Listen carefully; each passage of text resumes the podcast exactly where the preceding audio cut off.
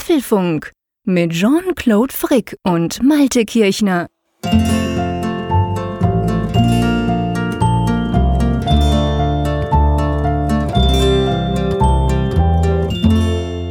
Apfelfunk 119, aufgenommen am Donnerstag, 7. Juni 2018. Und ja, zwischen dem Jean-Claude, den wir letzte Woche gehört haben, und dem, den wir jetzt gleich hören werden, liegen, ja, geschätzt irgendwie weit über 10.000 Kilometer, oder? Ja, pro Weg, ja, genau. Es waren, glaube ich, im, im, im Flugzeug hieß es irgendwie 9.870 Kilometer pro Weg. Also kann man sagen, fast 20.000 Kilometer lagen dazwischen. Wobei ich habe mir ja schon Sorgen gemacht, lieber Malte, wenn du gesagt hast, zwischen uns liegen. Ähm, eigentlich bin ich der gleiche wie letzte Woche. Vielleicht ein bisschen müde, aber sonst würde ich sagen, alles Paletti. Ja, zwischen uns beiden passt ja sowieso kein Blatt genau. Papier, das steht ja mal fest. Egal wie weit Nordsee weg du bist. bist du nicht in den Bergen. genau. Oder ob du unter Palmen wanderst. genau. ja, apropos Palmen, also wir wollen über Kalifornien sprechen, aber nicht über Kalifornien allgemein, sondern dies ist natürlich die Folge nach der Weltentwicklerkonferenz WWDC, der großen Keynote, die wir gesehen haben und dementsprechend, lieber Jean-Claude, dreht sich ja auch unsere Tagesordnung darum. Natürlich, wir kennen heute nur ein einziges Thema, das ist natürlich natürlich die WWDC, beziehungsweise vielleicht nicht die WWDC an und für sich, aber die Themen, die da eben diskutiert wurden, gab ja einiges rund um die Uhr, das iPhone, ähm, das iPad, den Mac und so weiter. Da werden wir alles drüber sprechen. Wir werden euch nicht nur einen Eindruck vermitteln, wie uns das Ganze gefallen hat, was wir davon gehalten haben. Wir werden auch wirklich in die Tiefe gehen. Das ist ja das Schöne an diesen Nach-Keynote-Folgen, die wir beide auch sehr schätzen, die gerne auch mal ein bisschen länger sein können, ähm, dass wir halt eben auch auf die neuen Funktionen eingehen, das Ganze Ganze bewerten, was wir davon halten, natürlich auch ausblicken, wo es hingeht und wir sprechen auch über die Dinge, die nicht gezeigt wurden und denke, damit habt ihr dann wieder die absolute Rundumpackung rund um die WWDC. Genau, das rundum sorglos Paket sozusagen genau. in der in der Konferenzwoche. Natürlich gibt es auch eine kleine Umfrage der Woche deren Frage, glaube ich, nicht ganz so überraschend sein wird diesmal. Und äh, ganz kurz, weil wir eben sehr viel auf dem Programm haben, sprechen wir noch über Zuschriften ganz schnell. Ja, ganz genau. Wollen wir damit gleich einsteigen? Ich finde, das ist eine gute Idee. Wir haben ähm, verschiedene Zuschriften bekommen, wie immer natürlich. Aber wir haben vor allem zwei, auf die wir gerne eingehen würden. Und zwar hat, haben uns das ein oder andere E-Mail erreicht betreffend Werbung. Werbung im Apfelfunk, ihr wisst es. Wir hatten ja mal vier Wochen lang Werbung. Hat großen Spaß gemacht uns und glaube ich auch euch, wenn man so die Reaktion anschaut. Es gab nur die eine oder andere negative Reaktion. Aber wir wurden darauf angesprochen, warum denn die Werbung weg ist, gell Malte? Genau, sang- und klanglos war sie weg und sie sagte nichts drüber. Das war so der Tenor von zwei, drei Zuschriften, die wir bekommen haben. Und ja, es ist so, das war so geplant von vornherein, denn das war ein Werbe Werbeengagement, was eben, wie das normal ist bei Werbung, halt für eine gewisse Zeit gebucht war. Und wir wollen es ja auch nicht übertreiben, das haben wir immer gesagt, maßvoll. Und insofern hat das eigentlich alles so, so abgelaufen, wie wir es von vornherein gesagt haben. Deshalb haben wir eigentlich auch keinen Bedarf mehr gesehen, groß da einzusteigen, das nochmal nachzubesprechen, weil wir dachten, das wisst ihr ja alles. Genau, es waren halt der ein oder andere negative Kommentator. Das war ungefähr, by the way, so im Verhältnis von 1 zu 20 vielleicht. Also ein negative und 20 haben gefunden, hey Jungs, ihr macht das gut. Aber halt, die haben dann auch das Gefühl gehabt, ja, siehst du, die reden nicht mehr davon, die sind weg. Also war doch alles scheiße mit der Werbung. Ist natürlich nicht so. Aber wir haben auch gesagt, wir wollen nicht das immer ganz zuklustern. Wir könnten, wenn wir wollten, wahrscheinlich das Jahr füllen. Aber wir haben gesagt, hey, eins nach dem anderen, der Partner muss passen, die Zeit muss passen, es muss gerade schön stimmen. Und darum war von Anfang an geplant, das mal einen Monat zu machen mit Elgato. Die sind übrigens auch sehr zufrieden, kann man hier auch sagen. Und danach weiter zu gucken. Und wir werden sicher in Zukunft wieder das ein oder andere Engagement haben. Aber im Moment ist da quasi nichts geplant.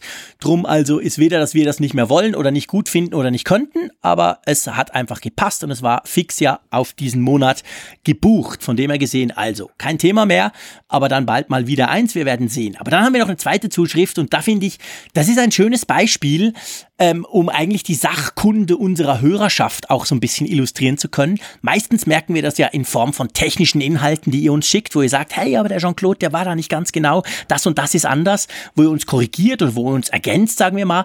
Und in diesem Fall haben wir einen medizinischen Hinweis bekommen.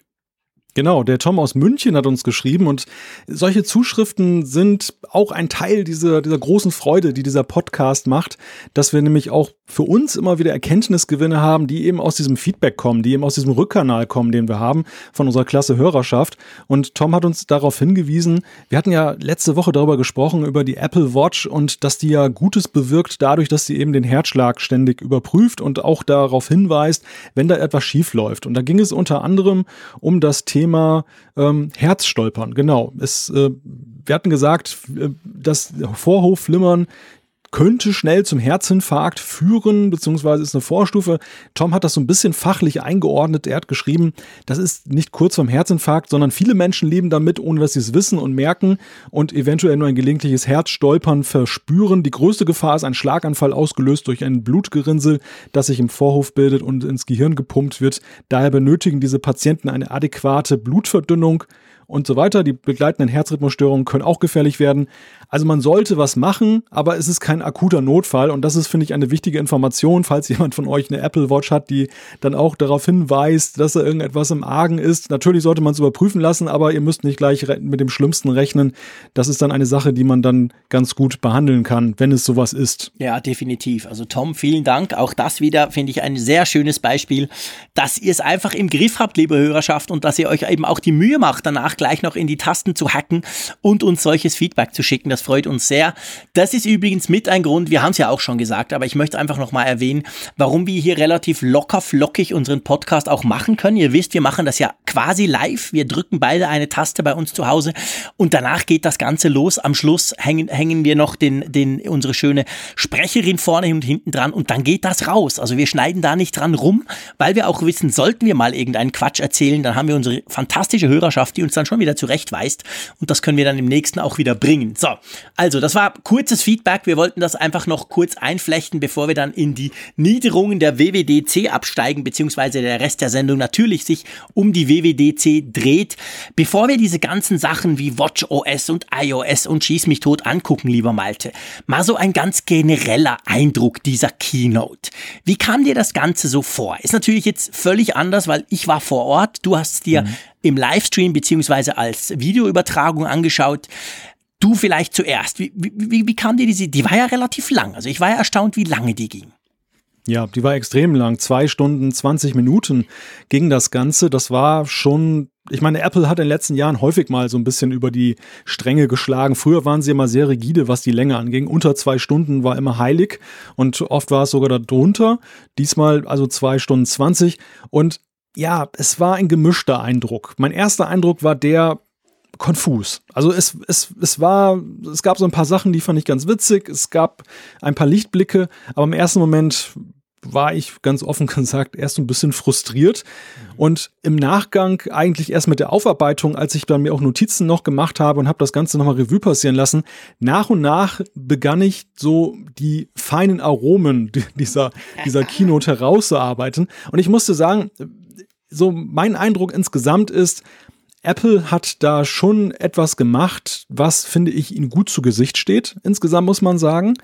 Aber sie, und das ist mir schon bei den letzten Events immer mehr aufgefallen, ich finde, sie haben immer mehr Probleme damit, es gut zu erzählen. Es ist wirklich so, dass das so, Apple war ja immer ein Künstler in Keynotes, das so super zu verpacken und, und rüberzubringen, dass man so richtig Feuer und Flamme war. Es ist immer mehr so, dass man sich tatsächlich im Nachhinein so ein bisschen herausarbeiten muss, äh, was denn jetzt wirklich dann interessant und relevant ist, weil es wirkte auf mich gerade dieses Mal so, da waren Längen drin, da waren auch Dinge drin, wo ich mich echt gefragt habe, was haben die da drin verloren? Sehr spannend. Ja, geht, geht mir absolut ähnlich. Und liebe Hörerschaft, wir haben das nicht vorbesprochen, um hier wieder einen auf Einigkeit zu machen. Im Gegenteil, ihr wisst, wir kloppen uns ja ganz gern über die Leitung. Aber der Gesamteindruck, der geht mir ganz ähnlich. Ich saß ja da im Publikum mit 6000 anderen. Vielleicht eine kleine Randnotiz, was extrem spannend, aber auch extrem frustrierend war. Man geht ja da rein. Es gibt ungefähr 300 Journalisten, 150, 160 aus der ganzen Welt und der Rest aus Amerika. Und die haben natürlich tolle Plätze. Wir sitzen quasi direkt vor Tim Cook, alles bestens in der Mitte dieser riesigen, dieser gigantischen Halle, die dann gefüllt wird mit Leuten. Und das WLAN ging nicht. Und das war wirklich spannend. Es gab ein WWDC WLAN ohne Passwort. Ja, und das hat nicht funktioniert. Und ich habe mich dann so ein bisschen umgehört und viele Journalisten haben gesagt, ja, okay, an diesen Groß-Events, es gibt immer mal den einen oder anderen kleinen Hol Holperer oder Aussetzer, aber dass es einfach gar nicht ging und zwar die ganzen zweieinhalb Stunden lang komplett offline, das haben sie alle noch nie erlebt. Das war auch ein, sage ich mal, zumindest unter der Journalie ein mittelgroßer Skandal. Ähm, Apple hat sich dann da so boah, fast ein bisschen peinlich rausgeredet mit Cisco und irgendwas hätte nicht geklappt und so. Aber das war insofern schlimm, weil natürlich zum Beispiel meine beiden Kollegen aus der Schweiz, die wollten einen Live-Ticker machen. Tja, das wurde dann halt nichts mit Live-Ticker. Die hatten zum Glück die Redaktion informiert. Da hat dann einer getickert aus Zürich. Ich wollte ein bisschen mehr tweeten, als ich das vorhatte. Ich habe dann nur quasi über GSM oder einfach übers Handynetz was gemacht, aber auch das war überlastet. Also das war eine ne merkwürdige Sache. Aber zum Thema. Ähm, mir ging es ganz ähnlich. Mir ging es mit dieser Keynote so, wie, mit, wie wenn ich einen guten Rotwein trinke. Ich muss sagen, ich bin ein höchstens Gelegenheitstrinker. Na, das tönt jetzt scheiße. Bitte braucht das nicht wieder auf Twitter. Ich bin kein Gelegenheitstrinker. Ich trinke fast nie Wein. Und wenn ich dann mal einen Wein trinke, meistens mit einem sehr guten Freund, der sich extrem gut auskennt, der dann so einen 20-jährigen Bordeaux schieß mich tot hinten links hervornimmt und den mit mir trinkt, da geht's mir immer so, ich trinke den zuerst, so ein Glas und denke so, boah, Rotweinhalter. Und danach schon aber manchmal denke ich so, boah, krass, ja, da hat's aber schon noch, hm, da schmeckt man das und das. Also, wie gesagt, ich bin jetzt nicht der große Kenner, aber dann irgendwie arbeitet sich das so raus und dann findet man es dann eigentlich irgendwann doch noch ganz cool. Und es ging mir bei dieser Keynote auch so. Also, ich habe mich in der Tat auch dort vor Ort teilweise gelangweilt. Ich saß da und dachte so, puh, ich war ganz froh, war der Kollege von T3N auch, der, der saß neben mir, neben einem Haufen japanischer Journalisten rundrum. Die waren alle völlig verzweifelt, weil ihre Laptops nicht gingen, weil sie kein Internet hatten. Und wir zwei haben uns so zwischendurch so angeguckt und gedacht, ja, und jetzt? Und dann aber jetzt auch so im Nachgang eigentlich. Erst wirklich, als ich dann raus war und dann im Hotel und dann ging es darum, ganz viele Radiobeiträge zu produzieren und so weiter. Es ist ja dann ziemlich Stress danach, muss man dann ziemlich viel arbeiten nach so einer Keynote.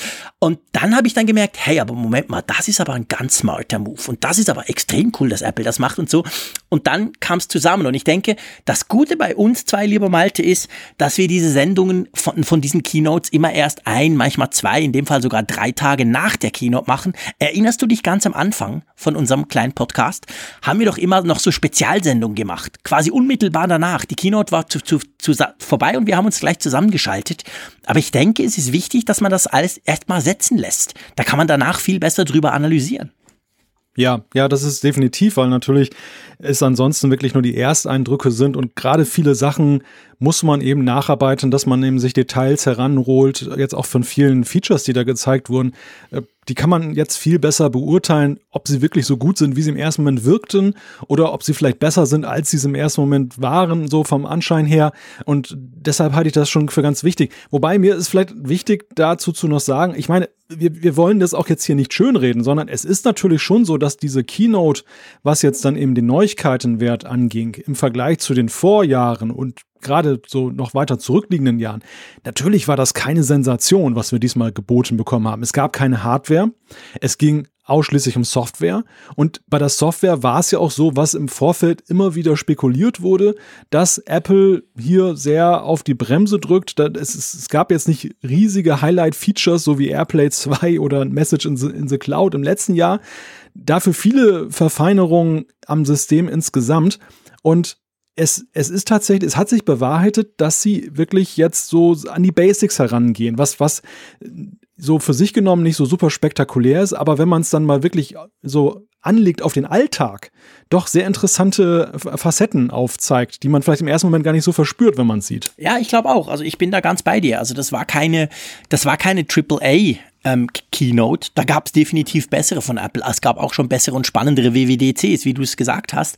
Trotzdem denke ich, ich denke, von einer ähm, von einer Benutzerperspektive, also aus Sicht der Benutzer, und wir kommen dann da einige Male noch zu, bin ich ziemlich sicher, dass diese Keynote und vor allem iOS 12 einen größeren Effekt hat auf den normalen Nutzer als vielleicht die fancy geile Grafik des neuen Designs vom letzten Jahr oder vom vorletzten Jahr. Aber es ist deutlich weniger spektakulär. Das ist so. Das konnte man ja auch schon überall lesen. Es ist natürlich, da, da wurde nicht irgendwie, da wurde kein Feuerwerk gezündet. Das sind eben ganz kleine teilweise Sachen, die aber, wie ich finde, schon einen großen Effekt haben werden dann. Aber ja gut, da sprechen wir dann gleich drüber. Also.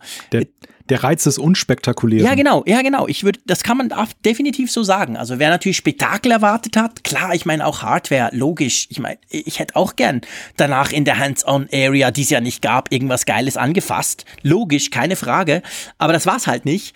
Aber der Reiz des Unspektakulären, ich glaube, das trifft es absolut gut. Das ist wahrscheinlich jetzt schon ein Fazit dieser, dieser Keynote, dass wir dann nach in ein paar Stunden dann zu Ende diskutiert haben. Aber stimmt, das ist ein ganz, ganz wichtiger Punkt. Das hat nämlich seinen Reiz. Aber lass uns mal anfangen. Lass uns einfach mal einsteigen. Und ich schlage vor, wenn du einverstanden bist, wir, wir steigen doch, das darf ich, das darf man, glaube ich, sagen, mit dem Star der Veranstaltung mit iOS 12 ein. Einverstanden?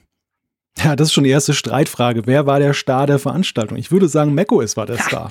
Ja, das ist gut, dass du das sagst. Ich dachte jetzt, vielleicht lässt du das unwidersprochen und wir gucken dann mal und arbeiten uns dann langsam hin da gebe ich dir grundsätzlich recht. In der öffentlichen Wahrnehmung, auch so meiner Journalistenkollegen, wir haben ja, wir hatten da noch ziemlich Zeit, auch mit den deutschen Kollegen noch ein bisschen zu diskutieren. Dann am nächsten Tag, vor allem am Montag waren alle total im Stress. Am nächsten Tag hatte man ein bisschen Zeit und da habe ich so gemerkt, alle sprechen von iOS 12 und von diesem und von jenem und so. Und für mich, ich gebe ich geb dir recht, du hast recht. Also mir ging, mir, mir ging das ganz ähnlich. Ich habe mich tierisch genervt, dass der Mac so spät drankam. Ich habe sogar mein unglaublich teures Rooming-Datenpaket verbraucht, damit einen Tweet zu verschicken, wo ich gesagt habe, unterstützt Apple den Mac eigentlich noch, nachdem nämlich nach WatchOS dann noch tvOS kam, diese blöde TV-Box, die nichts kann. Und danach kam ja erst der Mac. Also da war ich, da war ich echt geschockt. Aber als er dann kam, ja, gebe ich dir recht. Aber kommen wir nachher dazu. Also, sagen wir mal, der, in der öffentlichen Wahrnehmung der Star, in unserer sagen wir vielleicht der zweite Star, aber sicher definitiv wichtig, weil es halt so viele Leute betreffen wird, iOS 12. Und sie haben ja gleich losgelegt, genau eigentlich, sie haben in den ersten Sätzen hat der Craig Federighi ja eigentlich bestätigt, was man im Vorfeld vermutet hat, nämlich es geht nicht um irgendwelche fancy neuen Features, sondern es geht um Stabilität und es geht um Speed. Sie haben es natürlich viel netter ja, verkauft und, und erzählt. Und das ist ja die Kunst von Apple, dass man ja das noch als tolle Neuigkeit verkauft, dass man eigentlich jetzt dann mal so ein bisschen auf die Bremse gedrückt hat bei der ganzen Sache und auch aufgearbeitet hat, was eben viele Nutzer in den letzten Jahren kritisiert haben. Sie nennen es Performance oder in der, in der ähm, State of the Union äh, Geschichte, das ist ja diese zweite Keynote, die sich an den Entwickler richtet, da haben sie davon gesprochen, von den Fundamentals, an denen sie mal herangegangen sind. Das fand ich, das fand ich fast noch ein bisschen ehrlicher, ehrlicher ja, weil, genau. weil, weil, weil es wirklich dann auch schön beschreibt, äh, was hier gemacht wurde. Performance Sie haben es vor allem auf Geschwindigkeit in der Keynote bezogen und da muss man gleich sagen, um den Eindruck vorwegzunehmen, den ich von der ersten Beta gewonnen habe, es ist wirklich wahnsinnig schnell geworden. Also wenn du die Kamera-App aufrufst, sie haben ja gesagt, dass sie in allen Apps irgendwo geschraubt haben, generell an dem System, wie es dann mit der CPU, mit dem Prozessor zusammenarbeitet, dass es schneller lädt und ich habe das erst so für, naja, eher eine statistische Größe gehalten und als ich mir die Beta auf ein älteres iPhone installiert habe, ich war echt geflasht, wie schnell die Sachen laden in Beta 1. Und ich glaube, und das sage ich jetzt hier schon, in meinen Augen ist das der alles entscheidende Schritt. Damit zeigt für mich Apple, wie wichtig ihnen ihre Nutzer sind und damit stellt Apple sogar eigentlich, ich sag mal, fancy, coole Features hinten an dafür, dass sie ein fünfjähriges iPhone unterstützen, wo jeder andere Hersteller denkt, hey du Idiot, kauf dir endlich ein neues Gerät, leck's mir am Arsch, du kriegst sowieso keine Updates mehr. Apple geht hin und sagt, Freunde, iOS 12, das läuft noch auf einem iPhone 5S Mäusekino-Teil. Wir erinnern uns zurück, es war im Jahre 2013, da warst du noch kaum auf der Welt. Da hat dieses iPhone äh, das Licht der Welt erblickt und das kriegt jetzt noch iOS 12 und läuft damit noch schneller. Ich denke, das ist ein extrem wichtiger Schritt für Apple, der einfach ja. das Vertrauen der Nutzer Klar, wir können jetzt gleich diskutieren, wie viel von diesem Vertrauen verloren ging durch die ganze Batteriegeschichte. Ihr wisst das, dieses Batteriedebakel um Weihnachten rum. Aber ähm, da denke ich, das ist doch ein das ist doch ein Schritt, das macht kein anderer. Selbst Google macht das nicht. Die geben zwei Jahre auf ihre Pixels, danach noch ein Jahr Security Update und danach kannst du das zumindest softwaretechnisch in die Tonne treten. Das ist, finde ich, schon sehr smart von Apple. Ja, sie, sie haben ja hier zwei Sachen gemacht, die unkonventionell sind. Das eine ist ja, wie du sagst, die Rückwärtskompatibilität. Das war immer schon ein Alleinstellungsmerkmal von Apple, dass sie sehr weit zurück noch Modelle unterstützt mhm. haben mit neuen Software-Updates, wo du ja beim Android-Phone, wenn du Glück hast, eins oder zwei genau. kriegst. Und äh, das, diese, diese Stärke, auf die haben sie sich hier besonnen. Natürlich auch sicherlich durch die Erfahrung der letzten Monate und die Kritik, dass sie jetzt gesagt haben, wir machen nochmal bis zu den Geräten zurück, die auch iOS 11 unterstützen und, und äh, schneiden jetzt nicht das Jahr, das letzte Jahr dann da ab. Das ist natürlich auch dadurch ein bisschen motiviert gewesen, aber sie haben es hier schön herausgearbeitet. Sie, sie, sie haben sich ihrer Stärke besonnen. Der zweite Punkt ist, und im ersten Moment dachte ich, hm, Performance, wie langweilig. Mhm, es ist so, so für, für Journalisten ist das eigentlich völlig so Wumpe, Völlig so, so ein. Thema, weil das kannst du schwer verkaufen. Als ich später drüber nachgedacht habe, ist mir eigentlich aufgegangen, das ist das Feature an dieser Keynote und insbesondere bei dieser iOS-Geschichte, was die meisten Leute A beeinflussen wird und B positiv beeinflussen wird. Ja. Weil, dass man in die Kamera geht, dass man irgendeine App aufruft, das machst du jeden Tag tausendfach. Das ist echt so ein Ding. Und da merkst du einen Unterschied, während irgendwelche fancy Features, Memojis, Animoji, sonst was, klar, der ein oder andere freut sich auch darüber, aber mal Hand aufs Herz, wie oft am Tag machst du das im Gegensatz zum Beispiel zur Kamera-App, die du aufrufst oder eben die System-Apps, die du nutzt? Das ist genau der Punkt. Das ist, ist genau das, was ich damit meine, wenn ich sage, das wird viel mehr Leute betreffen als alle anderen fancy neuen Funktionen, die du teilweise auf deinen Geräten gar nicht hast. Oder wenn du sie hast, brauchst du sie fast nie.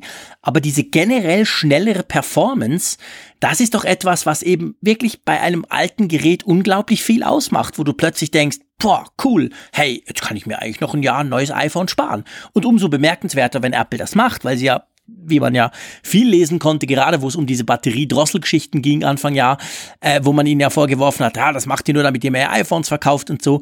Das ist jetzt eine ziemlich machtvolle Gegendemonstration von dieser These, weil sie einfach sagen, hey, guck, wir wollen, dass auch einer mit einem iPhone 6S oder einem iPhone 6, sie haben, glaube ich, an der Keynote spezifisch von einem iPhone 6 gesprochen, dass der wieder mehr Freude hat an seinem Gerät. Und das alleine finde ich echt cool und das hätte ich ganz ehrlich gesagt in der Art so nicht erwartet. Nein, weil sie es auch gar nicht nötig haben. Also es ist ja nicht so, dass ja die iPhone-Verkäufe eingebrochen Ja, sind. Die letzten Quartalzahlen, die wir hier ja auch mal wieder analysiert haben, haben ja eine gegenteilige Sprache gesprochen. Es war ja immer so, dass sie trotzdem noch eine Steigerung irgendwo hingekriegt haben. Im besten Falle stagnierte etwas mal, aber es ist ja nie dramatisch zurückgegangen nach all den Vorfällen, nach all den Geschichten, die medial hoch und runter diskutiert wurden.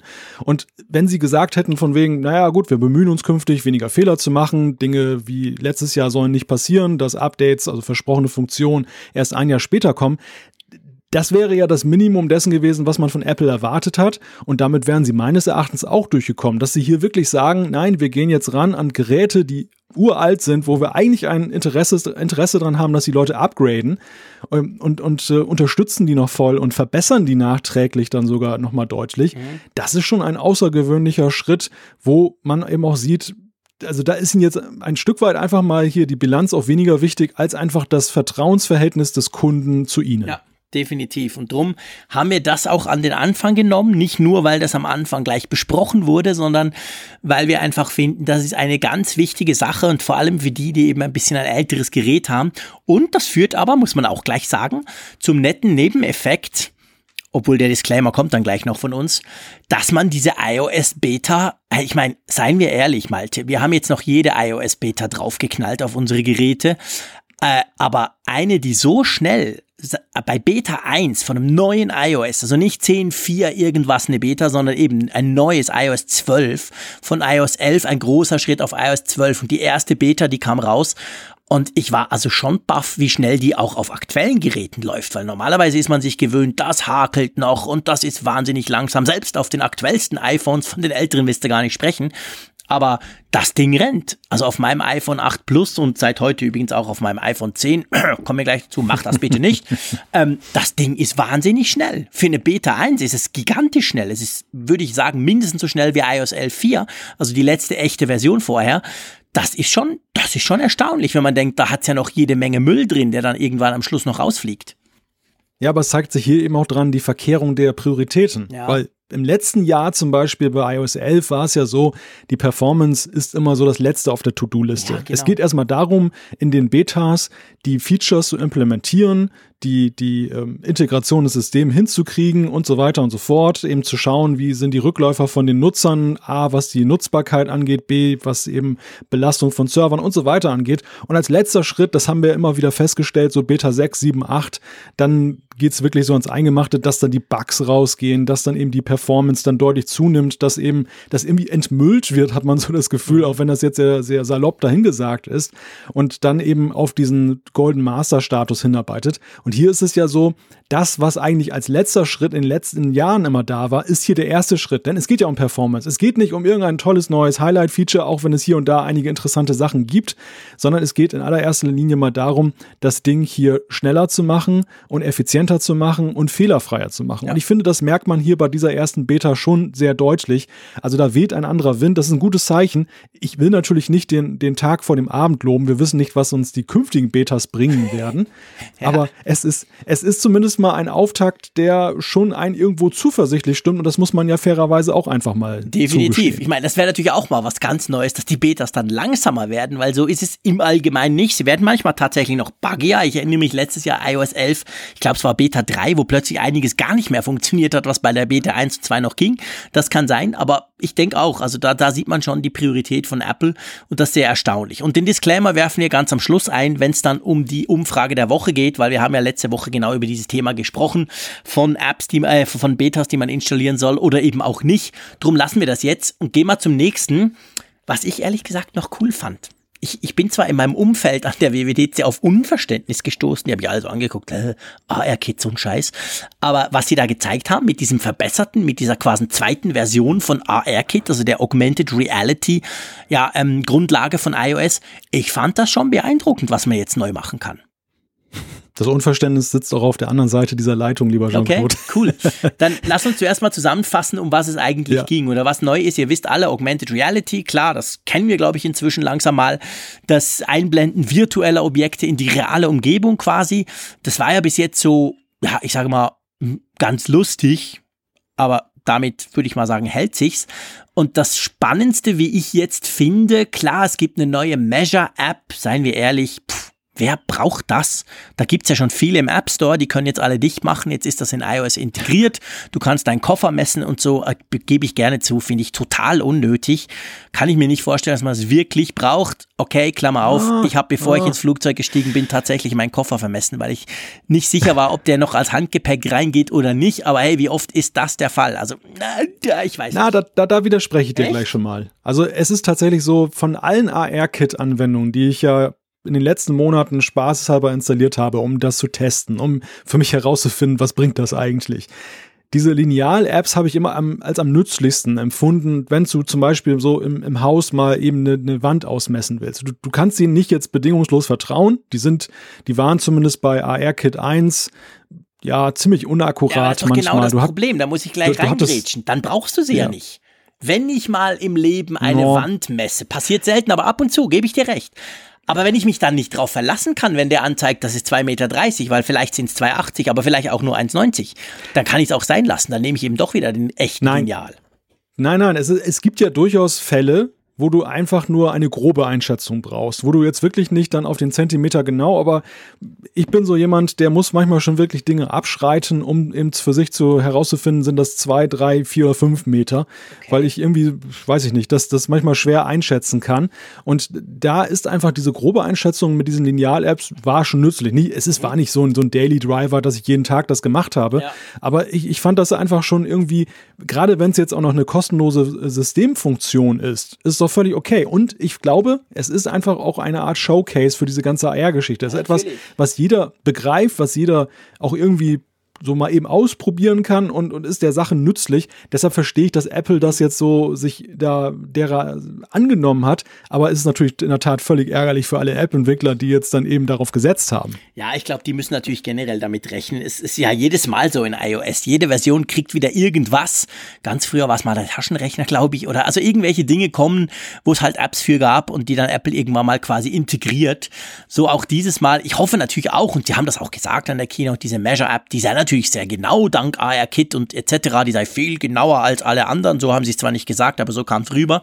Ehrlich gesagt, hat mich nicht so beeindruckt. Was mich aber beeindruckt hat, und da komme ich jetzt dazu, damit du mir dann widersprechen kannst, das waren diese Multi-User-Spiele. Ich meine jetzt nicht unbedingt das Lego Showcase. Das war, vielleicht kurze Zusammenfassung, wer es nicht gesehen hat, da kam ein Lego Manager, die haben ein Lego aufgebaut gehabt, so ein schönes Haus. Und danach kannst du jetzt mit dieser Lego-App quasi rund um dieses Haus kannst du virtuelle Legos bauen, ohne die du dann echt, du kannst sogar das Haus quasi drin reingucken in das Haus, dann wird das Haus quasi geöffnet virtuell und so, du kannst da das Haus brennen lassen etc. Das Bah, ja, ja, okay. Es war halt Lego und Lego finden sowieso alle süß. Ja. Ich fand eigentlich das andere Ding, das sie gezeigt haben, wo zwei Leute auf einem Tisch so ein Klötzchenspiel spielen. Also da musste quasi dem anderen seine Klötze umschmeißen mit so einer Art, ähm, mit so einer Art Steinschleuder oder so. Das fand ich viel interessanter, weil die Idee von diesem ARKit 2 ist, du kannst jetzt zu zweit quasi etwas spielen. Also du nimmst dein iPhone, ich nehme dein iPhone, wir setzen uns in Frankfurt zusammen und wir spielen ein virtuelles Spiel zusammen. Und das finde ich schon noch cool. Also da kann ich mir vorstellen, das wird schon noch einen Effekt haben. Hm, also ich, ich gebe dir recht, dass es technologisch erstmal beeindruckend ist, was sie da machen. Dass sie diese AR-Kit-Geschichte, die ja jetzt bislang eben auf den Einzelnutzer voll konzentriert war, der Einzelnutzer kann die Realität um sich herum erweitern durch virtuelle Objekte, die er eben durch Kamera und Bildschirm seines Geräts eben dann einfügt das, das war ja, das war ja für sich genommen schon eine große Sache. Jetzt dann eben, dass dann diese virtuellen Welten aus zwei Perspektiven sehen zu können und dass dann mhm. man auch wirklich interagieren kann, ist technologisch wirklich hoch beeindruckend. Das, das muss man einfach anerkennen. Aber der Use Case diese Ergonomie dieser ganzen Angelegenheit, das überzeugt mich ehrlich gesagt immer weniger. Also je, je länger ich diese AR-Kit-Geschichte sehe und, und sie eben einschließt, dass man eben mit iPads mit ausgestreckten Armen durch Räume hüpft und irgendein Kram macht, desto mehr frage ich mich, ähm, ist das eigentlich ja, ist das etwas, was außerhalb des Silicon Valleys irgendwo ein, ein, ein Massenmarkt erreichen kann? Oder ist das nur so eine Spielerei von Ingenieuren, die das einfach cool finden? Das, diese Lego-Sache war für mich so der, der super Showcase, zumal noch eben ein echtes Objekt in die Mitte gestellt wird, um da so einen virtuellen Zampano drum äh, abzufeuern dann. Aber auch diese anderen Sachen, also ich finde, ich frage mich immer noch, wo bleibt das Device, was es dann einfach auch besser nutzbar macht, wo man dann eben dann nicht eben mit den langen Armen dann durch die Gegend rennen muss. Naja, es gab ja nicht wenige und ich schließe mich denen mehr oder weniger an, die gesagt haben, spätestens ARKit 2 ist die Bestätigung dafür, dass Apple eben genau an so einem Device schräubelt. Das ist nur noch nicht so weit, weil ich gebe dir recht, mit dem iPhone durch die Gegend rennen oder mit dem iPad rumhüpfen ist dämlich. Keine Frage. Äh, Pokémons jagen draußen mit dem iPhone war auch dämlich, war aber ein gigantischer Erfolg. Und wenn wir das Ganze mal auf einer Brille haben, tja, dann wird's spannend. Wenn wir ja. interagieren können über die Brille, äh, was auch immer. Also von dem her gesehen, es stimmt, das macht vielleicht nur mäßig Sinn. Ich kann mir aber schon vorstellen, dass das ein oder andere lustige Game gibt, weil ich meine, zumindest Pokémon zeigt immer noch, dass Leute bereit sind, A rauszugehen, B zusammen zu gamen, draußen in aber doch virtuellen Umgebungen. Das ist ja schon so was ganz ähnliches. Und solche Apps oder darauf aufbauende Apps können natürlich in Zukunft noch deutlich besser und realistischer werden, wo du halt, halt, ich sag mal, virtuell gegeneinander kämpfst. Und zwar richtig, aber ohne dass du dir wirklich äh, auf die Nüsse geben musst. Also, hm, ich kann mir da, im Spielbereich kann ich mir da eben schon vorstellen, dass das durchaus sinnvolle Sachen bringt. Aber es stimmt, ich gebe dir recht, am Schluss, bis wir zwei das dann wirklich brauchen, dafür müssten wir wahrscheinlich so eine coole Brille haben und nicht das iPhone. Ja, ja, irgendjemand meinte auch zu mir, als ich dann auch auf Twitter so ein bisschen mich darüber ausgelassen habe, über diese Lego-Präsentation, ähm, dass ich das jetzt nicht missinterpretieren soll, dass das eben jetzt der Weg ist und nicht das Ziel. Und da gebe ich demjenigen auch völlig recht. Das, das kann nicht das Ziel sein und ich glaube auch nicht, dass es das Ziel ist. Ja. Die Frage ist für mich halt, wie weit am Voraus kann ich aber jetzt mit dem Weg schon an den Start gehen? Ja. Also ist es, ist es nicht so, ist es nicht so, dass Apple Selten haben wir so eine Kontinuität bei einem Thema gesehen wie jetzt in den letzten Monaten und dem letzten Jahr bei AirKit. Von der ersten Präsentation bis heute, es wird immer prominent platziert, es wird immer mhm. prominent dann eben dann auch weitergemacht. Also sie, sie, sie sagen nicht nur, dass sie viel Energie investieren, was sie bei vielen anderen Dingen ja auch schon behauptet haben, sie machen, sie machen es. Ja. Sie machen es wirklich. Also es ist ihnen, ich glaube ihnen mittlerweile, es ist ihnen ein Herzensanliegen. Und die Sache ist eben die, wird da nicht dann auch ja durch diese riesige PR dann auch schon viel Kredit verspielt? Weil es einfach so ist, die Leute sehen das und sagen, ja, probier ich mal aus, mhm. ja, nett. Und dann löschen sie die App irgendwann wieder ja. und dann war's das. Und in dem Moment, wo das Device kommt, ist das Thema irgendwie so schon ausgelutscht. Die Leute sagen, ach ja, schon wieder AR, das haben die, da haben die schon vor zehn Jahren von gesprochen und damals war das blöd, dass man dann es ganz schwer hinkriegt, diese, diese Brücke zu schlagen. Für mich ist einfach die Frage, kommt das nicht zu früh, wenn das entsprechende Device noch noch nicht am Horizont ist Ja, ich glaube nicht. Und zwar, weißt du warum? kolportieren wir ganz einfach mal, dass es so eine Brille geben wird irgendwann. Ich glaube, gerade bei der Brille, und seien wir ehrlich, diese Kombination zwischen einem realen und einem virtuellen musst du ja fast irgend auf eine Brille am Schluss bringen. Alles andere macht irgendwie keinen Sinn. Und gerade bei der Brille sehen wir ja, wie es eben auch schiefgehen kann. Das hat ja Google bewiesen mit der Google Glass, die ja vieles davon schon konnte, aber die einfach falsch daherkam. Das wurde ganz schnell zu einem super negativen Mega-GAU und drum verschwand das Teil auch wieder. Drum haben wir die nicht heute alle auf der Nase. Und ich glaube, Apple, wenn sie natürlich dieses AR, natürlich, sie haben auch einen Vorteil im Moment, sie sind weiter als die Konkurrenz, das schlachten sie auch aus, das sagen sie auch, sie investieren da auch rein. Man kann mehr machen mit dem Apple AR-Kit als zum Beispiel bei, bei Android oder so. Und dann irgendwann in zwei Jahren oder so kommt dann diese Brille. Und dann wird aber erklärt, hey Freunde, diese Sachen kommen dadurch. Guck, das kennt ihr ja schon vom iPhone, da könnt ihr das ja auch und so weiter. Um das Ganze so ein bisschen einzubinden und nicht mehr so diese Angst vor dem Cyborg oder der ständigen Überwachung zu kriegen, dann stellt sich vielleicht heraus, dass es eben clever war, das Ganze jetzt schon anzufangen und halt auf iPhones zu bringen, wo es, ja, sagen wir mal, mäßig spannend ist, aber zumindest so ein bisschen interessant.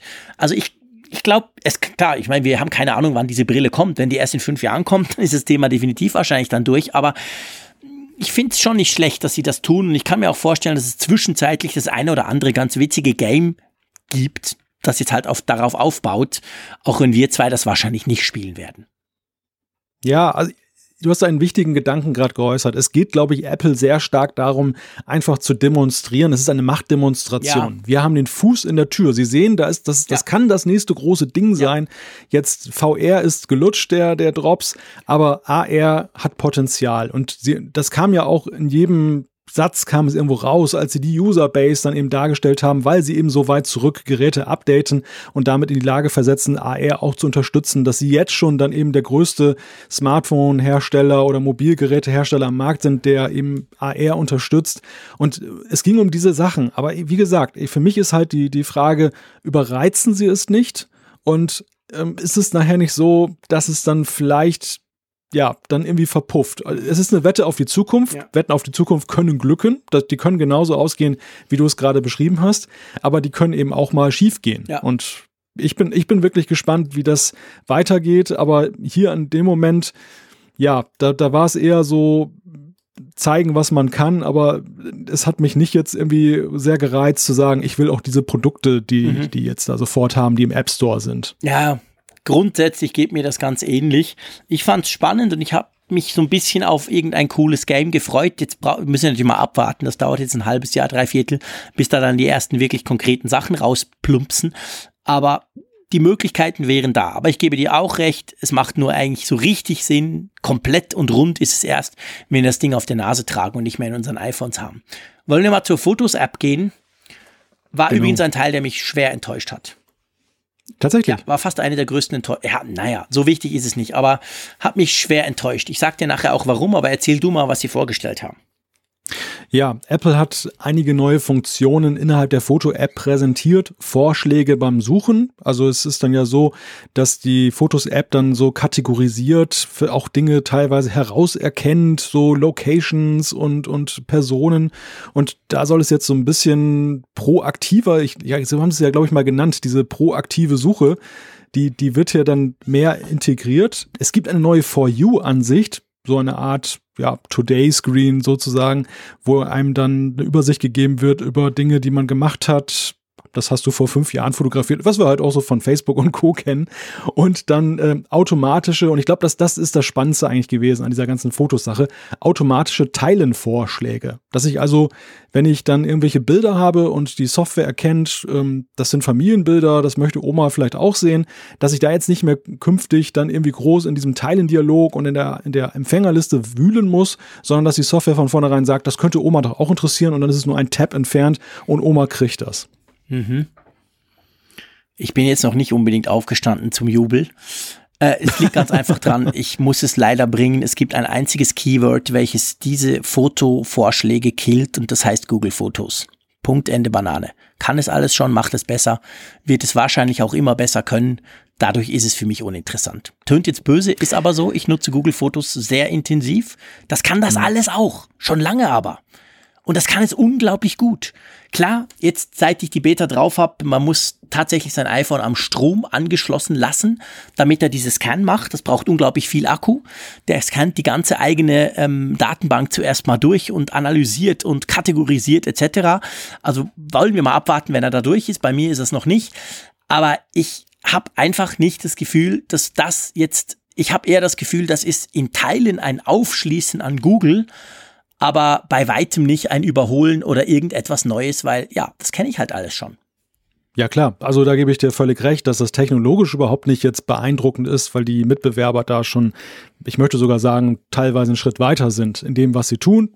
Natürlich um den Preis dann auch mitunter der, der, des, ja, Datenschutz möchte ich nicht sagen, aber eben der Frage, was in der Cloud äh, landet, was dort analysiert wird. Und Apple geht ja hier seinen eigenen Weg, dass eben vieles auf dem Gerät stattfindet. Ich glaube aber sehr wohl, dass es für die Nutzer eine Rolle spielt, was hier gezeigt wurde. Denn es gibt ja doch die Nutzer, die aus Überzeugung sagen, ich will eben nicht die Sachen in der Cloud haben, ich will die nicht bei Google haben. Und für die ist es ja hier, wie du ja schon sagtest, ein Aufschließen an Funktionen, wenn auch nur teilweise. Das heißt, sie können auf ihrer Plattform bleiben und kriegen aber doch etwas, was auch nur die andere Plattform bietet.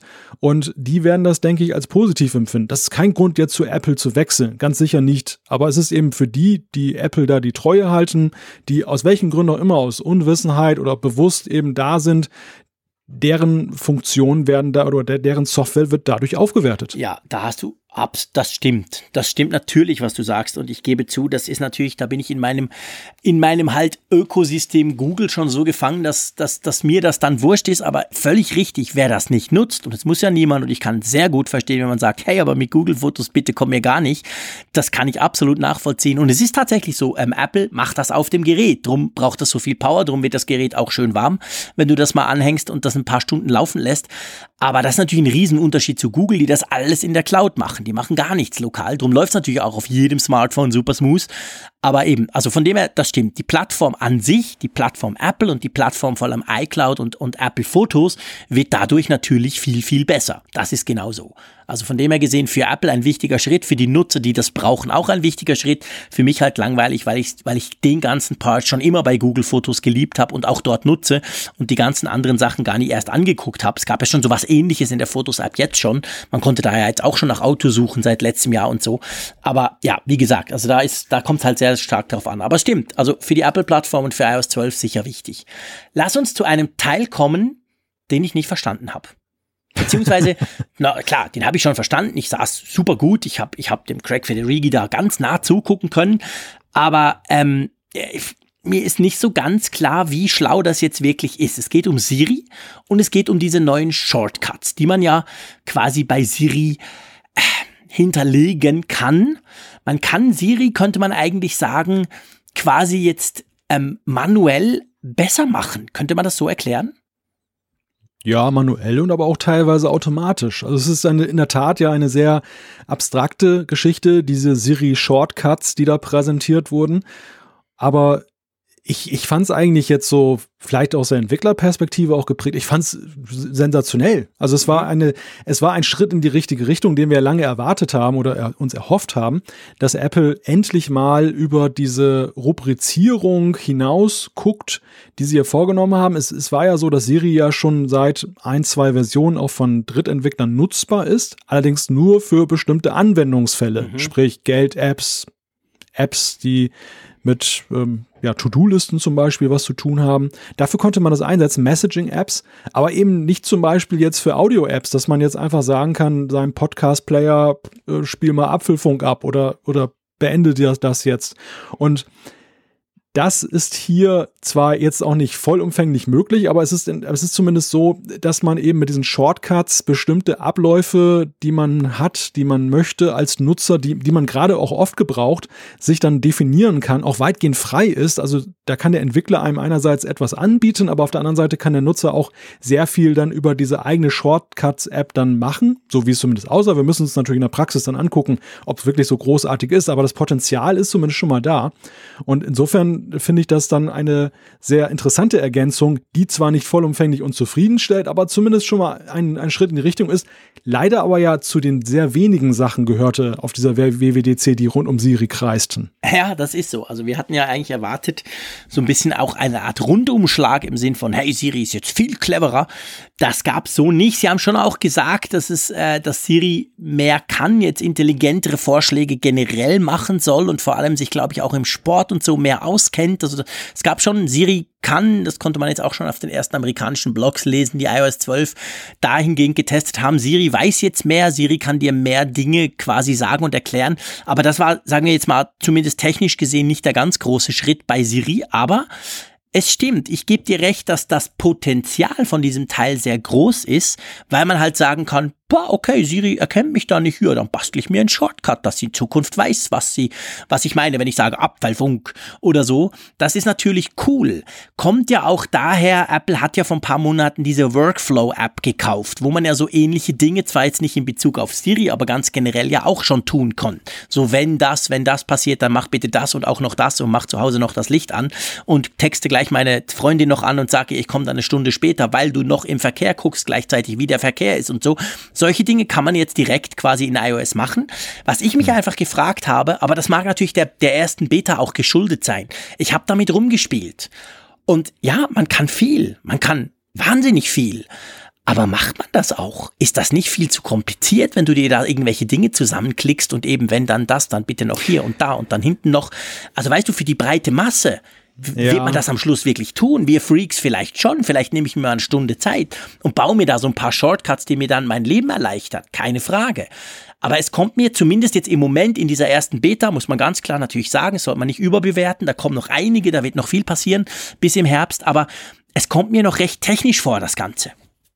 Ja, das liegt aber auch daran, weil es ja momentan noch sehr abstrakt bleibt. Und es ja. ist, also erstmal noch zum Thema, du, du erwähntest gerade die Workflow-App, die, die finden wir hier eins zu eins wieder. Mhm. Die Shortcuts-App ist die Workflow-App, ja, genau. nur weiterentwickelt, was für sich genommen schon mal ein sehr ungewöhnlicher Vorgang ist, weil Apple häufig dann eben dann Apps und Firmen übernimmt, um sie ja personell das Know-how oder sonst wie auszuschlachten, aber nicht um die Apps dann eins zu eins zu integrieren. Das letzte Mal, dass wir sowas gesehen haben, war ja mit den Beats-Kopfhörern, dass die dann so eins zu eins weiterlebten als Marke. Mhm. Und das ist hier schon einigermaßen bemerkenswert, hat auch viel positive Resonanz gefunden, weil ja schon einige traurig waren, dass eben Workflow dann gekauft wurde und augenscheinlich keine Fortsetzung fand. Hier findet es eine Fortsetzung. Das ist sicherlich für das Publikum interessant. Was die Frage betrifft, ist das nachher so ein Techie-Thema? Ist das eigentlich mhm. nichts für die breite Masse?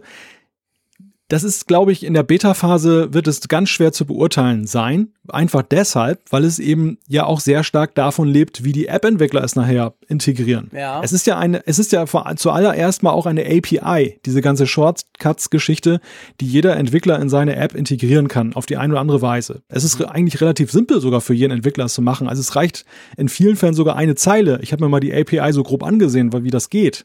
Und das öffnet erstmal viel Potenzial, das wir aber momentan noch gar nicht schöpfen können während der Beta-Phase, sondern erst, wenn dann ja. der Final Release raus ist und die ganzen Apps dann kommen.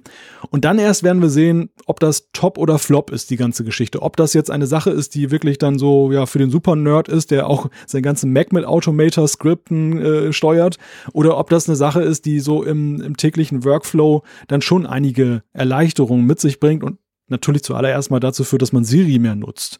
Und da, das, ich möchte mich da im Moment noch nicht festlegen. Ich, ich habe allerdings auch noch nicht mir jetzt die Session ansehen können von der WWDC, wie das jetzt genau auch in den Apps laufen soll. Vielleicht kann man auch daraus dann noch jetzt kurzfristig mehr Wissen saugen, wie das denn sich dann auch in Anwendungen zeigen kann. Das Schöne am Apfelfunk und das Schöne, aber letztendlich auch an neuen iOS-Versionen ist ja auch, wir haben ja jetzt ein paar Monate Zeit und wir werden ja noch ganz viel über iOS 12, über WatchOS 5 etc. reden, auch in Zukunft.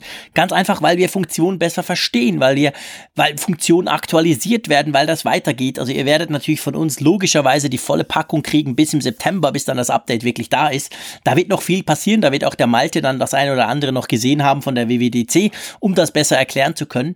Aber ja, das stimmt. Also grundsätzlich eine sehr spannende Funktion, die extrem viel Potenzial hat. Vielleicht noch eine Frage, die ich einfach stellen muss. Ähm, wir haben ja seit letztem Jahr, war das mit iOS 11, dass Siri quasi auch von Drittanbietern Apps genutzt werden konnte? Ja, das war letztes Jahr, oder? Das war letztes Jahr das große Thema, glaube ich. Oder war das schon bei iOS 10? Mein Zeitgefühl, das äh, führt mich gerade mal wieder Nase herum. Ich bin sowieso ja. noch ziemlich im Durchdrehmodus nach diesen komischen Tagen, wo ich da weg war. Ähm, auf jeden Fall, das ist ja etwas, was eben zwar nicht so breit wie jetzt wie das hier, wie, wie dieses Shortcut-Geschichte, aber das gab ja auch die Möglichkeit. Und wir haben ja in einem der letzten Podcasts drüber gesprochen und gesagt, eigentlich schade, wie wenig doch Siri in Apps angekommen ist. Also im Umkehrschluss, wie wenige Entwickler eigentlich das genutzt haben. Meinst du dieses Mal, klar, es ist noch sehr früh, wir haben erst eine erste Beta, wir sind erst drei Tage nach der Keynote, aber meinst du, das jetzt vielleicht wird mehr Entwickler dazu bringen, weil es vielleicht, wie du gesagt hast, einfacher ist? Oder stehen wir in einem Jahr da und sagen, ja, nett von Apple, aber es hat halt niemand eingesetzt, eingesetzt diese Funktion? Ich glaube schon, dass das hier mehr integriert wird. Ich habe gerade mal nachgesehen, SiriKit, das API, um Siri dann zu integrieren, haben wir sogar schon seit zwei Versionen, also okay. seit zwei Jahren. Und deshalb ja auch diese Frustration, dass das ja über einen längeren Zeitraum, zwei Jahre, ja auch ja, recht stagniert hat. Mhm. Es wurden zwar ein paar mehr Intents, heißen ja diese Use Cases, dass ich dann für bestimmte Anwendungen das nutzen kann. Da wurden ein paar hinzugefügt auf der letzten WWDC, aber der große Wurf war es nicht. Und Shortcuts, wie gesagt, du, du kannst es im Idealfall als Entwickler mit einer Zeile integrieren. Selbst wenn du da mehr machen möchtest, ist es relativ einfach und mit wenigen Zeilen möglich, was es völlig unterscheidet von SiriKit, wo man schon wesentlich mehr Energie okay. und Hineinlesen investieren muss. Und ich glaube, die Absicht ist einfach von Apple, dass die Entwickler da ein bisschen verführt werden, ist einfach mal auszuprobieren, mhm. weil sie es, es kostet sie nicht viel. Ja. Es kostet sie nicht viel Mühe und, und Aufwand und was kann man schon verlieren? Im besten Falle nimmt man es in der nächsten Version wieder raus, wenn Klar. es keiner nutzt. Und ähm, genauso der, der Nutzer. Es soll ja auch so sein, dass SiriKit sich, äh, Entschuldigung, nicht SiriKit, dass Siri Shortcuts auch ja einen gewissen Automatismus entfaltet, dass dann diese, diese Shortcuts teilweise angeboten werden dann von Siri selber, dass dann eben Verhaltensmuster erkannt werden du, du nimmst jede Woche an der Umfrage ein Funkgerät teil, möchtest du nicht, dass das jede Woche gemacht wird mit einem kurzen Shortcut, dass du Siri sagen kannst, geh gleich in die Umfrage. Und auch da habe ich so herausgelesen, soll die Reise hingehen, was also dann sowohl den Entwickler ein bisschen rausnimmt, als auch den Nutzer, aber den Nutzer letzten Endes dann, dann hilft, dem, dem etwas dient, andient. Ja. Und das könnte interessante Entwicklungen geben. Gut. Okay, lassen wir mal so stehen. Ich bin definitiv gespannt drauf. Ich will das auch gar nicht schlecht reden. Nicht, dass ihr wieder denkt, ja, der Frick, immer wenn er über Siri redet, ist er unzufrieden. Das stimmt gar nicht. Aber ähm, ja, ist einfach interessant zu gucken, was da jetzt passieren wird. Lasst uns zu einem Teil kommen, den wir vielleicht relativ schnell abhandeln können, weil, liebe Freunde, wir haben noch ein mega langes Skript. Jetzt haben wir unserer Hörerschaft gleich ein bisschen Angst gemacht. Nein, ich glaube nicht. Ähm, und zwar, äh, es wurden ja es wurde erstaunlich viel Zeit in dieser Keynote darauf investiert, dass Apple eigene bereits bestehende Apps neu irgendwie aufgemotzt hat. Also gefühlt wurde eine 20 Minuten über die neue Aktien-App diskutiert. Und ich war also nicht der einzige Journalist, ich habe es gemerkt rundrum, ähm, der sich da so gefragt hat, hey Freunde, what the f Okay, ich sag's jetzt nicht, aber einfach was zum Geier, warum füllt ihr die Zeit damit?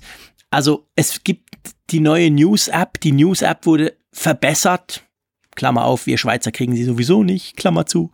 Ja. Ähm, die Aktien-App wurde verbessert. Die Aktien-App kam aufs iPad. Eine Riesensache wurde da drum gemacht. Da haben wir drauf gewartet. Wahnsinn, genau. Also ich, ich weiß gar nicht, wie ich arbeiten konnte ohne die Aktien-App auf meinem iPad. Meine Güte, meine Stocks, ich konnte sie gar nicht angucken die ganze Zeit. Ähm, ja, also irgendwie der Audiorecorder wurde neu gemacht und kommt aufs iPad, hat noch iCloud Sync. Ich gebe zu, das finde ich recht cool. Den brauche ich ab und zu. Wenn ich ganz ja. kurz auf die Schnelle so einen O-Ton machen, den ich sogar im Radio dann manchmal brauchen kann. Das finde ich jetzt hingegen recht cool. Aber anyway, also dieser Teil mit den eigenen Apps, die überarbeitet wurden, der war schon wahnsinnig lang oder ging nur mir in, in San Jose das so? Nein, das war mit Abstand der lahmste Teil der ganzen Keynote. Und äh, das mit der, mit der Aktien-App war ja schlichtweg lachhaft. Ja. Nennen wir es nochmal beim Namen. Also, Peinlich. Also ich möchte einfach mal wissen, in, bei wie vielen Nutzern diese App denn in diesem berühmten Ordner landet, wo dann auch andere System-Apps landen, die man wenig benutzt. Ja, genau. Ich habe auch so einen Unterordner Apple, da landen die alle drin, die ich nie brauche. Genau. Und Aktien zählt definitiv dazu. Ich habe weder darauf gewartet, dass es aufs iPad kommt, noch dass es auf Mac kommt. Nein. Und äh, wie viel Zeit da verschwendet wurde, etwas dann den Leuten schmackhaft zu machen, was sie, glaube ich, mehrheitlich uninteressant finden. Ja, das, das, das kann man allenfalls dadurch rechtfertigen, dass es dann nachher wieder irgendeinen Sinn ergab, als wir dann über das Thema macOS gesprochen haben. Da Stimmt. bekam das ja irgendwie eine andere Dimension, die ganze Sache, aber trotzdem, trotzdem, ich, ich fand diese ganze Sache hier, gerade die Aktien-App als Showcase zu nehmen, oh, ja, schlimm. Das war wirklich das, das, schlimm. Ja. Das, das wären echt 20 Minuten Screentime gewesen, die sie uns hätten ersparen können ja. und die dann auch die Keynote auf ein etwas erträglicheres Maß reduziert hätten. Das, das hätte, ich meine, ich will jetzt nicht diese ewigen Steve Jobs-Vergleiche heranziehen, aber so ein, ein Kram wäre rausgeflogen aus so einer Kino. Das wäre vielleicht immer mal geplant gewesen. Das wäre niemals in, dem, ja. in der finalen Version gelandet. Ja, viel zu unrelevant. Machen wir nicht. Punkt. Könnt ihr im Release irgendwo schreiben, hinten links.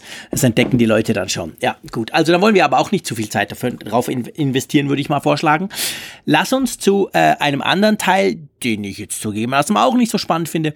iBooks. Das Ding heißt neu. Genau. Nut das heißt jetzt das? Apple Books. Vielleicht zuerst mal zur Einordnung.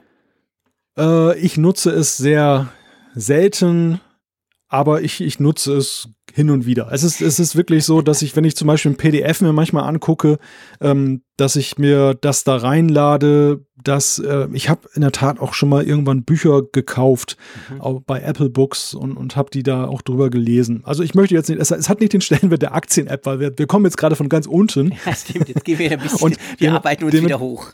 Genau, dementsprechend ist es nicht schwer, jetzt irgendwie dem was abzugewinnen.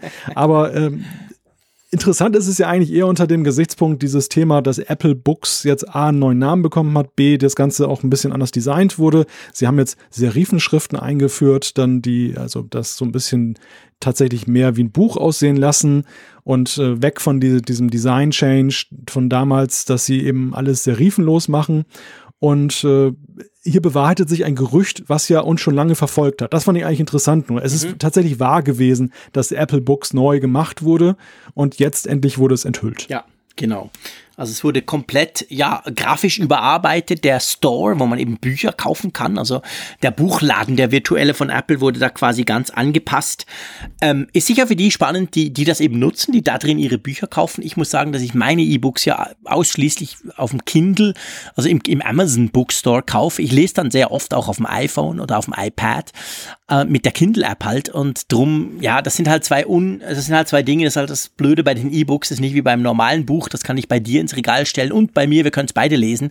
Aber das ist halt da nicht so. Entweder kaufst du dein, dein Zeug bei iBooks oder neu eben bei Apple Books, dann kannst du es natürlich nur dort brauchen und umgekehrt mhm. ähm, kann ich meine Kindle-Sachen kann ich halt nur in der Kindle-App lesen. Von dem her ja, gesehen ist das für mich nicht so spannend. Ja, mehr noch, mehr noch. Es ist, es ist ja, es ist ja nicht nur eine Frage jetzt dann der Gewohnheit. Es ist auch vor allem nicht eine Frage des Designs. Es ist zuallererst eine Frage des Angebots. Und damit steht und fällt es ja. Amazon ja. hat einfach das beste Angebot an E-Books, weil fast alle Kindle-Books unterstützen. Während Apple, ich weiß nicht, wie es mittlerweile ist, dafür nutze ich zu, zu selten, aber gerade am Anfang war eben auch die Attraktivität gegenüber Amazon nicht groß, weil sie einfach viel weniger Bücher im Angebot ja. haben. Und je nachdem, welche Buchtitel einen interessieren, fand man Sachen oder fand sie dort nicht nicht. Ja. Und das ist letztens der springende Punkt. Es geht ums Angebot, wie bei der Musik, wie bei Streaming. Klar, ich meine, seien wir ehrlich, äh, Amazon hat quasi das E-Book erfunden. Das stimmt natürlich nicht technisch gesehen, aber die haben dem Ganzen zum Durchbruch verholfen mit ihren ganz ersten Kindles. Und seit da sind die im Geschäft und die sind halt nun mal wirklich dick im Geschäft und die sind auch nicht umsonst Marktführer, finde ich. Die machen das schon ganz gut. Aber anyway, also wer gerne Bücher kauft bei Apple direkt auf der Plattform, der hat jetzt mit Apple Books dann mit iOS 12 eine neue sagen wir mal, neues Design, neue Möglichkeiten etc. Lass uns zu einem anderen gehen, was auch neue Möglichkeiten gibt, was mich echt begeistert hat und glaube ich relativ viel. Ich habe gestaunt, da gab es Applaus, da gab es Szenenapplaus, es gab nicht so oft Applaus an dieser Keynote, aber da gab es einen und zwar CarPlay. Und wenn ich das jetzt so sage, dann denkt vielleicht der eine oder andere, was? Die haben zu CarPlay geklatscht, was ist denn da los? Erzähl ja, mal, genau. was da neu ist. CarPlay ist ja so ein bisschen das TV-OS ja, und iOS. Genau, ganz genau, das Hobby. Machen wir mal, wenn wir Car Zeit haben. Ja, CarPlay hat neu die Möglichkeit bekommen, dass dort Dritt-Navi-Apps zugelassen werden. Also es ist jetzt nicht mehr nur Apple vorbehalten, dass sie ihre eigene Karten-App dort haben, sondern sie lassen auch dann eben andere Navigationssystemhersteller dort zu, dass sie eben dann Apps dann da dafür für diese Plattform, für diese Art der Anzeige da bringen. Und es wirkte eben sehr lange so, als wenn Apple das nie, nie, nie, nie, niemals zulassen würde. genau. Und das hat alle völlig überrascht, ja. dass sie so aus dem Ärmel das so schütteln nach dem Motto, geht jetzt, herzlichen Glückwunsch, kann losgehen. Warum machen sie das? Haben Sie eingesehen, Puh. dass Apple Maps tatsächlich scheiße ist? Nein, das, das glaube ich ganz sicher nicht. okay. Das, das glaube ich ganz sicher nicht. Es, es ist vielleicht eher eine Art Selbstbewusstsein, was mittlerweile gereift ist, dass sie sagen, Apple Maps ist so gut, dass es dann auch irgendwo noch den Vergleich bestehen kann. Das, das, äh, das glaube ich schon eher, dass das vielleicht so der, der springende Punkt ist, dass sie das sagen. Gleichzeitig aber natürlich auch, ich meine, CarPlay, hat, hat ja sowieso schon so sein Wenn und Aber, was jetzt eben, äh, viele schwören darauf. Ich fand es auch sehr reizvoll, als ich es mal in einem Auto testen konnte. Aber was ja doch der springende Punkt ist gegenüber Android, zum Beispiel Android Auto, das kann ich ja auf jedem Smartphone nutzen. Da brauche ich nicht ein spezielles Radio für. Das ja. ist schon so eine Einschränkung. Während CarPlay ist immer das Gerät gekoppelt. Und dann kommt CarPlay noch so mit diesen typischen Apple-Restriktionen. Ich kann dies nicht, ich kann das nicht. Wenn Android ja generell sehr offen ist für vieles. Ja. Und ich glaube einfach, da haben sie nachjustiert. Sie haben einfach gesehen, dass das Thema, man sieht es ja auch in der Reaktion. Sie haben ja absolut richtig die Reaktion antizipiert der ja, Leute. Genau. Dass, dass es augenscheinlich ein Herzensanliegen ist. Gerade in den USA höre ich es immer wieder. Da geht es nämlich um diese App Waze, die viele mhm. eben dann auch sehr gerne gerne nutzen, um Staus zu umfahren, die sehr akkurat ist, sehr gute Nutzerdaten hat, viel besser als alle anderen, die es da gibt. Und äh, das, das wollten die Leute haben. Und jetzt haben sie es gekriegt und das, das steigert auch die, die Kundenzufriedenheit, ohne, sage ich mal, dass Apple das jetzt ja irgendwie merklich schadet. Ja, definitiv. Gut, nächster Punkt, einverstanden? Sehr gerne. Zu einem Punkt, der mir große Freude bereitet, muss ich ganz klar sagen, und der eigentlich mit etwas zusammenhängt. Ich versuche zu sprechen und gleichzeitig unserem Skript etwas umzustellen. Das kann nur schiefgehen, aber ich glaube, es hat geklappt. Äh, und zwar geht's ums Thema äh, Nicht-Stören. Äh, die Nicht-Stören-Funktion kennt ihr vielleicht, kann man drücken, diesen kleinen Halbmond, und danach kommen eben Benachrichtigungen nicht mehr rein, das Ding, äh, beziehungsweise es brummt nicht mehr, man hat so ein bisschen seine Ruhe. Und ich finde, sie haben das sehr schön erklärt, das Problem der Funktion, wie sie bis dahin bestand, nämlich Du lädst dein iPhone neben deinem Bett, du schläfst mal ein Stündchen, du willst mal nur kurz auf die Uhr gucken vom iPhone, du machst das Ding an und du siehst, oh, da kam ja eine WhatsApp-Nachricht. Na komm, lass uns mal kurz klicken und schon bist du dran und schon bist du eine Stunde dran und kannst nicht mehr einschlafen, etc. pp. Und dagegen machen sie jetzt was. Genau, Bedtime nennt sich das Ganze, was einem diese Sachen dann eben ja, wie beim Autofahren, wie dieser Auto, nicht beim Autofahren Störmodus erstmal vorenthält, aber dann einem gesammelt nachher dann eben dann übergibt sozusagen, wenn man aus dem Modus wieder rausgeht. Genau, also man wird, man kriegt wirklich gar nichts mehr angezeigt, man hat wirklich nur den Screen mit der Uhr und sonst nichts, auch wenn man, wenn man es dann eben mal kurz hell macht, den Screen oder anklickt. Und dann, wenn man da daraus rausgeht oder man kann auch Stunden einstellen am Morgen quasi, kriegt man dann sozusagen eine Zusammenfassung, wo er sagt, guck, das hast du alles verpasst heute Nacht. Finde ich eine definitiv ganz praktische Funktion, die mir eigentlich recht gut gefällt, auch mit der Möglichkeit, dass du das ortsabhängig machen kannst, quasi immer wenn ich zu Hause bin, dann Ruhe oder mhm. eben zeitabhängig. Also das ist schon was, denke ich, das ist ein Thema und das war ja dann vor allem auch bei der nächsten Funktion ein großes Thema. Ja, aber ich glaube, man darf gerade diesen Aspekt überhaupt nicht unterschätzen, denn das ist eigentlich für mich dann noch an, an diesen Neuigkeiten das Spannendste jetzt bei Nicht-Stören, dass es automatisch endet. Ich ja. möchte nicht wissen, wie viele das aktivieren und am nächsten Tag oder sonst wann losrennen und sich wundern, hm, komisch, heute ist ein ruhiger Tag, genau, heute ruft keiner an, es kommen keine genau. WhatsApp-Nachrichten und irgendwann wird man dann der Tatsache gewahr, dass man diesen Modus die ganze ja. Zeit drin hatte und dann kann man erstmal 40 äh, Nachrichten abarbeiten und genau das ist das Großartige, dass man eben sagen kann, koppel es an meine derzeitige Location. Wenn ich jetzt mein ja. Meeting beendet habe, ich gehe raus aus dem Gebäude, peng, ist alles automatisch da und das sind so Komfortfunktionen, die natürlich sehr nützlich sind. Genauso diese zeitliche zeitliche Limitierung, dass man sagen kann, ich brauche mal eine Stunde Ruhe jetzt. Ja. Ich muss mal eben jetzt was abarbeiten. Und das äh, finde ich einfach nützlich. Man kann natürlich sagen, klar, drück den Knopf, wo ist denn das Problem? Nee, Aber es sind so Kleinigkeiten, ja. die eben das abrunden. Ja, finde ich auch. Also man kann wirklich, man hat die Möglichkeit, das quasi bis morgen früh oder jetzt eine schnelle Stunde oder eben bis den ganzen Ort oder eben, und das ist auch sehr cool, gerade im Arbeitsumfeld, du, wenn du in deinem Kalender jetzt ein Meeting drin hast, kannst du eben dann sagen, bis zum Ende von diesem Ereignis, von diesem Meeting und dann hast du Ruhe. Und danach, wenn das Meeting vorbei ist, du wieder in der Cafeteria stehst und dich einer anrufen will, bist du wieder erreichbar. Also da kann ich euch jetzt schon sagen, das ist eine Funktion, die werde ich brauchen. Das finde ich super praktisch und bis jetzt war es eigentlich so, dieser Night-Modus, der war für mich einfach wirklich am Abend. Ich habe den am Abend irgend um 10 oder so mal angeklickt, weil ich dachte, jetzt muss mir eigentlich keiner mehr anrufen und dann hatte ich halt Ruhe. Aber so ist das viel, viel ja, logischer und sinnvoller geworden. Also finde ich eine, das ist jetzt genauso eine der Funktionen, die tönt völlig unspektakulär, aber ich bin überzeugt, das wird sehr vielen Leuten sehr breit wird das nützen. Also das ist eine coole Sache. Ja. Ja, man muss sie vor allem ja auch sehen, zusammen mit den Dingen, die wir jetzt gleich noch besprechen werden, die ja eben auch genau in diese Richtung gehen. Es geht sehr viel um ja, dieses digitale Wohlbefinden, mhm. das wir ja schon jetzt bei der, bei der Google I.O. als Thema hatten. Und Apple hat erstaunlicherweise das auch sehr groß aufgegriffen hier, hat ja ein ganzes Instrumentarium geliefert. Neben dieser Sache ist es zum Beispiel eben auch diese Screen, Screen Time Geschichte, mhm. dass ich also mir Nutzungsstatistiken anzeigen lassen kann. Wie oft nutze ich bestimmte Apps, dass ich mir Limits setzen kann. Ich will heute nur eine Stunde Twitter nutzen, dann ist Schluss damit. Und natürlich, das äh, spielt auch zunehmend eine Rolle, weil ja gerade bei Kindern eben dann auch dann das sehr schnell oder von Geburt an den Alltag übergeht, Smart-Geräte zu nutzen, dass man auch da maßvoll eben dann auch als Erziehungsberechtigter dafür sorgen kann, dass sie eben das nicht übermäßig nutzen, dass das irgendwo alles sich irgendwo in der Waage hält. Und das ist, das, das sind so Komfortfunktionen, wo du, wie du schon zu Recht sagst, wo man nicht sagen kann, das ist der ganz große Wurf, das ist jetzt nicht Airplay 2, aber das wird das so den Alltag, glaube ich, schon in der Summe kann es den positiv beeinflussen? Ja, massiv, definitiv massiv. Also ich, ich meine, du hast auch Kinder. Meine Kids sind ein bisschen älter als du, die sind schon voll eigentlich grundsätzlich dran. Die haben zwar noch kein eigenes Smartphone, aber es ist nur eine Frage der Zeit, dann kriegen sie dann halt doch eins. Im Moment haben sie noch iPod Touches, aber ich sehe zum Beispiel auch diese Familien, diesen Kinderschutz und überhaupt diese ganze Familienfunktion. Da ist Apple schon vor iOS 12 viel, viel weiter als die Konkurrenz. Da sind sie massiv weiter. Google hat erst jetzt angefangen, langsam zu merken, hey, vielleicht sollte man so eine Art quasi Assisted Smartphone-Modus haben, wenn du eben ein Smartphone deinen Kindern gibst. Ich habe das alles ausprobiert. Das ist noch sehr hakelig. Das macht teilweise noch nicht so wirklich Spaß. Bei iOS war das schon immer sehr gut. Du konntest schon immer ziemlich genau einstellen, was können sie, wie dürfen sie es etc. Jetzt kommt halt noch dazu, dass du quasi nicht einfach, bis jetzt konntest du sagen, App ja oder nein. Safari ist weg, paff. Dann können sie halt nicht surfen, Punkt. Und aber in Zukunft kannst du sagen, ja, schon gut Safari, aber hey, half an hour, 30 Minuten, danach ist Ende Banane. Und danach bei dem bei dem Kindergerät quasi können die das auch nicht einfach ausschalten. Also ich kann ja bei der generell bei der bei, beim Screentime kann ich mir selber ja ein Limit setzen. Ich kann sagen, okay, Twitter nur sechs Stunden am Tag, dann erreiche ich das schon am Mittag und dann kommt die Meldung, hey, du hast dein Twitter-Zeitbudget aufgebraucht und dann sage ich, ja, ist mir doch wurscht, ich mache weiter. Das kann ich natürlich. Bei den Kindern, also bei den Geräten, die eben quasi so konfiguriert sind, kommt dann wirklich, hey, jetzt ist aus, vorbei. Und dann krieg ich quasi als Eltern, krieg ich eine Nachricht, hey, der hat jetzt sein Safari-Zeitbudget aufgebraucht, darf er noch oder darf er nicht? Da kann ich sagen, nö.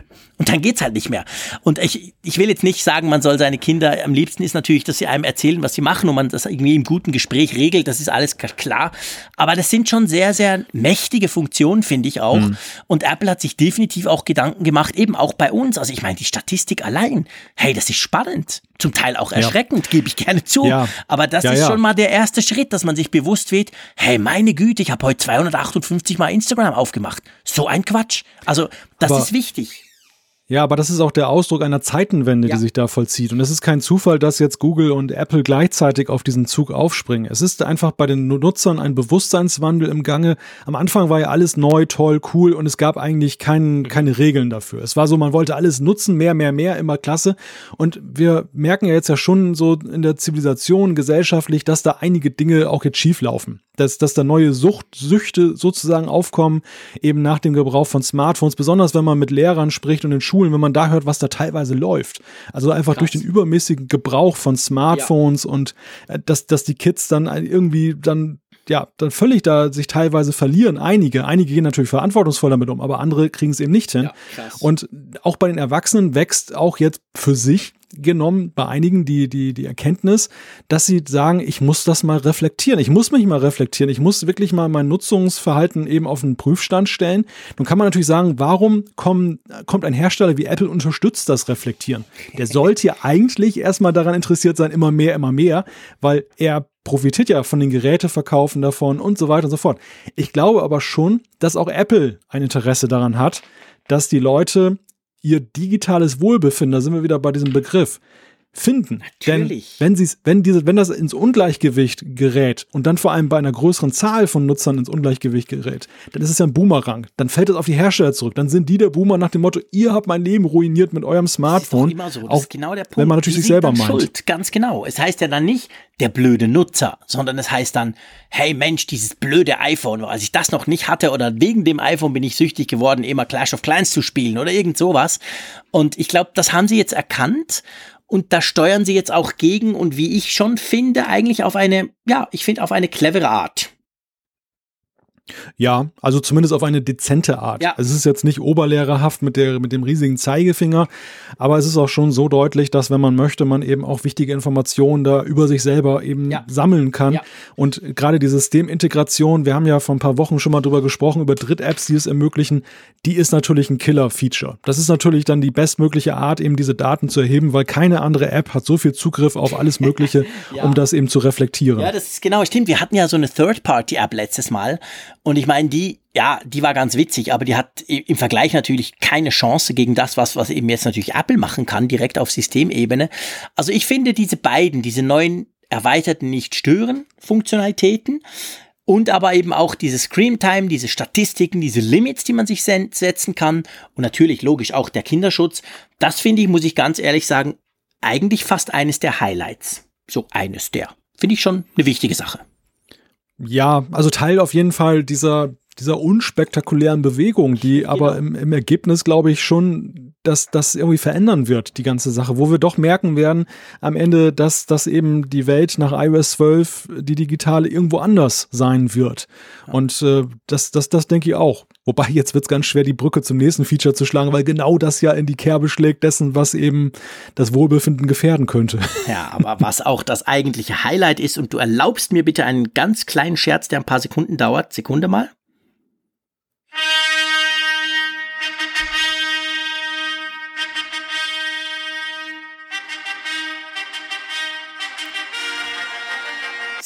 Das musste jetzt einfach kurz sein. Da musste eine Fanfare eingespielt werden. Ihr wisst, wir machen das live. Wir basteln das nicht nachträglich zusammen. Darum habe ich jetzt schnell auf YouTube was gesucht. Waren übrigens die Wiener Philharmoniker. Das geht dann noch drei Minuten so weiter. Also das dachte, eigentliche das Highlight und, und genau und genau und der eigentliche Grund, warum ich heute Mittag nach drei Tagen Ausharren auf meinem produktiven und ständig im Einsatz befindlichen iPhone 10 iOS 12 installiert habe, ist die Funktion, zu der wir jetzt kommen, nämlich die neuen Benachrichtigungen. ja, ich kann das nachvollziehen. Also die Benachrichtigungen sind eine tolle Sache. Man kann jetzt dann die Benachrichtigungen gruppieren. Das, das, das äh, ist dann eine tolle neue Funktion, die es einem ermöglicht, dass nicht alles nacheinander kommt, sondern eben dann, gerade wenn man viele Notifications eben aktiviert hat, dann das dann geordneter vorfindet. Zugleich kann man auch eben einstellen direkt. Man muss nicht mehr über Einstellungen, die, die eigene App gehen und dann erstmal Mitteilung suchen und dann die jeweilige App finden, um das zu ändern. Man kann jetzt direkt am Lockscreen sagen, ich möchte das hier nicht mehr sehen oder ich möchte das weniger sehen, mute das mal ja, das ist, ich meine, das, wir, wir feiern das als Sensation. Eigentlich längst überfällig gewesen, oder? Ja, massiv, natürlich. Ich meine, unsere schlaue Hörerschaft könnte mir jetzt um die Ohren schmeißen und sagen, hey, Frickemann, bei Fotos warst du total uncool und hast gesagt, so ein Scheiß kann Google schon lange. Und jetzt machst du die Benachrichtigung zu einem super mega duper Ding, aber Android kann das ja schon lange. Stimmt, Android kann das schon lange, viel besser, seit Jahren. Seit Jahren nerv ich mich über die Benachrichtigung bei iOS, weil die einfach schlicht und ergreifend die Hölle sind. Wenn du die aktiviert hast und ich gebe zu, ich bin ein Freak, ich liebe die Benachrichtigung, ich habe die fast bei allen Apps an. Ich will, dass das knallt, dass das reinkommt. Aber dann hast du eben zum Beispiel 15 mal Twitter und dann ist der Screen voll und dann siehst du die Wetterwarnung unten dran nicht oder was auch immer. Also und jetzt allein durch die Gruppierung, das hilft schon mal sehr, aber vor allem dann eben auch, dass du es direkt dort einstellen kannst. Du kannst jetzt wirklich direkt diese Gruppe aufmachen und sagen, okay, die möchte ich aber weniger diese Art der, der Benachrichtigungen oder nur zusammengefasst oder später oder gar nicht mehr. Und vorher musstest du ja, ah ja, muss ich da mal einstellen. Moment, ich muss raus. Ich gehe in die Einstellung. Wie hieß das schon wieder? Benachrichtigung? Nee, ah, Mitteilung, genau. Mitteilung. Wo ist denn die App? Oh, scheiße, die ist ganz weit unten scroll, scroll. Also das hast du ja relativ selten gemacht dann. Und jetzt kannst hm. du das alles an einem Ort, nämlich dort, wo es halt passiert. Also dort, wo die Benachrichtigung dich halt entweder stört oder kommt. Und das finde ich wirklich, ich kann es nicht anders sagen, das ist für mich eine Riesenerleichterung, einfach weil ich halt die, sehr viele von diesen Benachrichtigungen immer aktiviert habe. Ja, was dich jetzt überraschen wird, ist, ich sage, es ist auch eine Erleichterung für die Entwickler. Echt? Warum? Ja, weil im ersten Moment denkt man ja, für den Entwickler ist es ein Graus, ja, dass, genau. dass jetzt da der Nutzer so einfache Instrumente an die Hand bekommt, deine Sachen zu muten oder weniger davon zu bekommen oder gar ganz auszuschalten. Aber ich halte dagegen, das ist eine Erleichterung für den Entwickler, weil eben diese schwere Einstellbarkeit, ich möchte nicht wissen, in wie vielen Fällen das dazu geführt hat, dass Apps gelöscht wurden bei Nutzer ja, entweder nicht wussten, wie sie an die Einstellung rankommen oder aber träge waren und gesagt haben, oh, ich habe gar keinen Bock jetzt in drei Ebenen zu gehen, ich lösche einfach mal die App. Und, und, dann ist die App weg und du hast als Entwickler völlig verloren, obwohl es eigentlich nur um die Push-Nachrichten geht, die vielleicht eben ja ganz hilfreich sind, um den Nutzer manchmal zu erinnern, es gibt die App noch oder ihn da verleiten sollen reinzugehen. Aber ich behaupte mal, für viele Entwickler ist es besser, die App bleibt drauf und der Nutzer stellt nur die Benachrichtigung ab oder reduziert sie, als dass er sie gleich ganz löscht. Und deshalb ist es auch, glaube ich, aus Entwicklersicht durchaus ein Feature, was einige begrüßen werden. Natürlich gibt es auch die Zuspammer, die jetzt dann da dann natürlich dann verlieren werden, aber durchaus zu Recht. Also ich finde, das, Entwickler sind jetzt auch nicht so homogen, dass sie sagen, dass, dass so eine riesige Solidarität untereinander da ist. Da gibt es ja auch durchaus verschiedene Fraktionen. Ja, und das zeigt auch schön, lieber Malte, dass dem Apfelfunk eben seine Hörerschaft wirklich, wir stellen auch unsere Hörerschaft ins Zentrum, weil unsere eigene App, die Funkgeräte-App, hat ja auch seit neuestem diese Push-Funktion. Also die Push-Funktion hat sie schon länger, aber jetzt ja zusammen mit der News-Sektion kann man ja da auch sehr schöne Dinge tun. Aber ihr seht, uns ist das eben wichtig, dass man das entsprechend auch einstellen kann.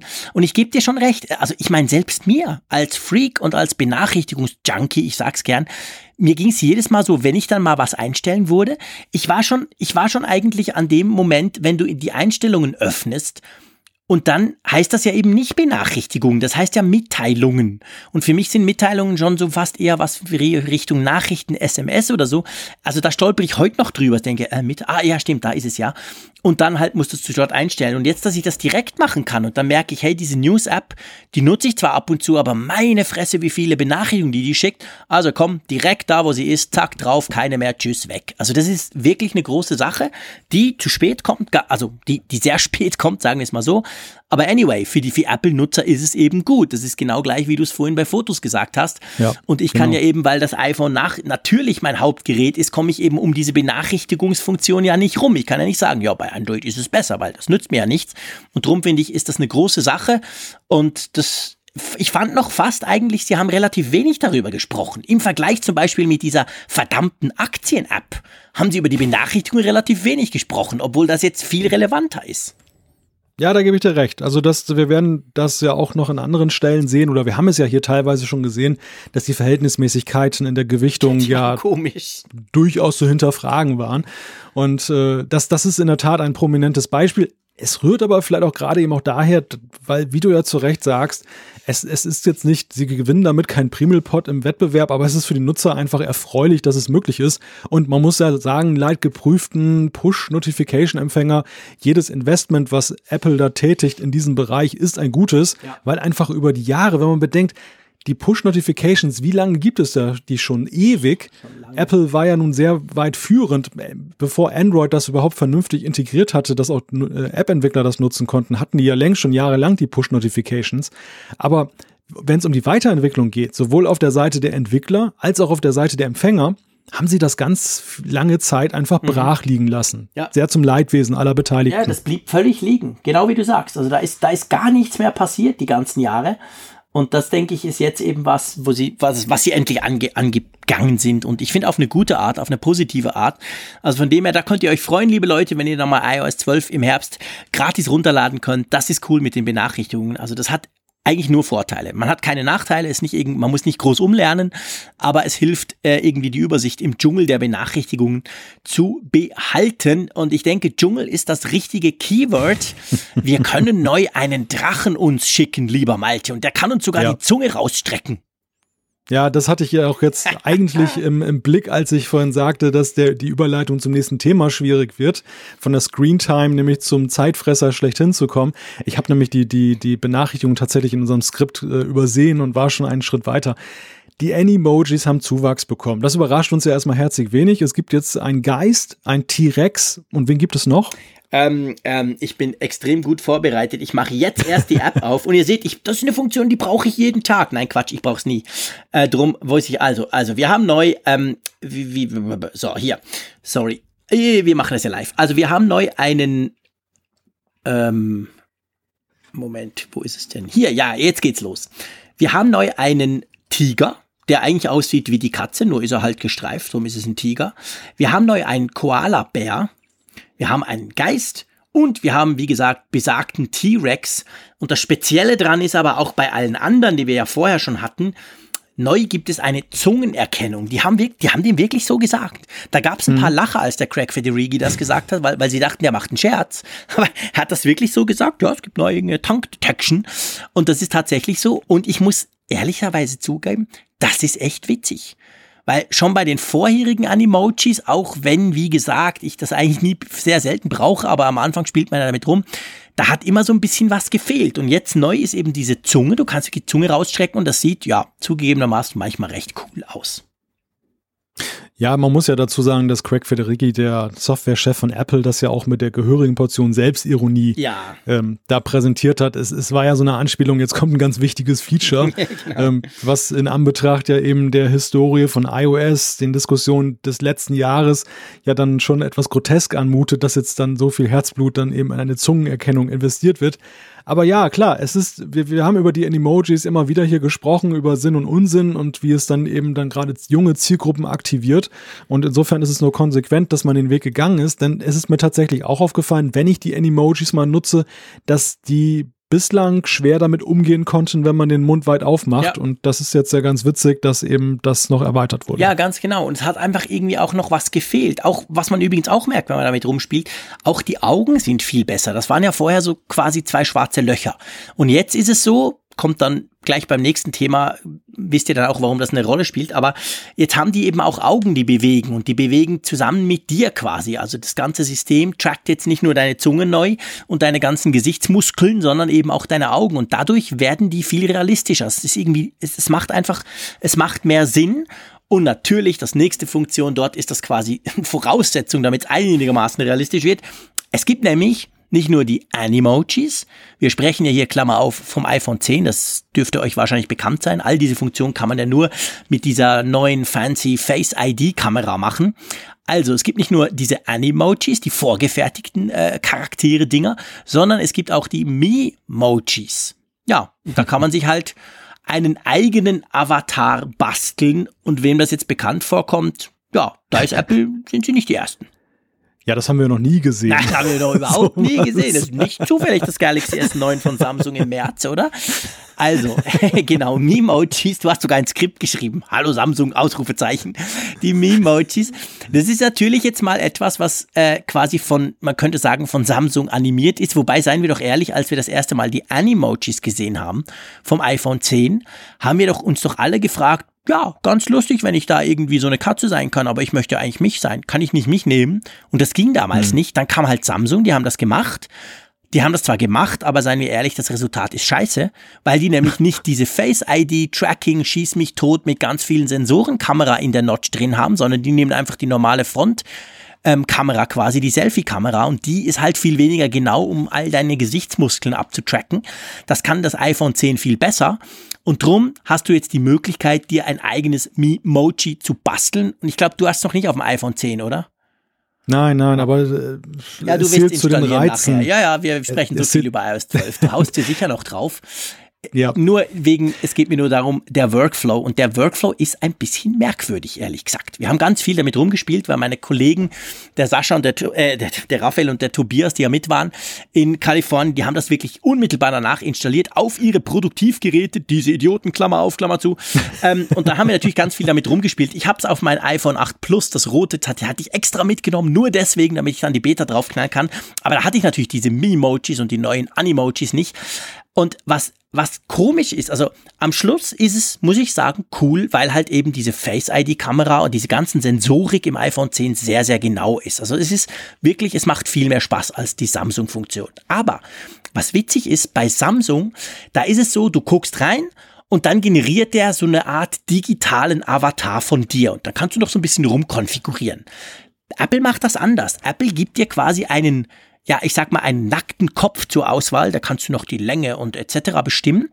Und dann machst du alles selber. Also der braucht nicht die Kamera, um mal von dir quasi ein Abbild zu erzeugen und das zu digitalisieren, sondern du machst am Anfang alles selber. Und das ist ganz ehrlich gesagt recht mühsam. Du hast ungefähr 300, nicht ganz, aber fast. Du hast ganz viele Optionen was du einstellen kannst, welche Farbe, was für eine Haarfarbe, wie lang ist dein Kopf und wie sind die Ohren und hast da vielleicht noch was dran, etc. pp. und weiter und weiter. Das geht also gut und gerne zehn Minuten, wo du dich dadurch diverseste Menüs klickst, bis du so ein Figürchen hast, das so einigermaßen aussieht wie du. Und danach kannst du dieses Figürchen dann immer brauchen und mit dem eben quasi äh, das via, via iMessage dann verschicken und animieren. Du kannst es dann auch speichern und so. Aber ich war so ein bisschen erstaunt, dass man nicht einfach quasi in die Kamera guckt und da macht's zack und dann mhm. kommt mal so, so ein Vorschlag. Du musst wirklich alles von Hand zusammen basteln. Das führt mich zu der Spekulationsfrage, die ich dir gerne mal stellen würde. Mhm. Wann denkst du, wurde dieses Feature programmiert? Ja, das ist eine geile Frage. Sehr schön. Ja, das ist eine sehr, sehr, sehr gute Frage. Ja, ehrlich gesagt, wenn du, ja, es war, vielleicht, die wurde, die wurde schon, die wurde weit vor Samsung programmiert. Also die wurde vielleicht schon. Denkst du? Ja, könnte doch sein.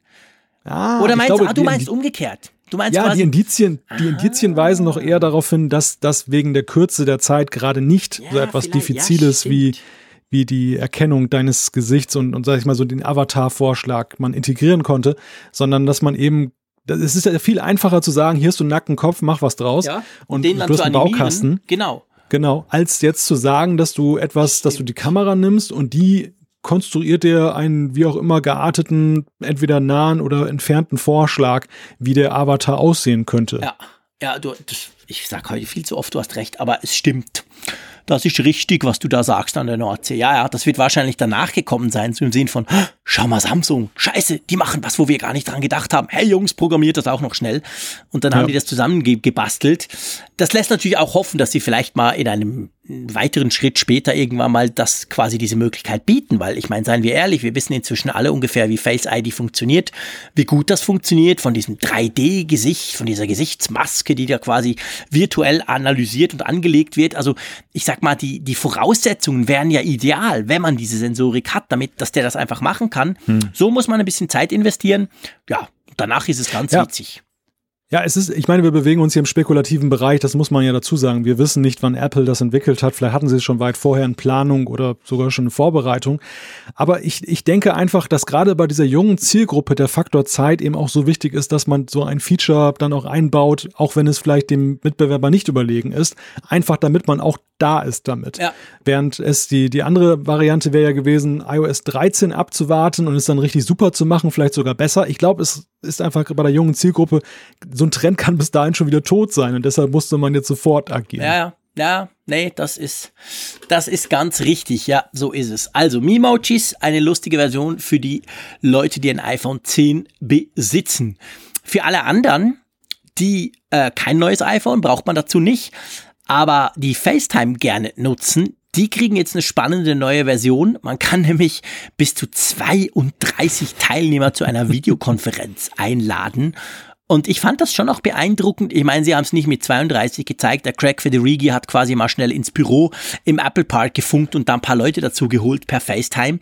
Aber ich fand, es war eigentlich recht cool gelöst. So die Art, wie du siehst, wer gerade spricht, oder? Ja, wir sehen natürlich darin Google Hang Hangouts dann äh, wieder, was ja auch, glaube ich, mit diesem Modus arbeitet, dass der Sprechende größer wird und die, die Schweigenden kleiner wird. Aber trotzdem, es ist, es ist ja auch eine Sache, die bei FaceTime sehr von einigen vermisst wurde, dass man nicht vielleicht 32 Leute gleich einlädt, aber zumindest mal drei oder vier in ein gemeinsames Gespräch packen kann. Und es ist halt ein wichtiges Signal auch in Richtung der Mitbewerber wie Skype allen voran, die ja eben solche Multikonferenzen schon länger anbieten, dass man eben dort gleichzieht, wenngleich wir natürlich immer noch darauf warten, dass das FaceTime zum offenen Standard wird, so wie Steve Jobs uns das ja vor acht Jahren versprochen hat. Hat er mal, gell? Mhm. Ja, Gell, Im Unterschied zu iMessage, da hat es nämlich diese Aussage nie gegeben. Aber bei FaceTime hat er mal gesagt, das wird quasi der neue Videostandard, den können dann auch andere, sprich Android haben, oder? Ja, das kommt dann zusammen mit AirPower raus. Na, ah ja, stimmt. Oh ja, easy, dann da müssen wir uns ja keine Sorgen machen. Brauchen wir aber auch nicht so schnell damit zu rechnen, genau. Sehr schön. Also, FaceTime ist cool. Nutze ich übrigens viel. Habe ich jetzt natürlich auch gerade in den USA genutzt. War immer ganz lustig. Meine Kinder waren immer ganz beeindruckt. Das erste Mal, dass ich so ganz in einer anderen Zeitzone war, seit die auf der Welt sind. Und wenn ich ihnen sage, ich habe ihnen, hab ihnen dann immer gesagt, hey, Gute Nacht zusammen, wenn Sie gerade aufgestanden sind und umgekehrt quasi, wenn Sie gerade ins Bett gingen, habe ich gesagt, so, ich gehe mal langsam frühstücken. Das fanden Sie ganz spannend. Also FaceTime, denke ich, ist halt schon eine coole Funktion. Bist du dir sicher, dass sie vom Umfeld beeindruckt waren oder wie du ausgesehen hast? Nein, nur von der Zeitverschiebung. Nein, nein, nein, das haben sie nicht bemerkt. Ich, ich glaube, so genau war es dann doch nicht. Was mich okay. übrigens erstaunt hat, by the way, vielleicht eine kleine Randnotiz, wir können ja zwischendurch noch so was einstreuen von meinen Erlebnissen, wo ich schon gestaunt habe. Ich meine, wir waren in einem super duper, sicher auch schweineteuren Hotel untergebracht, in, ähm, in, in Walking Distance, also zu Fuß konnte man zur WWDC rüber marschieren. Aber was mich schon erstaunt hat, ist so das Internet hey, in diesem super mega Tempel-Hotel. Das war also also ich meine, du, du lädst iOS 12 und es das heißt dann neun Stunden. Du gehst mal kurz duschen und es das heißt dann elf Stunden. Du verlierst die Geduld, kommst zurück und es das heißt 14 Stunden. Also das Internet war, war wirklich schweinelangsam in dem Hotel. Und auch sonst irgendwie dieses WWDC, ich habe ja schon gesagt, da gab es am Anfang gar kein Internet außerhalb der, die, die, dieses Konferenz, dieser großen Halle ging es dann, aber auch da irgendwie ja, wir haben ja schon mal in einer Folge drüber gesprochen, wo uns Leute gesagt haben, hey, ihr immer mit eurem superschnellen Internet, bei mir dauert sowas Stunden.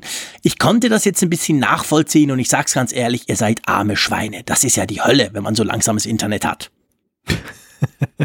ich wollte eigentlich jetzt einen umgekehrten Schuh daraus machen, dass ich sage, ähm, das Breitbandentwicklungsland Deutschland, es geht noch schlimmer. Ja, wahrscheinlich. Ja, es stimmt ja auch. Ich meine, wir haben ja erdrückende beziehungsweise äh, bedrückende ähm, Sachen von euch, äh, liebe Hörer, bekommen, wo ihr geschrieben habt, was ihr für Leitungen habt, wo wir dann eben mal kurz rechnen konnten, was heißt, wenn du zweieinhalb Gigabyte Beta von iOS laden willst, dann eben genauso ähnlich ging es mir auch. Aber man denkt so, hey, ich bin im Silicon Valley, hallo?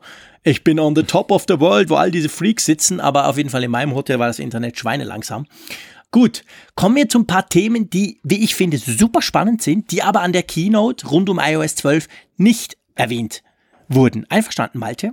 Ja, ja, ja, genau. Das ist ja gerade das Witzige, dass wir ja eben die Aktien-App dann so ausführlich präsentiert genau. bekommen haben.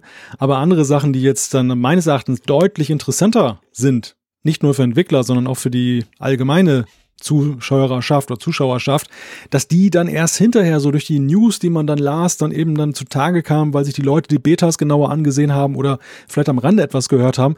Und eine dieser Entwicklungen ist, und die natürlich wieder viel Raum für Spekulationen lässt, ist, dass das iPad jetzt die Gesten auch beherrscht, die wir vom iPhone 10 kennen. Das Kontrollzentrum zum Beispiel, das kann man jetzt wie so ein Rollo oben von der Seite runterziehen und die Uhrzeit ist kurioserweise nach links verschoben. Das könnte auf einen Notch hinweisen. Also was ist dran an der ganzen Geschichte oder wie finden wir das erstmal? Ich habe jetzt, du warst so schnell, das bin ich mir gar nicht gewöhnt von dir, von der Nordsee.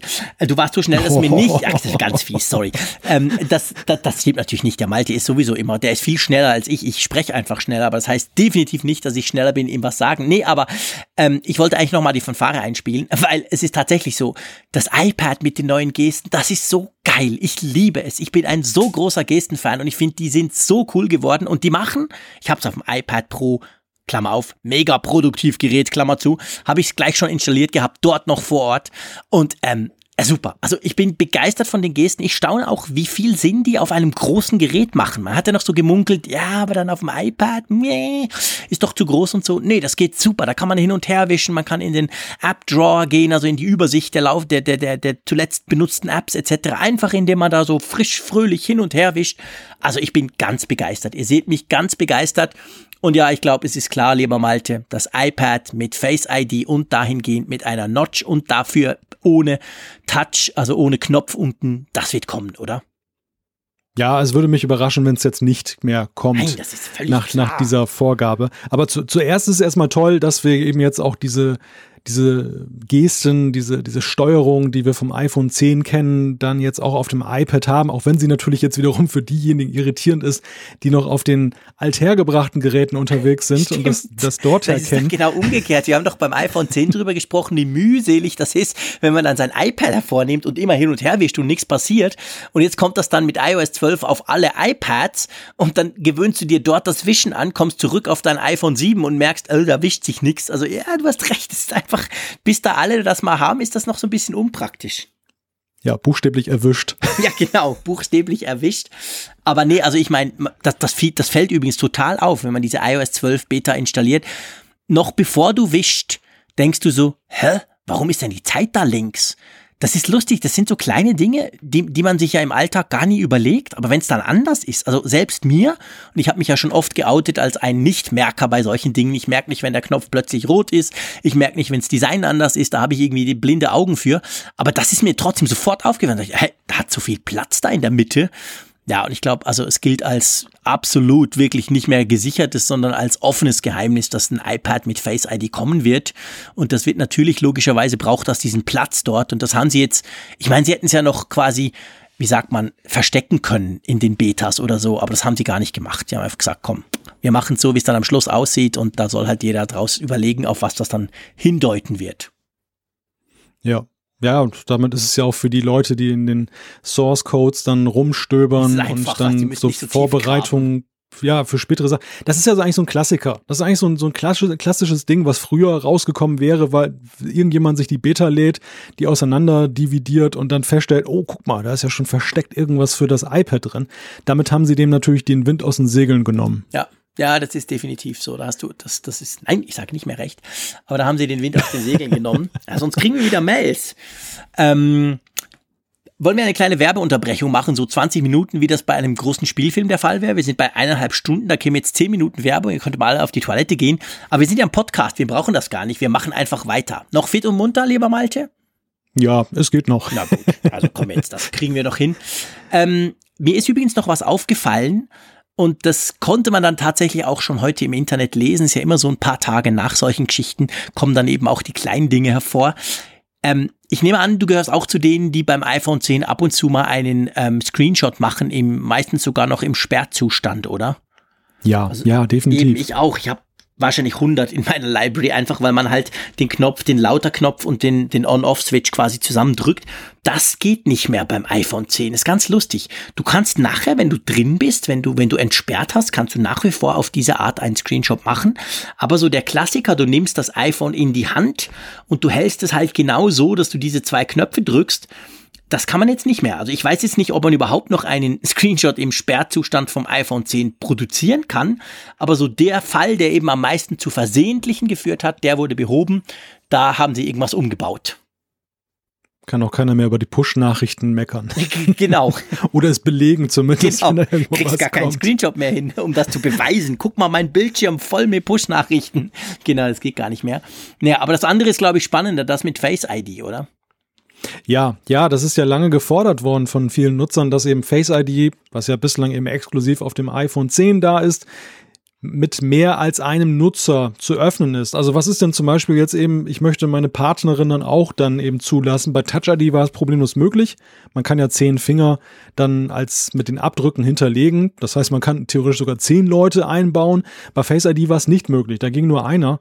Und es war ja auch manchmal schon so bei Leuten, die sehr stark ihren Look verändern weil sie ja. vielleicht mal den ganzen Tag nur einen Hut tragen und eine Brille aufhaben und so, dass die dann auch ähm, selber ausgeschlossen waren und immer über dann die PIN-Eingabe gehen mussten, weil das Gerät sie nicht erkannt hat. Und da ist es jetzt neu möglich, dass jetzt zwei Nutzer oder zwei Bilder, möchte ich besser sagen, zwei, zwei Face-IDs hinterlegt werden können. Also entweder der gleiche Nutzer mit zwei Looks oder eben halt noch eine zweite Person. Ja, ganz genau. Und das ist schon eine coole Sache. Also ich weiß ja nicht, man, man liest ja so wahnsinnig viel immer wieder auch auf Twitter begegnen mir Leute, die sagen, ja, weißt du, Face ID ist halt schon viel schlechter als Touch ID und ich, keine Ahnung, vielleicht habe ich einfach komische Daumen. Bei mir ist es definitiv umgekehrt. Ich merke es immer wieder, wenn ich mein iPhone 8 Plus in die Hand nehme, wie oft das halt nicht geht, weil mein Finger nass oder verschwitzt oder so und Face ID funktioniert fast immer. Von dem her ich habe definitiv nicht das Gefühl, ich müsste mich noch in einem anderen Look. Aber wie du sagst, klar, man will vielleicht das seiner Frau geben oder so, dass sie das auch entsperren kann, auch mal was machen kann. Also das finde ich schon praktisch. Man kann einfach zwei. Man kann nicht mehr. Im Moment sind so, du kannst quasi zwei Gesichter registrieren. Das kannst du sein im völlig anderen Look oder eben eine andere Person. Ich musste ja sagen, ich hätte am liebsten mittlerweile beides. Ich hätte gerne Face ID und Touch ID. Also ich träume von diesem Bildschirm, der dann, dann eingelassen den Sensor hat, dass also nicht so ein extra Knopf da ist. Ich meine, darüber sind wir weg. Das will keiner mehr zurückhaben, der einmal auf dem iPhone 10 gewesen ist und diesen Vorzug des großen, grenzenlosen Screens ja. erlebt hat. Aber es wäre wirklich cool, weil einfach du in vielen Situationen es doch immer mal wieder hast, dass Face ID nicht so treffsicher ist und du hättest gerne den Finger. Umgekehrt möchtest du den Finger aber auch nicht mehr exklusiv haben, wie du ja schon sagst. Das Szenario, dass eben der Finger dann irgendwie nass ist oder so und dann läuft es nicht. Das ist ja auch da. Also mhm. beides wäre klasse. Das werden wir vielleicht in drei, vier Jahren oder so erleben. Ich bin da, ich bin da gar nicht so sicher. Also ich, Apple sagt ja, dass sie quasi, sie sagen ja ganz klar, Face ID ist die Zukunft. Punkt. Da sind wir seit Jahren am entwickeln und das ist die Zukunft. Und ich, ich habe das Gefühl, dass sie wahrscheinlich eben nicht mehr an diesem im Bildschirm integrierten Fingerabdruckscanner, den es ja jetzt teilweise schon gibt, zumindest als Prototyp, zum Teil bei chinesischen Geräten so einigermaßen. Also das kommt jetzt, aber ich habe das Gefühl, Apple hat tatsächlich diesen Pfad komplett, ver ich, kann mich ja täuschen, aber äh, verlassen und, und geht voll auf hm. Face ID. Ja, versteh mich nicht falsch. Das war jetzt, das war jetzt ja dahingesponnen jetzt von mir. Das war jetzt keine Vorhersage oder erst recht auf irgendwelchen Informationen gründend, dass ich das jetzt einfach mal in den Raum gestellt habe. Aber ich finde einfach so aus der Nutzung heraus. Ja. Wir haben ja am Anfang darüber diskutiert damals mit Face ID, wie finden wir das? Wir haben zwischendurch mal diskutiert und sind eigentlich auch nicht weitergekommen, dass wir sagen konnten, das eine schlägt 100 Prozent ja, ja. das andere. Und ich bin mittlerweile wirklich da angekommen, dass ich sage, Multisensorik, das wäre eigentlich cool. Nicht entweder oder, sondern sowohl als auch. Auch wenn es sicherlich zum jetzigen Zeitpunkt illusorisch ist, dass Apple das einführt. Aber gut, warum denn nicht vielleicht in ein paar Jahren? Vielleicht ändern sich die Dinge und die, die Displays werden auch mal besser. Mhm. Ja, ja, klar. Also ich, auch da bin ich an und für sich der Meinung, auch deiner Meinung, wenn man die Möglichkeit hat, möchte ich lieber Auswahl. Aber Apple ist ja schon so eher die Entweder-Oder-Company und nicht unbedingt die, die Company, die die eben Auswahl gibt, sondern sie sagen einfach, guck, das ist so, Punkt. Aber mal schauen. Ähm, auf jeden Fall, was mir auch aufgefallen ist, vielleicht ganz kleiner Punkt bei Face ID, seit ich es jetzt eben seit heute auf meinem iPhone 10 habe. Früher war es ja so, wenn er dich nicht erkannt hat, dann hast du ja quasi den Aus On-Off-Switch kurz nochmal gedrückt, damit er das nochmal und dann hat er nochmal geguckt und dann klappt es am meisten beim zweiten Mal. Jetzt kannst du neu auch einfach das iPhone kippen. Also wenn er dich nicht erkannt, legst du es ein bisschen zurück, kippst es wieder hoch zu dir und dann macht er das nochmal. Also du musst keinen Knopf mehr drücken und dadurch bist du deutlich schneller, wenn er dich das erste Mal nicht erkannt hat, statt dass du quasi aus an wieder drückst, machst du eine kleine Kippbewegung nach hinten, dann wieder nach vorne zu dir und dann macht er das quasi nochmal, diese Erkennung. Finde ich sehr praktisch. Ja, sehr nützlich. Also ich fand, dass das Face ID immer viel zu schnell resigniert ja, genau. hat, wenn es auf Anhieb nicht funktioniert ja, hat. Das haben sie definitiv verbessert. Gut, dann gibt's eine neue ähm, App, von der ich keine Ahnung habe. ja, das ist auch wirklich so ein klassisches Entwicklerthema.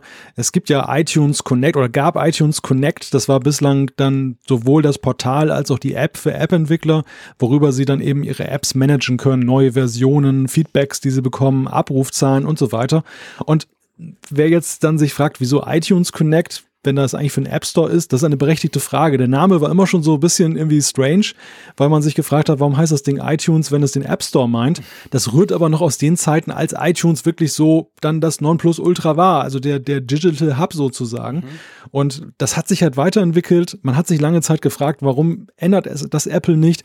Und man hat sich auch gefragt, warum ist die iTunes Connect App, die da existiert, eine, sag ich mal, so wie Google Inbox, eine App, die immer noch nicht das iPhone 10 Design unterstützt. Oh. Und wo musst du jetzt in dieser wunderschönen Sendung bei einer Stunde 40, ich bin bester Laune noch, obwohl es schon sau spät ist, jetzt wirfst du auch noch Inbox in den Ring. Die haben nämlich genau vor zwei Stunden, das ist jetzt kurz vor zwölf Mitternacht, Donnerstagnacht, die haben vor zwei Stunden ein Update rausgehauen, wo ich wieder dachte, wow, 140 Megabyte Update, da, da wird doch iPhone 10 jetzt unterstützt sein. Nein, natürlich nicht. Okay, also ich vergesse den Rant gleich wieder und lass dich widersprechen, aber wirklich, Inbox darfst ja. du mir gegenüber nicht mehr erwähnen. Ich wollte, ich wollte ja nur die Dramatik verdeutlichen ja, okay, und, und, und ich, ich schließe auch damit, dass eben dann durch diese neue App, durch diese Umfirmierung dann jetzt auch dann das iPhone 10 unterstützt wird und die, die App ist durchaus gelungen. Also es sind einige Verbesserungen drin jetzt dann eben in der Nutzbarkeit und ja, das ist eine schöne Sache auf einer Weltentwicklerkonferenz, die finde ich dann auch immer erwähnt werden sollte. Ja, klar, nee, definitiv. Also versteht mich da nicht falsch. Das musste jetzt einfach ein, der Scherz, der musste jetzt kurz rein, weil ich mich tatsächlich vor ungefähr zwei Stunden gerade wieder ziemlich drüber aufgeregt habe. Ach, ah, Mensch, ihr Idioten, ehrlich. Ihr lasst es echt drauf ankommen, weil ab Juli müssen sie ja, also ab Juli müssen ja ähm, Updates im App Store, eben auch Updates, müssen quasi das iPhone 10 unterstützen und Google, ich glaube, die reizen das komplett aus. So wie Apple mit dem HomePod, der ja noch im Frühling kommt, drei Tage vor Sommeranfang. Gut, ähm, der USB Restricted Mode, der kommt jetzt schon nach einer Stunde. Erklär mal, warum das eine gute Sache ist, über die sich das FBI nervt. ja, aber das FBI dann ganz äh, schlechte Karten hat, dann iPhones dann auszulesen, beziehungsweise eben den, das Passwort zu knacken. Es ist ja so, dass der USB-Anschluss, der bietet ja einem die Möglichkeit, einerseits dann mit iTunes sich zu connecten, andererseits eben das Gerät aufzuladen. Und es war ja schon so, dass Apple als Reaktion darauf, dass die Sicherheitsbehörden dann mit anderen Herstellern zusammen Möglichkeiten gefunden haben, so Zusatzgeräte anzudocken, mhm. unten über den USB-Anschluss, über den, über den Lightning-Anschluss. Und dann kriegte man das irgendwie auf. Und da hat Apple ja schon mit dem USB Restricted Mode einen Riegel vorgeschoben, dass nach, ich glaube, ein paar Tagen es so war, dass das, dass der Lightning-Anschluss nur noch zum Laden genutzt werden konnte, nicht mehr zum Datenübertragen, mhm. sofern man dann eben nicht dann ein legitimes Gerät dran hatte. Und das äh, ist jetzt ausgebaut worden, dass man das jetzt als Nutzer schon einstellen kann. Nach einer Stunde ist da Sense. Ja, okay. Macht Sinn eigentlich eine gute Sache. Also es zeigt so das Katz- und Maus-Spiel von Apple und, und eben diesen Crackern oder dem FBI oder so. Ähm, spannender oder sagen wir mal sicher relevanter in Bezug auf die, die tatsächliche Nutzung auch ist ja, dass man jetzt neu äh, einstellen kann, dass sich das iPhone oder das iPad automatisch so Updates von iOS ziehen soll. Bis jetzt musste man ja quasi aktiv da reingehen, rumklicken, Systemaktualisierung und dann hat er gesagt, hier ist eins. Jetzt kann man quasi sagen, er soll das selber direkt machen das ist sicherlich auch ein Feature, was polarisieren wird, glaube oh, ich. Ja. Also es ist auf der einen Seite sehr nützlich, weil ich auch feststelle, dass gerade technikunbedarfte Familienmitglieder dazu neigen, Updates nie einzuspielen. Die klicken immer diese Hinweise weg und dann irgendwann sprichst du sie auf diesen roten Ballon da an und sagst, was ist das denn? Äh, ja, das nervt halt immer, das klicke ich immer weg und dann stellt sich heraus, so drei Monate lang wurde kein Update eingespielt. Ich habe Bürokollegen, das muss ich jetzt einfach mal sagen an dieser Stelle. Wenn ich denen ihr iPhone aufmache und den App Store angucke, da steht eine dreistellige Zahl da wird mir gleich schlecht. Die haben also so viele Updates, die sie, ja, nee, weißt du, ich, das dauert dann so lange und ich bin auch nicht sicher, ob die App danach noch funktioniert und so. Und ich denke so, hey, du kannst froh sein, dass die App noch funktioniert ohne deine Updates. Da sind viele Leute recht faul und natürlich in den System-Updates erst recht. Die sind ja auch groß. Da ist ja dann das iPhone ja. auch eine gewisse Zeit blockiert. Und man muss sagen, du hast recht. Also du hast ja gesagt, ähm, das wird polarisieren. Apple hat das wahrscheinlich schon so ein bisschen vorausgesehen, weil es ist zumindest in der ersten Beta so, diese Funktion ist zwar da, aber sie ist standardmäßig deaktiviert. Das ist nicht so, dass du quasi nach dem Update auf iOS 12 mhm. gleich automatische Updates anhättest, sondern das ist ausgeschaltet. Und ich prophezeie, das wird auch so bleiben. Ja. Aus dem einfachen Grunde, Systemupdates mehr als App, mehr als App-Updates sind Systemupdates ein ich möchte fast sagen, eine sehr intime Angelegenheit, denn es geht ja mhm. wirklich um dein System und es geht um die Angst, was damit passiert, dass wenn dann so ein Update dann kollabiert, wenn, wenn das App-Update dann abbricht, ja, was kann da schon passieren? Du kannst ja. es wieder neu ansetzen und dann äh, probierst du es ein andermal. Bei dem System kann es ja wirklich sein, dass da irgendwas schief geht. Das Update funktioniert nicht. Wir haben es aktuell gesehen bei der ersten WatchOS 5 Beta, wo es dann Probleme gab. Mhm. Es kann irgendwie mal sonst was passieren, dann eben, dass das irgendwie das dann abbricht, weil dann, was weiß ich, jetzt normalerweise sind ja Sicherheitsmechanismen drin, wie zum Beispiel Mindestakkustand. Aber vielleicht ist der Akku dann auch jetzt nicht mehr so leistungsfähig und hat einen plötzlichen Abfall und ist dann, dann ist das Gerät weg und dann ist der Bootloader nicht richtig dann geladen worden. Also da ist einiges drin und deshalb überlässt man es eigentlich per Default dem Nutzer zu sagen, ja, das ist so, kein Mensch würde ein Flugzeug komplett mit Autopilot laufen lassen. Ja. Und so ist das auch mit Systemupdates. Der, ja. der Pilot landet lieber noch selber. Der hat es in der, in, der, in der Hand. Und so ist es auch da. Und ähm, deshalb dieser Ansatz zu sagen, man macht es doch anders, man bietet den Autopiloten an. Das ist schon eine heikle Angelegenheit. Aber wenn man es per Default ausschaltet, okay, glaube ich. Ja, definitiv. Das, das, das ist so. Ähm, was auch praktisch ist, wir rufen ja auch immer wieder dazu auf, man soll wo immer möglich die Zwei-Faktor-Authentifizierung nutzen. Ihr wisst, dann gebt ihr euer Passwort ein und kriegt dann noch irgendwie einen Code, zum Beispiel bei gewissen Diensten ja auch noch per SMS. Und das ist jetzt was, gell? iOS 12 füllt das jetzt eigentlich selber aus. Also der merkt quasi, wenn das entsprechende SMS kommt und haut das dann ins entsprechende Feld. Ja, das ist einfach nur super. Also das ist einfach ja, nur klasse, wirklich. weil die, es verleidet einem ja schon diese Zwei-Faktor-Authentifikation, dass wenn man auf dem iPhone, zum Beispiel jetzt bei Twitter, da gibt's ja auch diese SMS oder bei PayPal, dann irgendwie mal eben schnell da, was weiß ich, eine Paketmarke kaufen will und äh, dann über PayPal zahlt und dann kriegt man diese Zwei-Faktor-SMS, mhm. die, die poppt ganz kurz auf. Man hat so die ersten vier Stellen, hat man sich im Kopf gemerkt und hat genau. die dann eingetippt und dann fehlen die letzten zwei und dann muss man erstmal aus der App wieder raus oder aus dem dem, aus dem Safari-Browser und dann da wieder hinwechseln in die Messages-App, dann wieder zurück, dann hat man womöglich die sechste Ziffer noch durcheinander gekriegt. genau. Ja, und schon hat man den Salat, also dann macht super Spaß. Und jetzt ist es eben dann künftig so in iOS 12, dass ich sagen kann, dass so wie bei der Passwort, der automatischen Passworteingabe, poppt dann unten auf, das ist dein Code aus Messages, du tippst es an, Zong, wird es aufgeschlossen, fertig. Ja, saubere Sache. Ähm, letzter Punkt bisher da werden uns sicher in den nächsten Wochen und Monaten noch zusätzliche Punkte einfallen.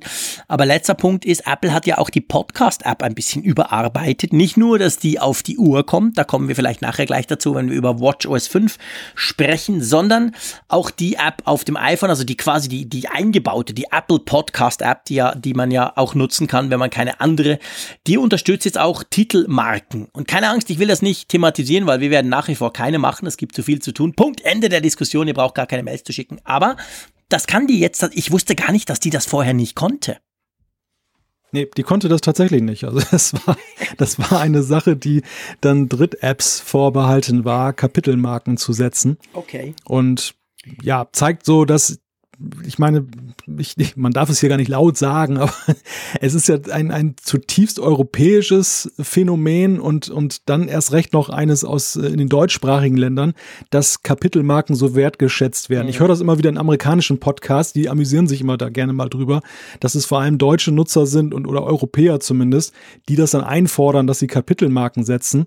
Und äh, so langsam schwappt es aber auch international rüber, dass auch die Amerikaner Gefallen daran finden und augenscheinlich ist es jetzt auch in Kalifornien angekommen. Genau, darum bauen die das ein. Wir bauen es nicht ein. Erstens gibt es wahnsinnig viel zu tun und zweitens wollen wir, dass er uns von A bis Z durchhört. Punkt. So, lass uns zu WatchOS 5 gehen. Das ist ja das Update für die Apple Watch und ich habe festgestellt, dieses Update eigentlich noch mehr als iOS 12, das hat so ein bisschen was Polarisierendes. Da gibt's die einen, die sagen, so ein Mist, das ist ja völlig unbrauchbar und überhaupt, das will ich doch nicht und sowas Blödes. Und die anderen, die eigentlich finden, sei doch noch recht cool. Also wahrscheinlich passt auch zu diesem Thema der Reiz des Unspektakulären, wie wir diese Sendung ja nennen, äh, passt auch dazu. Aber lass uns vielleicht zuerst ganz generell, so ein kurzer, ganz generelles persönliches Gefühl und dann gehen wir auch da wieder durch die Featurelisten, die ja logischerweise ein bisschen kürzer ist als die von iOS 12. Ja, also ich denke, WatchOS hieran zeigt sich, wie weit die Erwartungen bei der Watch mittlerweile auseinandergehen. Ja. Wir beobachten das ja schon seit einiger Zeit, dass die die, die Watch hat ja viel ausprobiert. Es, es gab ja seitens Apple verschiedene Ansätze, was man mit der Watch machen kann. Und es hat sich ja unter anderem durchgesetzt, und das werden wir ja gleich auch in den, in den Einzelbesprechungen sehen, dass ja gerade so das Thema Bewegung, Sport, das, das nimmt weiterhin viel Raum ein. Aber es gibt eben auch gegenteilige Strömungen, die eben sagen, ja, Sport und schön, gucke ich mir im Fernsehen an, mache ich aber selber selten. Und die dann eben dann gerne und schon seit einigen Versionen Erweiterungen sehen würden an der Front, dass man zum Beispiel Zifferblätter mehr mitmachen kann. Dass es nicht nur mehr gibt seitens Apple, mhm. sondern dass es auch dann vielleicht sogar die Möglichkeit gibt, dann ja, von Drittentwicklern welche zu laden oder zumindest irgendwie einen Baukasten vorzufinden von Apple, der mehr Individualisierung erm ermöglicht, um nur mal ein Beispiel zu nennen. Und in der Richtung, ja, hat sich vergleichsweise wenig getan, weshalb ich glaube, dass die Wahrnehmung, wie wertvoll dieses Update ist, so weit auseinandergeht, wie ja. ich es bislang gesehen habe. Ja, das stimmt. Das ist definitiv richtig. Ähm, ich, ich meine, man kann Apple die vermehrte Fokussierung auf die ganzen Sportfunktionen ja auch nicht wirklich übel nehmen. Wenn man guckt, so die Verkaufszahlen, ich meine, das sind auch immer nur Analysen, weil Apple ja selber keine rausgibt, aber zumindest man sieht schon, seit Apple das so ein bisschen in den ins Zentrum gestellt hat, verkauft sich die Uhr besser. Das kann man sicher einfach so plakativ so sagen. Also das war schon ein mhm. erfolgreicher Move. Vor allem, wenn man guckt, wie es Fitbit und Co. geht, denen geht's allen relativ schlecht. Die anderen, die eben noch solche Fitness-Tracker äh, solche klassischen ohne großen Mehrwert quasi, außer eben diese Fitnessfunktion, die haben alle echt ein Problem, seit die Apple Watch das nicht nur gut kann, sondern eben auch generell in den Fokus gestellt hat, auch in der Werbung. Also offensichtlich geht das ja auf. Aber ich gebe dir auch recht. Ich finde natürlich all diese Sportfunktionen auch so eher, ich mache doch sowieso keinen Sport, was soll ich mit dem Scheiß? Am besten fand ich ja, dass es jetzt eine neue Sportart gibt, Yoga. Ich habe da natürlich gleich mich total lächerlich gemacht, weil ich jedem, der es nicht hören ja. wollte, gefragt habe, hä, beim Yoga, da sitzt man doch nur rum, was gibt's denn da zu tracken? Da haben mir dann ein paar erklärt, hey, Yoga kann tierisch anstrengend sein und ich dachte so, ja, ja, okay, schön und gut. Auf jeden Fall, das ist zum Beispiel was, was natürlich tatsächlich merkwürdig, das kam auch so ein bisschen komisch daher, fand ich.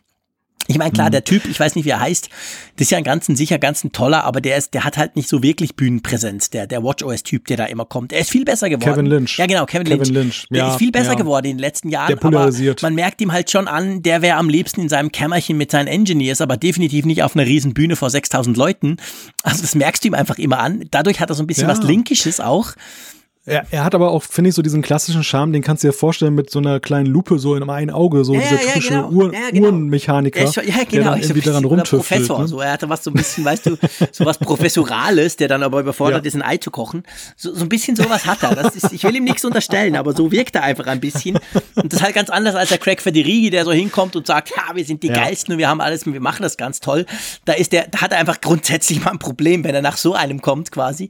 Aber lass uns mal vorne anfangen. Vielleicht zuerst. Ja, nein, aber, äh, aber vielleicht noch, ich möchte noch einen, einen Satz ja, einfügen, weil du gerade, glaube ich, auch die Brücke dann geschlagen hast. Warum, warum wird denn dieses Update so, so ja, so polarisierend wahrgenommen? Warum sind die Leute so, so drauf? Ich glaube, das hat nicht nur was damit zu tun, dass es jetzt ja mittlerweile schon die fünfte Version ist und einige einfach des Wartens leid sind. Ich glaube, die strategische Bedeutung dieses Updates kommt, rührt vor allem daher, und da greife ich einen der letzten Punkte unserer Besprechung, die wir jetzt gleich vorhaben, schon auf, dass es das erste Update ist, was eine Uhr ausschließt. Ja.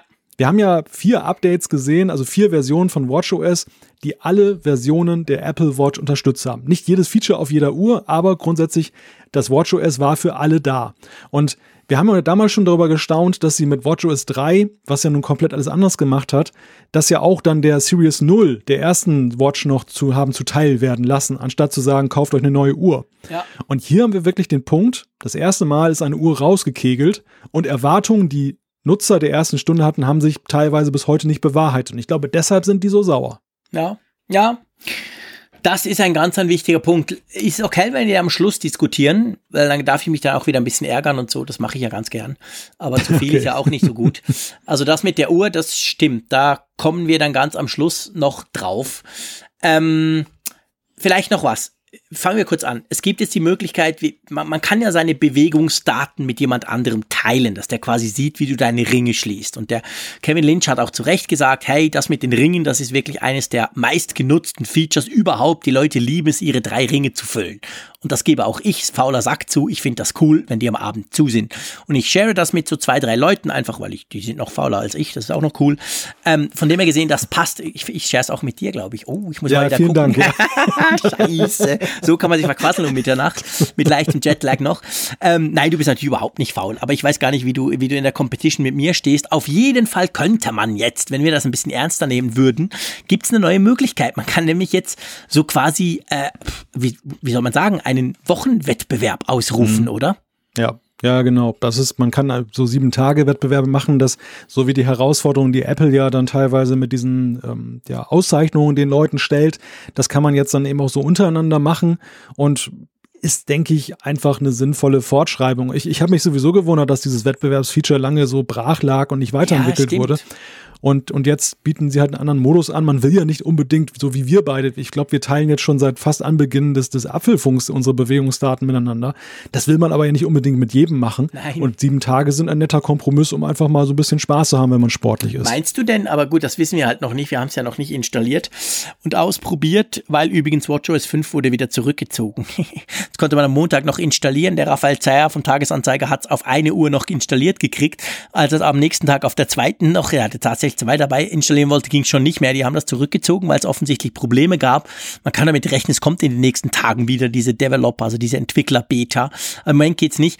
Kann man denn jetzt so einen sieben Tagen Wettbewerb zum, auch mit jemandem machen, mit dem ich nicht sowieso meine Ringe teile? Also könnte ich jetzt jemanden Fremden in Anführungszeichen einfach sieben Tage? Oder muss man zuerst quasi diese, diese normale Sharing-Funktion aktivieren? Das ist mir nämlich nicht so ganz klar.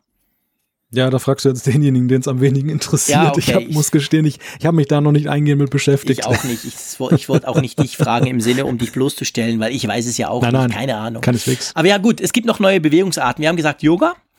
Ähm, eben, wie gesagt, da habe ich schon genug drüber gelästert. Ich bleibe dabei. Aber vor allem natürlich für uns Schweizer super wichtig, wandern. Also ich kann jetzt wirklich, wenn ich wandere, was ich ja jedes Wochenende in den Bergen tue, kann ich jetzt das ganze tracken mit der Uhr.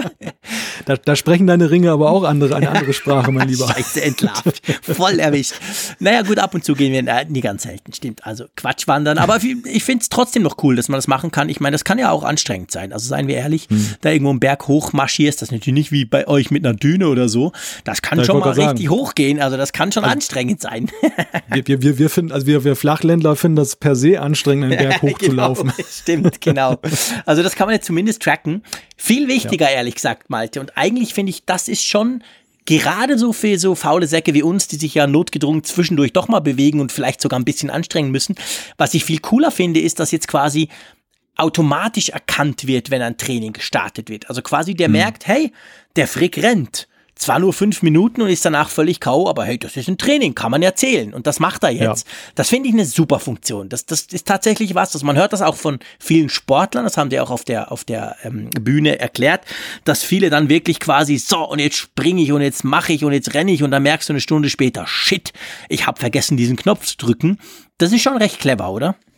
Ja, das, das, das, das ist also von allen Features, die wir hier gesehen haben, und obwohl ich nun wahrlich nicht ein großer Bewegungsfanatiker bin, ist das das äh, Feature, wo ich sage, das, das hat am meisten Nutzwert und das ja. wird mir vielleicht am meisten fehlen, wenn ich WatchOS 5 nicht habe dass äh, ich einfach und gerade am Ende eines Trainings, denn ich habe das Szenario auch gelegentlich, dass ich sage, okay, ich laufe jetzt mal ein bisschen schneller zur Bäckerei, die ein paar Kilometer weit weg ist und wieder zurück und da, das könnte ich doch mal als Training dann aufzeichnen. Am Anfang denke ich dran, wenn ich zurückgelaufen bin, weil und meinen Gedanken so, sonst wo schon wieder bin, habe vergesse ich natürlich das auszuschalten und dann so eine halbe Stunde später am Frühstückstisch äh, merke ich, oh, Training läuft noch, ja. super. genau. und, Stimmt. Und das ist natürlich klasse, wenn das, das selber ist. auf beiden endet. Seiten wichtig. Starten und stoppen, genau. Ja, das ist definitiv wahr. Das ist wahr. Also ich glaube, das ist dann auch die Chance, dass der Savannah von Radio Energy, mit dem ich das auch teile, ab und zu mal seine Ringe voll kriegt. Ha! Hier ein kleiner Hinweis an dieser Stelle. Der ist nämlich noch viel fauler als ich. Jedenfalls, wenn man der Apple Watch Glauben schenken will. Es gibt noch eine andere Funktion. Ähm, wenn wir in Zukunft vielleicht nicht mehr skypen zusammen, um diese Sendung aufzunehmen, könnten wir unsere Uhr nehmen. Na gut, du nicht, du kriegst ja nicht, aber und könnten über Walkie-Talkie zusammen sprechen. Was zum Geier ist das denn? Ja, das finde ich eine fantastische Idee übrigens von dir. Ja, super, das, das wir mal probieren. Wir können mal einen Live-Test ja. dann machen.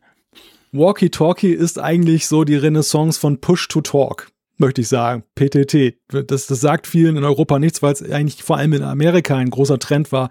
So, als wir hier äh, wild SMS verschickt haben, da haben die Amerikaner Push-to-Talk gerne genutzt. Und da geht es darum, man, man drückt einen Knopf und äh, ist so eine Gegensprechfunktion. Man, man sagt etwas rein, an der anderen Seite beim Empfänger kommt es raus und so kann man dann quasi wie beim Funkgerät, deshalb Walkie-Talkie, miteinander über die Uhr kommunizieren. Hat auch ein bisschen was von Knight Rider, so David Hasselhoff, Hallo Kid, äh, genau. fahr mal vor. Und und äh, ja, ist jetzt ein neues, neues tolles Highlight-Feature. Ich mache mich hier drüber lustig, aber ich muss sagen, auch wenn ich persönlich wenig Ambition habe, das zu nutzen, ich glaube, dass, dass Apple da den, den Nagel auf den Kopf getroffen hat. Denn ich stelle in meinem Umfeld fest, dass immer mehr Leute Gefallen daran finden, an diesen Sprachnachrichten, die man in WhatsApp zum Beispiel hat, dass man eben nicht dann eben tippt, sondern eben was reinbrabbelt und dann kommt es an der anderen Seite raus und dann kriegt man wieder eine Nachricht zurück. Und weil dieser Trend gerade bei jungen Leuten so vorhanden ist, ist es natürlich nur konsequent und richtig, das auch über die Uhr, über einen einfachen Weg anzubieten. Der Trend ist gigantisch, machen wir uns nichts vor. Ich sehe es bei dir, ich kriege sehr viele Sprachnachrichten. Ist erstaunlich, dass ich selber relativ wenig schicke, obwohl ich ja eigentlich definitiv lieber quassle als schreibe. Aber, und das auch besser kann, sag ich mal. Aber ähm, das ist tatsächlich so, gerade die Jungen, also ich habe, ich arbeite ja für verschiedene Radiostationen und gerade die mit dem jüngeren Profil, zum Beispiel Radio Energy hier bei uns in der Schweiz, hey, da kriege ich so viele von diesen Nachrichten. Zack rein und dann sehe ich eine Minute, boah, da muss ich mal anhören. Ich finde immer, mein Problem damit, aber wir müssen das jetzt hier nicht vertiefen, wir haben genug Themen, aber ist immer so ein bisschen, ich finde es tatsächlich super praktisch, wenn ich das jemandem schicke, weil hey, ich muss nicht schreiben, ich kann wirklich alles reinpacken, zack, raus, sehr einfach. Aber auf der anderen Seite ist es ein Ungleichgewicht. Für den Sendenden ist es sehr easy, aber für den Empfangenden ist es eigentlich unpraktisch. Du musst dir das anhören, entweder ist es laut und plärt rum, und du musst noch einen Kopfhörer suchen. Also das ist irgendwie so ein bisschen komisch. Aber ich glaube auch, also diese Walkie-Talkie-Funktion, die haben ja das auch recht prominent gezeigt da. Ähm, das ist wichtig. Ich denke schon, das wird vielen Leuten gefallen. Hab mich aber gefragt, Malte, vielleicht hast du eine Antwort drauf, aber lass es uns diskutieren. Warum baut Apple das nicht irgendwie prominent in iMessage ein. Ich weiß, man kann in iMessage mhm. auch Sprachnachrichten verschicken, aber es ist ja, ja, ich sag mal, relativ gut versteckt. Du musst ziemlich genau wissen, wo es ist. Warum bringen sie diese Walkie-Talkie-Funktion nicht generell, zum Beispiel auch aufs iPhone? Puh, Oder bauen ja, sie eben gerade den iMessage ein als irgendwie Zusatzknopf, so zack, paff, ich hau das raus. Warum eine eigene App und die dann nur auf der Uhr? Weil, ah, ich weiß nicht, also mit der Uhr sprechen, ihr wisst, ich habe immer noch ein Problem damit, obwohl ich Siri inzwischen häufig nutze. Äh, pff, komisch, oder? Hätten sie doch auch machen können. Hm. Also zunächst einmal muss ich sagen, bei mir ist eigentlich der abschreckende Faktor bei Sprachnachrichten, dass ich meine Korrekturfreiheit völlig aus der Hand gebe. dass wenn ich mich da verspreche oder dann denke, hm, das hättest du viel besser formulieren können, was ich bei geschriebenen Nachrichten halt kann, das, das, das, das will ich einfach gar nicht preisgeben. Ich will nicht wie so ein Depp dann wirken, der nicht weiß, was er sagen will oder das falsch sagt. Und deshalb kann ich mich dafür nicht so begeistern. Aber das nur am Rande. Ja, das ist cool. Moment, da muss ich noch schnell drauf mhm. eingrätschen. Das finde ich schon spannend. Das zeigt natürlich den herrlichen Unterschied zwischen uns zwei, lieber Malte. Und ich behaupte mal, der Apfelfunk lebt ja auch so von kleinen Differenzen oder eben Unterschieden. Du bist ja der Mann des geschriebenen Wortes. Du füllst ja auch mhm. totes Holz wöchentlich, täglich ähm, ah, mit deinen Sachen. Los. Ja, jetzt habe ich das auch nochmal gebracht, dieses schöne Stichwort. Bei mir ist es ja so, dass ich ja vor allem oder sehr viel Radio mache, wo ich ja einfach mal wild drauf losquassel. Und das führt aber dazu, jetzt ganz ohne Scherz, bei mir ist es tatsächlich so, wenn ich schreibe, mache ich mehr Fehler, als wenn ich spreche. Ich sehe das oft mhm. bei meinen Nachrichten, die ich dann geschickt habe und denke, boah, shit, so ein Mist, alles falsch geschrieben und komisch und dann noch Autokorrektur und boah, hoffentlich versteht der andere, was ich meine. Wenn ich spreche, passiert das gefühlt relativ selten. Bei dir ist es genau umgekehrt. Du schreibst quasi druckfrisch und denkst, ich habe das auch nicht das Gefühl, aber denkst, dass du dich beim Quasseln mehr versprichst, ist finde ich witzig. Ja, also wobei wir, wir, wir beide sind ja eigentlich nicht wirklich repräsentativ, weil wir ja in beiden Welten unterwegs ja. sind. Du schreibst genauso wie du sprichst und ich ja, halt äh, spreche auch durch diesen kleinen Podcast, der genau. in 119 Folgen schon erschienen ist. So ein bisschen mache ich es ja auch. und und äh, deshalb mein, mein mein Gefühl für das gesprochene Wort ist besser geworden dadurch. Ja. Also ich, ich ich lasse fünfe gerade sein. Ich, ich sage, vieles versendet sich, wenn man sich mal verspricht mhm. und so. Das war sicherlich vor 119 äh, Folgen schon mal anders, ja. dass ich gedacht habe, oh, das klingt jetzt blöd und äh, geschrieben werde das nicht passiert. Aber ist, du hast schon recht, die Sozialisierung dann gerade auch jetzt im beruflichen Umfeld spielt natürlich schon eine Rolle, ja. dass man eben dann dieses Privileg des, des Korrigierens dann unge ungern Klar. aus der Hand gibt. Ja, das kann ich auch gut ähm, und, und deshalb dann eben dem geschriebenen Wort verhaftet ist. Zu deiner Frage, mit, mit Walkie-Talkie. Ich glaube, sie suchen immer noch nach neuen Anwendungen auf der Watch. Und ja, mich erinnerte das mit dem Feature hier sehr an diese Geschichte. Du erinnerst dich vielleicht, ganz am Anfang konnte sich mal, man sich mal gegenseitig den Herzschlag zu, zusenden. Stimmt. Oder konnte sich so einen kleinen Scribble dann da aufpoppen lassen. Ich glaube, das kann man sogar immer noch, aber es ist irgendwie anders. Ja. Auf jeden Fall, das haben sie am Anfang probiert, es ist gescheitert und ich glaube, der Schlüssel dafür, warum es gescheitert ist, liegt aber auch hier drin ein Stück weit, denn die Gegenstelle ist doch das Entscheidende. Ja. Also wenn, wenn meine Kumpels und, und äh, Freundinnen alle eine Apple Watch haben, dann ist ja dieses Walkie-Talkie-Feature super praktisch. Mhm. Wenn aber es aber dann tatsächlich so ist, dass irgendwie ich nur einen kenne, einen in der Schweiz oder, oder sonst wo und ansonsten mein ganzes Umfeld nicht, der eine Apple Watch hat und das neueste WatchOS installiert hat. Ja, super, was bringt mir, was bringt es mir da ist dann? Und dann, dann bin ich tatsächlich beide, dass ich sage, sie hätten vielleicht besser dran getan, es mit iMessage zu koppeln, weil dadurch ist der Adressatenkreis natürlich ungleich größer. Ja. Ja, ja. Aber ich glaube schon, die, der alles entscheidende Punkt ist der, den du, den du vorhin gesagt hast. Die sind noch auf, die, die brauchen einfach noch so, salopp gesagt, eine Killerfunktion auf der Uhr. Und neben dem Sport, das haben die, glaube ich, recht gut abgedeckt, könnte, könnte zumindest diese Walkie-Talkie-Funktion, hat zumindest das Potenzial dazu. Und darum machen sie es dort und behalten es dadurch aber eigentlich iMessage natürlich vor, weil da würde es auch ganz gut passen, diese Funktion. Ja, und es kommt natürlich auch ziemlich cool nach der Veröffentlichung der, der Apple Watch mit LTE, über die du auch telefonieren kannst, ja, dass, dass du eben dann jetzt so ein Feature für alle bringst. Man muss jetzt nicht mehr die LTE Watch haben, man muss nicht eben den zusätzlichen Datentarif dann für die Watch noch abschließen, um auch damit telefonieren zu können. Also ja. vielleicht ist auch ein bisschen Spieltrieb, den man ja. dann befriedigen will bei den Leuten. Ja, ja, definitiv. Siri kann auch mehr. Es gibt ja die Siri Watch Face seit Watch OS 4, das ja quasi äh, vorausschauend ähm, dir Sachen vorschlägt die, oder anzeigt, die für dich im Moment gerade wichtig sind. Und da kommen natürlich, ich meine, das ist nichts als logisch, die Shortcuts, also diese neuen Funktionen, diese neuen Verschaltungen, sage ich mal, ähm, diese neuen Workflows äh, von iOS 12 kommen da auch drauf.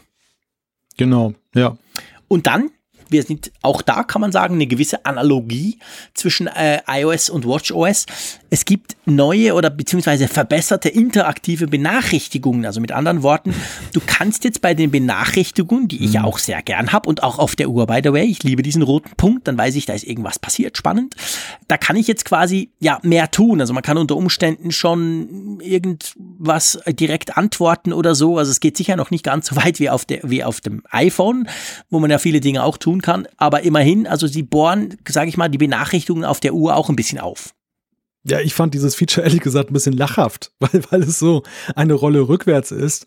Vielleicht ein neuer Ansatz. Ich kenne das API dazu noch nicht, beziehungsweise die Möglichkeit, das zu konzipieren, noch nicht so genau.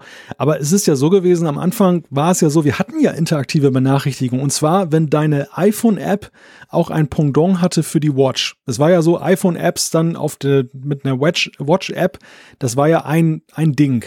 Und wenn du das hattest, dann konntest du zum Beispiel auch die Notifikation, die du gekriegt hast, Natürlich. dann eben durch die Watch-App entsprechend beeinflussen, dass du sagst, du konntest andere Optionen anbieten. Dadurch, dass sich aber immer mehr zurückgezogen haben als App-Entwickler von der Watch, ist es ja so geworden, dass die Notifikationen ziemlich stupide geworden sind, nämlich nur noch der Gestalt, dass du immer den Schließen-Button hast. Ja, und jetzt kommen sie daher und sagen, wow, wir haben hier interaktive Benachrichtigungen, da könnt ihr mehr machen. Ich gar nicht mehr daran gedacht. Das gab es ja schon mal. Also zumindest ja, ja. im Prinzip, vom, vom Grund, Grundprinzip her, ja, das war. Also ich glaube, der, der Mittelweg liegt darin, dass sie einfach sagen, man muss nicht mehr eine eigene Watch-App vorhalten, um mhm. dann eben die Benachrichtigung anzureichern, sondern du kannst mit deiner normalen iPhone-App dann auch schon irgendwo eine Schnittstelle dann, dann beliefern oder nutzen, dass du eben die Notifikation mit mehr Optionen versiehst. Aber auch da bin ich der Ansicht, so wie bei der Walkie-Talkie-Funktion, ich bin nicht davon überzeugt, dass das Grundproblem ausgeschöpft ist. Dass nämlich die Frage, braucht man das wirklich? Wo ist der Nutzwert? Ich, mir, ja. mir fehlte ja damals, es war ja nicht nur eine Frage eben der, der Akzeptanz nach dem Motto, kein Mensch interessierte sich dafür. Ganz im Gegenteil, am Anfang waren ja alle interessiert daran, zu sehen, wo ist der Mehrwert. Das Problem war schlichtweg, dass kaum ein Entwickler wirklich einen Mehrwert geliefert hat mit einer Watch-App, ja. wo ich gesagt habe, das bringt mir jetzt etwas, das geht nicht sowieso mit dem iPhone schneller. Und daran ändert das jetzt auch nichts in meinen Augen. Nee, das stimmt. Also da stellt sich die Frage, wie das dann daherkommt und ob man da dann tatsächlich mehr Möglichkeiten hat. Aber ja, die Sinnfrage ist natürlich bei der Apple Watch eben immer halt ein bisschen gegeben. Es gibt halt viele Dinge, die machen einfach keinen Sinn. Wir haben da zwar einen Bildschirm, aber der ist super klein und vieles möchtest du dort drauf nicht tun. Also von dem her, mh, hm, ja, das ist so ein bisschen zweischneidiges Schwert, das Ganze. Muss man mal gucken, wie es umgesetzt wird. Was ich aber definitiv spannend finde, natürlich auch unter dem, im Bezug, dass man Watch OS, äh, Quatsch, sorry, dass man die, die, die 3G, also die LTE-Version von der Apple Watch 3, so, jetzt habe ich es gesagt, ähm, hat, ist spannend. Es gibt eine Podcast-App auf der Apple Watch jetzt. Und das ist doch schon eine ziemliche Sache, weil wir haben schon oft drüber gesprochen, dass da doch was fehlt, gerade für uns Podcaster. Ja, und ich glaube auch seitens der Nutzer. Das ist eine der, der meistgehörten ja. Wünsche unserer Apfelfunkhörer, dass sie sagen, schade, dass es keine Podcast-App auf der Watch gibt.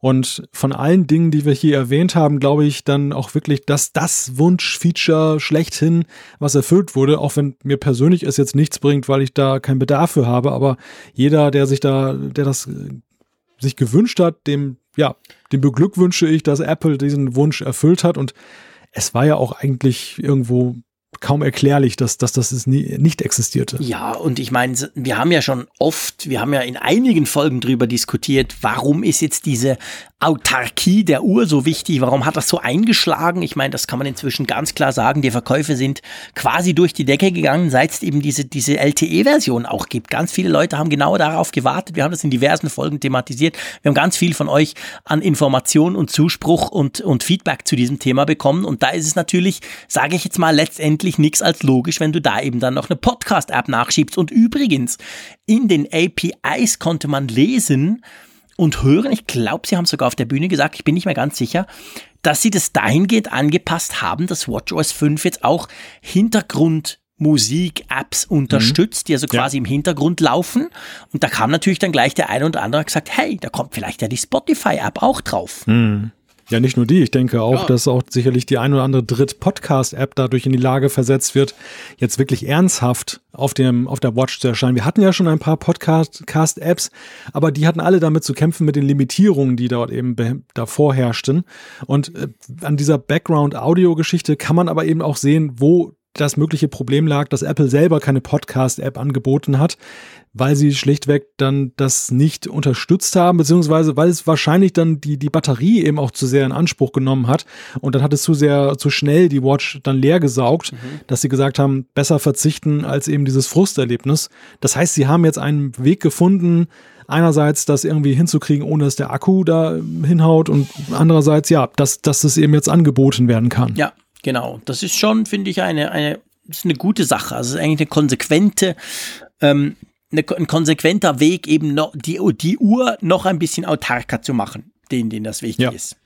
Gut. Ja, definitiv. Der letzte Punkt, in unserem Skript zumindest, zu WatchOS 5 und zur Uhr, ist der Teil, der, wie du schon gesagt hast, am meisten polarisiert. Und bevor ich mich drüber aufrege, möchte ich dir die Chance geben, einfach mal was dazu zu sagen. Du bist ja quasi ein direkt Betroffener. Du trägst noch eine Apple Watch Series 0, also die ganz originale 2014 im September vorgestellte Apple Watch trägst du noch und die wird WatchOS 5 nicht mehr kriegen. Also das heißt, dieses Update, dafür darfst du nicht mehr die ganz, ganz alte Apple Watch haben. Wie siehst du das?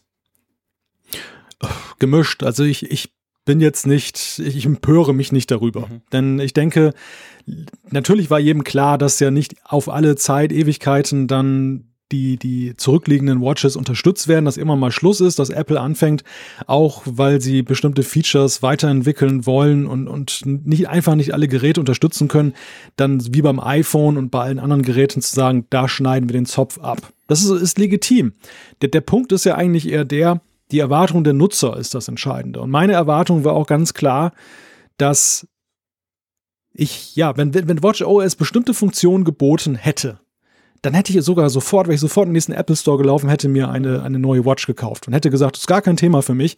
Was mir einfach fehlt an Watch OS 5 ist irgendwie ein Feature, wo ich sage, ich muss jetzt wechseln. Und das empört mich nicht, aber das ist irgendwie auch schade. Also schade für Apple natürlich, wegen der Umsätze, aber irgendwie auch schade für mich, weil ich ja schon gehofft habe, dass da irgendwo jetzt so ein Anreiz dann entsteht und den sehe ich für mich nicht. Naja, also unterschätze mal nicht, dass sie dich jetzt beim Yoga machen auf dem Strand tracken kann. Das finde ich, find ich schon ein wichtiges Feature. ja, stimmt. Okay, jetzt, jetzt ist alles anders. genau, wenn du da in den Dünen deine Übungen machst jeweils. So, ich, jetzt kriegen wir gleich wieder um die Ohren gehauen, dass ich mich negativ und abfällig über Yoga geäußert habe. Das ist tatsächlich so. Ähm, ich sehe das so, ähm, ich ärgere mich überhaupt nicht über Apple, ich ärgere mich mehr so ein bisschen über die Medien im Moment. Und zwar, das ist tatsächlich etwas, was gerade so gestern und glaube ich heute ziemlich aufgepoppt ist. Ich konnte auf verschiedenen Newsportalen lesen. Da ging es natürlich vor allem um diese teuren, ihr erinnert euch, wie hießen die Apple Watch Edition ganz am Anfang, diese goldigen, ja. die ganz teuren ja, ja. 12, 13, 14, 15.000 Euro Dinger. Und jetzt haben das die Medien zum Anlass genommen oder viele oder einige und geschrieben, ja, siehst du krass, da hast du für 17.000 Euro hast du dir eine Uhr gekauft und die geht jetzt nicht mehr. Beziehungsweise die kriegt kein Update mehr. Und ich meine, leider gab es ja 2014 bei der Vorstellung der Apple Watch unseren schönen Podcast noch nicht.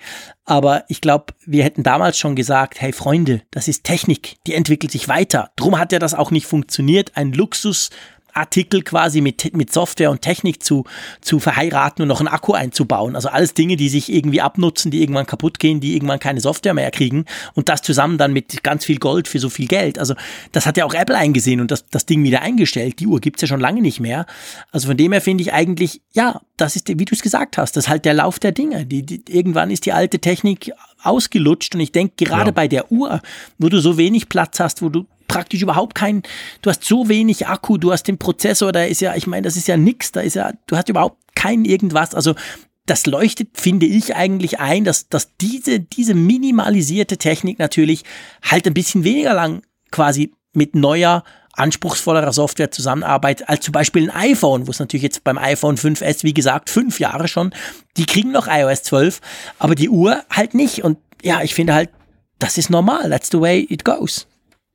Ja, ich meine, wer behauptet, dass die Apple Watch äh, Edition da die erste entwertet wurde durch die Software, völliger das ist ja völliger Quatsch. Quatsch. Natürlich. Weil die, die ist längst entwertet worden, du hast es gerade schon gesagt, durch die Hardware. Denn die, die, die Hardware ist so viel besser geworden jetzt über die Jahre. Die Möglichkeiten sind da ja, einfach unbegrenzter mhm. gegenüber den, der ersten Edition, äh, der, der, der ersten, ja, der, der ersten Series, dass, dass einfach diese, diese Goldwatch dann jetzt schon längst dann bis auf das, das Edelmetall dann völlig entwertet ist und nicht genau. erst dann dadurch, dass dann WatchOS 5 nicht mehr installiert werden kann. Da sollte man sich, glaube ich, nichts vormachen. Aber gut, das ist natürlich ein, ein schönes Medienthema. Ja, genau. Wir haben ja auch da, wir haben ja auch schon spekuliert, als es dann unseren Podcast gab, wie Apple wohl damit umgeht, ob sie vielleicht dann eines fernen Tages die Möglichkeit bieten, dass man irgendwie dann das, das Innere ausbaut äh, und dann, dann was Neues Inneres reinsetzt, um das Gold zu behalten. Aber ja, sie haben ja diesen, diesen absurden Gedanken der, der Edeluhr einfach verworfen mhm. und äh, haben das jetzt wirklich so zur Alltagsuhr gemacht. Und ich glaube, sie fahren auch gut damit. Ja, definitiv. Also ich meine, und seien wir ehrlich, also ich meine, alle die, die diese Uhr wirklich gekauft haben, denen ist das sowas von völlig egal, diese 17.000 oder 15.000 Franken oder Euro ausgegeben zu haben. Das war denen wahrscheinlich weniger teuer, als wenn wir zwei ein Stück Wurst kaufen. Also das waren ja sowieso irgendwelche Freaks, wo Geld definitiv keine Rolle spielt. Also für die ist das eigentlich auch egal, selbst wenn sie die noch hätten und im Einsatz befinden würde. Und ja, wie gesagt, das Konzept hat sowieso nicht funktioniert, darum hat Apple wieder aufgehört. Aber jetzt mal unabhängig davon, ich meine, wir haben jetzt über WatchOS 5 gesprochen. Wir wissen alle, und das ja, es ist ja klar, es kommt eine neue Apple Watch dieses Jahr. Da wird es noch einiges an Hardware geben. Wir werden am Schluss noch mal kurz drüber sprechen, was eben alles nicht gezeigt wurde. Ähm, was denkst du jetzt? Also, ich meine, das ist ja schon noch so ein Punkt, wo man als Series 0 Nutzer dann vielleicht denkt, hm, okay, jetzt kriege ich nicht die neue Software, jetzt wäre es dann vielleicht mal ein Thema, oder? Ja, nein. Nein. Okay, alles klar. also für, für mich, ich, ja, ich habe ich hab natürlich, du hast recht, ich habe darüber nachgedacht, was, wie geht's jetzt weiter? Weil für mich ist ja jetzt die Tür zu. Ich habe mhm. jetzt keine Möglichkeit mehr, WatchOS 5 zu testen und äh, zu nutzen. Und ähm, ich stehe jetzt vor der Weiche, weitermachen mit alter Software ja. und abwarten auf die neue Hardware, dann vielleicht zugreifen. Mhm. Oder aber jetzt Panik kriegen und neue Hardware kaufen. Und für mich steht eigentlich fest, ich warte erstmal den Herbst ab. Ich ja. werde mir angucken, ob es dann eine neue Uhr gibt und wenn es sie gibt, wie sie beschaffen ist. Und dann äh, entscheide ich. Wahrscheinlich wird es bei mir darauf hinauslaufen, dass ich so oder so eine neue Watch kaufe. Das, mhm. das, das wird dann irgendwie der Fall sein, denn ich gehe davon aus, irgendwas Tolles Neues wird die bieten, die, die, die Series 4. Und dann ist ja auch dieses WatchOS 5 Problem für mich ja dann gelöst. Aber im Moment ist es tatsächlich so, dass ich keinen Anreiz verspüre, mhm jetzt da wegen WatchOS 5 ne, mir eine neue Uhr zu kaufen. Ich muss dir einfach sagen, dass das die Features, die da präsentiert wurden, sind mir das Geld nicht wert, den Mehrwert. Ja. Okay, alles klar, cool. Gut, lass uns zum tvOS gehen, zum Apple TV, weil das können wir super schnell abhaken. Einige Funktionen kommen nicht nach Europa. Einziges, was kommt, ist Dolby Atmos. Danke und tschüss. Ja, warte noch mal ganz kurz, bevor ich, ich will es nicht in die Länge ernst, ziehen. Das war nicht ganz ernst gemeint. Ja, ich, ich, ich meine, bei tvOS möchte ich einfach mal kurz die Diskussion aufmachen. Diese Widersinnigkeit, dass da immer eine Versionsnummer weiter gedreht werden muss. Oder besser gesagt, die Diskrepanz zwischen was bedeutet es bei tvOS, wenn plus eins gerechnet wird und was bedeutet es im Vergleich bei macOS und bei iOS? Mhm. Da liegen doch riesige Welten dazwischen, oder? Ja, ja, das stimmt, definitiv. Ja, ja, natürlich, logisch, klar. Ich meine, äh, tvOS ähm, quasi 12 ist massiv weniger wichtig, aber vor allem hat ja. hat ja eigentlich gar keine neuen Features im Unterschied zu iOS 12, das ganz viele Funktionen kriegt. Ja, ja. Hm, das ist also so. bestenfalls eigentlich ein Punkt 1 Release, wenn man mal ehrlich ist. Klar. Das, das wäre jetzt 11.1 wenn du dann eben dann Dolby Atmos da hinzufügst, nebenbei bemerkt eine Funktion oder eine Fähigkeit, die auch schon mal vor längerer Zeit angekündigt wurde. Also war ja noch nicht mal wirklich überraschend, dass das kommt. Nein, nein, das stimmt. Ich meine, das bringt was, wenn du Content hast. Sie haben aber auch gesagt, dass 4K-Content mit Dolby Atmos quasi aktualisiert werden will. Also sie wollen wirklich gucken, dass da eben mehr Dolby Atmos kommt. Äh, und gleichzeitig aber musst du natürlich auch eine entsprechende Soundbar oder eben ein entsprechendes äh, ja, ein entsprechendes Gerät haben und einen Fernseher haben, der das alles unterstützen kann, dann kann man das nützen. Alles andere, was sie vorgestellt haben, war ja tatsächlich mehr so, ja, irgendwie mit den amerikanischen Kabelnetzbetreibern, Pipapo mhm. und sowas. Das war eigentlich nicht so spannend. Ja, und ich habe mich an der Stelle auch gefragt, natürlich klar, es ist irgendwie ein Formalismus oder protokollarisch, dass das Apple alle Plattformen einmal durchgeht in dieser zentralen Keynote, dass sie mhm. zu jedem etwas sagen wollen. Trotzdem ist es ja so, dass sie zu vielem auch ja nichts gesagt haben. Mhm. Nicht unbedingt eigene Plattform, aber wenn wir zum Beispiel das Thema HomePod nehmen, mhm. das, das, das fand ja überhaupt nicht statt. Das, das, das war ja völlig totgeschwiegen, der, der HomePod, ja. ob, obwohl er jetzt gerade jetzt der kurz bevorsteht, der Verkaufsstart hier in Deutschland und Frankreich, also zwei großen Märkten, obwohl das ein neues Produkt war und Apple eigentlich immer ja dann geneigt ist, ein Jahr später mal Revue passieren zu lassen, wie toll das Produkt ist ja. und wie gut es sich entwickelt und was man noch damit vorhat. Es wurde einfach totgeschwiegen. Lassen wir das mal so im Raum stehen, dass es okay ist. Aber wenn das okay ist, dann frage ich mich. Gehabt. Aber ja, ist gut, mach nur weiter. Ja, aber warum, warum, warum äh, ist es dann so, dass tvOS auf Dolby.com raus immer genannt werden muss, wenn da überhaupt nichts passiert? Ja, ja. Das ist für mich ja, eigentlich so, das, das wäre auch so ein Zeitfaktor gewesen, den da man hätte man Zeit sparen können. können. Definitiv, ja. Ja, mhm. haben sie nicht gemacht. Egal, lassen wir tvOS einfach weg. Einverstanden? Genau. Gut, cool. Dann gehen wir zum nächsten Punkt und zwar zum macOS. Und du hast es am Anfang gesagt, ich habe dir eigentlich einigermaßen recht gegeben. Und ich denke aber, da müssen wir jetzt unsere Hörerschaft auch so ein bisschen mitnehmen, drauf hinführen, auch wenn wir schon bei fast zweieinhalb Stunden sind. Ha, das gibt wirklich eine epische Folge. Aber das wusstet ihr ja, liebe Hörerinnen und Hörer, das ist so bei Keynotes. Ich habe mal noch nachgeguckt, übrigens unsere ähm, iPhone 10 Keynote äh, Edition Sendung, die ging zweieinhalb Stunden und zur letztjährigen WWDC haben wir sogar zwei Sendungen gemacht, die beide über zwei Stunden gingen. Dieses Mal, naja, mal gucken. Egal, wir haben Zeit, ihr hoffentlich auch. Und für mich war macOS Mojave, heißt, spricht man das so aus? Mojave. Mojave, okay, Dankeschön. Mhm. Ähm, tatsächlich wirklich auch ein Highlight. Und das hat für mich, du hast ja am Anfang gesagt gehabt, Reiz des Unspektakulären. Ich finde, das passt auch wunderbar gut auf macOS. Und trotzdem finde ich, in macOS Mojave zeigt sich eigentlich exemplarisch, dass Apple sich eben Gedanken macht über Probleme, die die meisten oder die sehr viele von uns tatsächlich immer wieder haben. Wir kommen dann dazu, aber vielleicht so als genereller Eindruck, das ist ein Update, wo ich mich echt wirklich drauf freue, obwohl wir vor ein paar Folgen mal gesagt haben, ja, der Mac eigentlich, also Mac OS soll bleiben, wie es ist, ist ja schon super gut. Das haben wir mal diskutiert zusammen. Aber ich finde, da sind zwar auch nur kleine Sachen drin, aber die sind echt cool. Ich würde aber sogar sagen, dass wenn der Oberbegriff unspektakulär ja auf fast alles zutrifft, was wir bislang besprochen haben. Beim macOS würde ich sogar eine Ausnahme machen. Ich fand das spektakulär, dass Apple so ein klares Bekenntnis zu macOS ja. herausgegeben hat, was ja lange von vielen auch eben erwartet und erhofft wurde. Und äh, hier fiel auch das Wort Pro-Nutzer wieder, mhm. dass man Pro-Nutzer-Funktionen oder Pro-Nutzer-Wünsche nimmt, um ja. Funktionen für alle anzubieten. Ja, stimmt, Fand ich auch eine sehr interessante Brücke. Gesagt, genau. Ja, sehr interessante Brücke, die man da geschlagen hat, zwischen, dass das eben nicht nur jetzt so eine spezielle Zielgruppe ist, sondern dass man ja sehr wohl der Ansicht ist, dass, wenn auch dann das das professionellere System ist, aber man ja trotzdem letzten Endes dann eben das einer sehr, eine, eine sehr breite Zielgruppe damit anspricht. Ja. Und da, da gebe ich Ihnen recht. Das, das, ist, das ist so. Ja, und wir haben hier auch einige Dinge gesehen, die ja schon einiges auf den Kopf stellen. Ja, definitiv.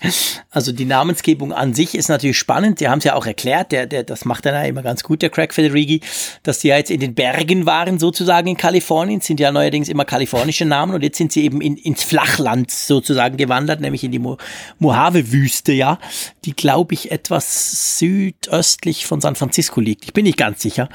Ähm, aber ich glaube, am spannendsten und spektakulärsten ist schon der Dark Mode, oder? Ja, ja, ja, klar. Muss man das, ganz das klar sagen, oder? Das ist natürlich das Aushängeschild. Also vielleicht noch einen Satz zum, zum Namen. Mhm. Ich, ich, ich finde ich finde das äh, ja schön, dass sie die Berge endlich mal verlassen haben, weil es, es war ja jetzt wirklich so, dass sie von Sierra auf High Sierra, naja, das war ja schon nicht mehr so ganz spektakulär dann der Wechsel.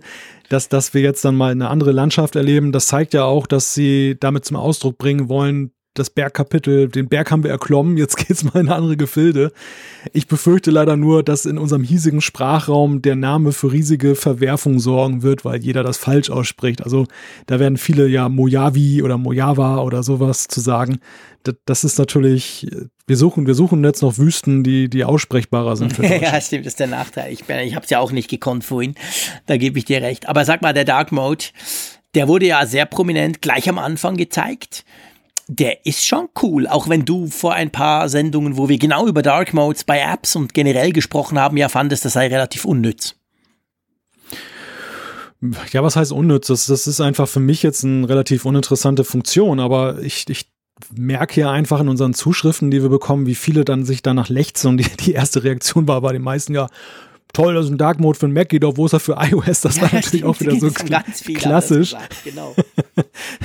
das ist aber in der Tat auch äh, so eine Frage. Also zeigt aber auch, wie, wie exponiert der Mac hier ist, dass er das zuerst bekommen hat und nicht mal im Gleichklang, sondern eben mhm. zuerst. Das, das ist schon was Besonderes. Definitiv es rührt natürlich daher, das haben sie auch recht deutlich gemacht, dass gerade Pro-Nutzer, die jetzt den ganzen Tag vom Bildschirm sitzen, darüber klagen, dass diese hellen Bildschirmelemente ihren Augen dann noch mehr Schaden zufügen oder beziehungsweise sie noch mehr äh, trüben, als dann eben, wenn es ein bisschen dunkler wäre. Gerade so Puristen unter den Entwicklern lieben ja auch die Kommandozeile, nicht nur wegen der Bedienbarkeit, sondern gerade auch wegen der Farbe, wegen der Farbgebung, die da möglich ist. Und äh, ja, deshalb hat, das hat vielleicht den Ausschlag gegeben, auf einer Entwicklerkonferenz zu sagen, hier ist der Dark Mode. Aber ich denke, das ist auch so eine Sache, gerade mit Blick darauf, dass du auch einstellen kannst, dass es tageszeitenabhängig sich ändert, wo du ein, dann wahrscheinlich viel mehr Nutzer noch ansprechen kannst als jetzt so Entwickler. Ja, und das hat ja auch gezeigt, ich meine, er hat ja spezifisch dann Xcode gezeigt und ich meine, das war einer der lautesten Momente an der Keynote. Da haben die ganzen Entwickler gejubelt und geschrien, als er eben Xcode im Dark Mode quasi zeigt, wie viel schöner das aussieht, wenn du dann den ganzen Code äh, farbig und vor allem auf dunklem Hintergrund siehst. Also das, das war schon, da, da war richtig Begeisterung da über diese Funktion bei den Entwicklern. Ähm, das hat man schon gemerkt. Ja, ich, ich finde auch, also es sieht, sieht, ja, ich, ich habe es ja schon vor ein paar Wochen mal gesagt, es sieht halt einfach sehr stylisch aus, finde ich. Ich habe auch, muss ich sagen, Mac OS Mojave ähm, auf mein MacBook Pro schon installiert. Nicht auf meinen iMac, wo ich auf meinen Hauptrechner, da habe ich mich tatsächlich nicht getraut. Ich glaube, das mache ich auch nicht so schnell, aber auf meinem MacBook Pro, das ich ja dank dem iPad Pro immer weniger brauche, aber natürlich immer noch habe. Und es sieht schon, ja, es sieht schon geil aus. Zum Beispiel auch das mit diesem Hinter, du hast ja den Hintergrund, den Standardhintergrund, ist ja eben diese Wüste, so eine große Düne. Und das ist ja so tatsächlich so, der verändert sich. Also am Abend ist der ja, halt am Abend, so mit Mondlicht, so bläulich. Und am Morgen sieht er anders aus und am Mittag ist er total viel angestrahlt, ganz hell von der Sonne. Also der, der, der, der, der verändert sich über den Tag quasi. Das sind so, finde ich, kleine Dinge, die aber einfach sehr schick aussehen. Ja, ja, ja, und das ist auch so aus Entwicklersicht, dass diese Änderung, man, man unterschätzt das ja immer. Es ist ja dann nicht einfach nur so für den Entwickler, man stellt die Farben um, dann funktioniert das schon, sondern es ist ja so, dass viele Bedienelemente ja wirklich zielgerichtet auf die helle Farbgebung ja entwickelt wurden und mhm. dann jetzt umgestellt werden müssen. Und sie haben eben dann auch in der State of the Union ähm, Keynote, die da am Nachmittag folgte, am Montag, klar gemacht, dass sie auch da sich einiges überlegt haben, um das möglichst einfach zu gestalten, mhm. damit es eben nicht dann auch jetzt so gra grauselig aussieht, dass viele Apps das nicht vernünftig dann supporten, sondern ja. dass es dann dann eben sehr schnell auch dann zu einem homogenen Bild kommt. Das, das äh, ist ja auch sehr begrüßenswert. Ja, definitiv. Also ich glaube, das haben sie schon ganz schlau, sind sie es angegangen. Aber ich habe ja vorhin mal erwähnt, bei dem Thema habe ich gesagt, etwas, was eben wirklich fast alle Nutzer betrifft, ist ja jetzt nicht unbedingt der Dark Mode, der Name auch nicht, sondern es ist das nächste Funktion, die nächste, das nächste Feature, nämlich diese ähm, Desktop Stacks. Auch da, ich meine, da, da war echt da hast du gemerkt bei diesen, es waren, glaube ich, 6000 Leute dort drin, ein paar hundert Journalisten um mich rum. Und du hast wirklich gemerkt, als sie das gezeigt haben, er hat ja da so einen Bildschirm gezeigt, so ein Homescreen voll geklustert mit irgend Word-Files, mit Bildern, mit, ja, wie es eben bei sehr vielen aussieht. Der, der, der, der, der, der Desktop quasi. Und dann gibt's diese neue Funktion, wo du sagst, klick, mach das bitte in Stacks und dann macht's zack. Und das Zeug ist alles sortiert rechts nach Typ oder du kannst das selber angeben, wie ihr es sortieren wollt, in so kleinen Häufchen. Und da war richtig, also da dachte ich auch, das habe ich selber gespürt, obwohl ich ein Desktop-Aufräumer bin, muss ich sagen. Ich habe das nie mhm. so im Chaos. Ich hasse das, das macht mich nervös. Aber wenn ich rumgucke, bei fast allen anderen sieht es genau so aus. Du schickst eine Mail mhm. mit einem Word-File, zack, das Word-File landet auf dem Desktop und so geht's munter weiter. Da sind da hunderte Dokumente. Und diese Funktion finde ich, das ist so typisch Apple. Die überlegen sich einfach, hey, was hilft dem User im Alltag? Wirklich im Normalen, nicht irgendwo tief versteckt oder super fancy. Und ich finde das eine geile Funktion. Ja, es wird wie im echten Leben natürlich auch die geben, die sagen, ähm, ich finde mich nur in meinem Chaos ja, perfekt zurecht. Die müssen ja dann. Und nicht. Genau, die müssen nicht, Gott sei Dank. Das, das, äh, die, die können ihr Chaos behalten. Die wissen halt, wo sie was finden. Also da hat das irgendwie ein System, das kein anderer Mensch durchschauen kann, aber die eben schon. Ich persönlich bin, gehöre tatsächlich zu denjenigen, die den Desktop auch also ich, ich bin bei dir, dass es mich auch nervt, wenn der vollgemüllt ist, aber ich entdecke eben immer wieder, dass es leicht passiert, was eben aber auch daran liegt, dass der Desktop ja der einzige Speicherort auf einem Computer ist, der wirklich auch so haptisch äh, sofort da ist. Ne? Ja, also genau. du ziehst es raus. Musste ich mich erinnern, wo war jetzt das schon wieder, in welchem Ordner, auf Genau. welchem Laufwerk, irgendwas, das ist einfach da. Ja, ja, klar. Richtig. Und das, das, das bedingt eben, dass das so genutzt wird. Apple hat da ja schon verschiedene Anstrengungen genommen, ein bisschen Ordnung ins Chaos zu bringen. Aber das ist jetzt eine der größten, was den Schreibtisch angeht. Und natürlich, ja, ich denke, das, das werden viele mit Kusshand nehmen, dieses Feature. Ja, definitiv. Also ich denke auch, dass das ist echt cool, das macht Spaß. Aber auch die neue Vorschau-Sidebar im Finder zum Beispiel, da kannst du jetzt viel mehr machen, ohne dass du eine App quasi direkt starten musst oder so.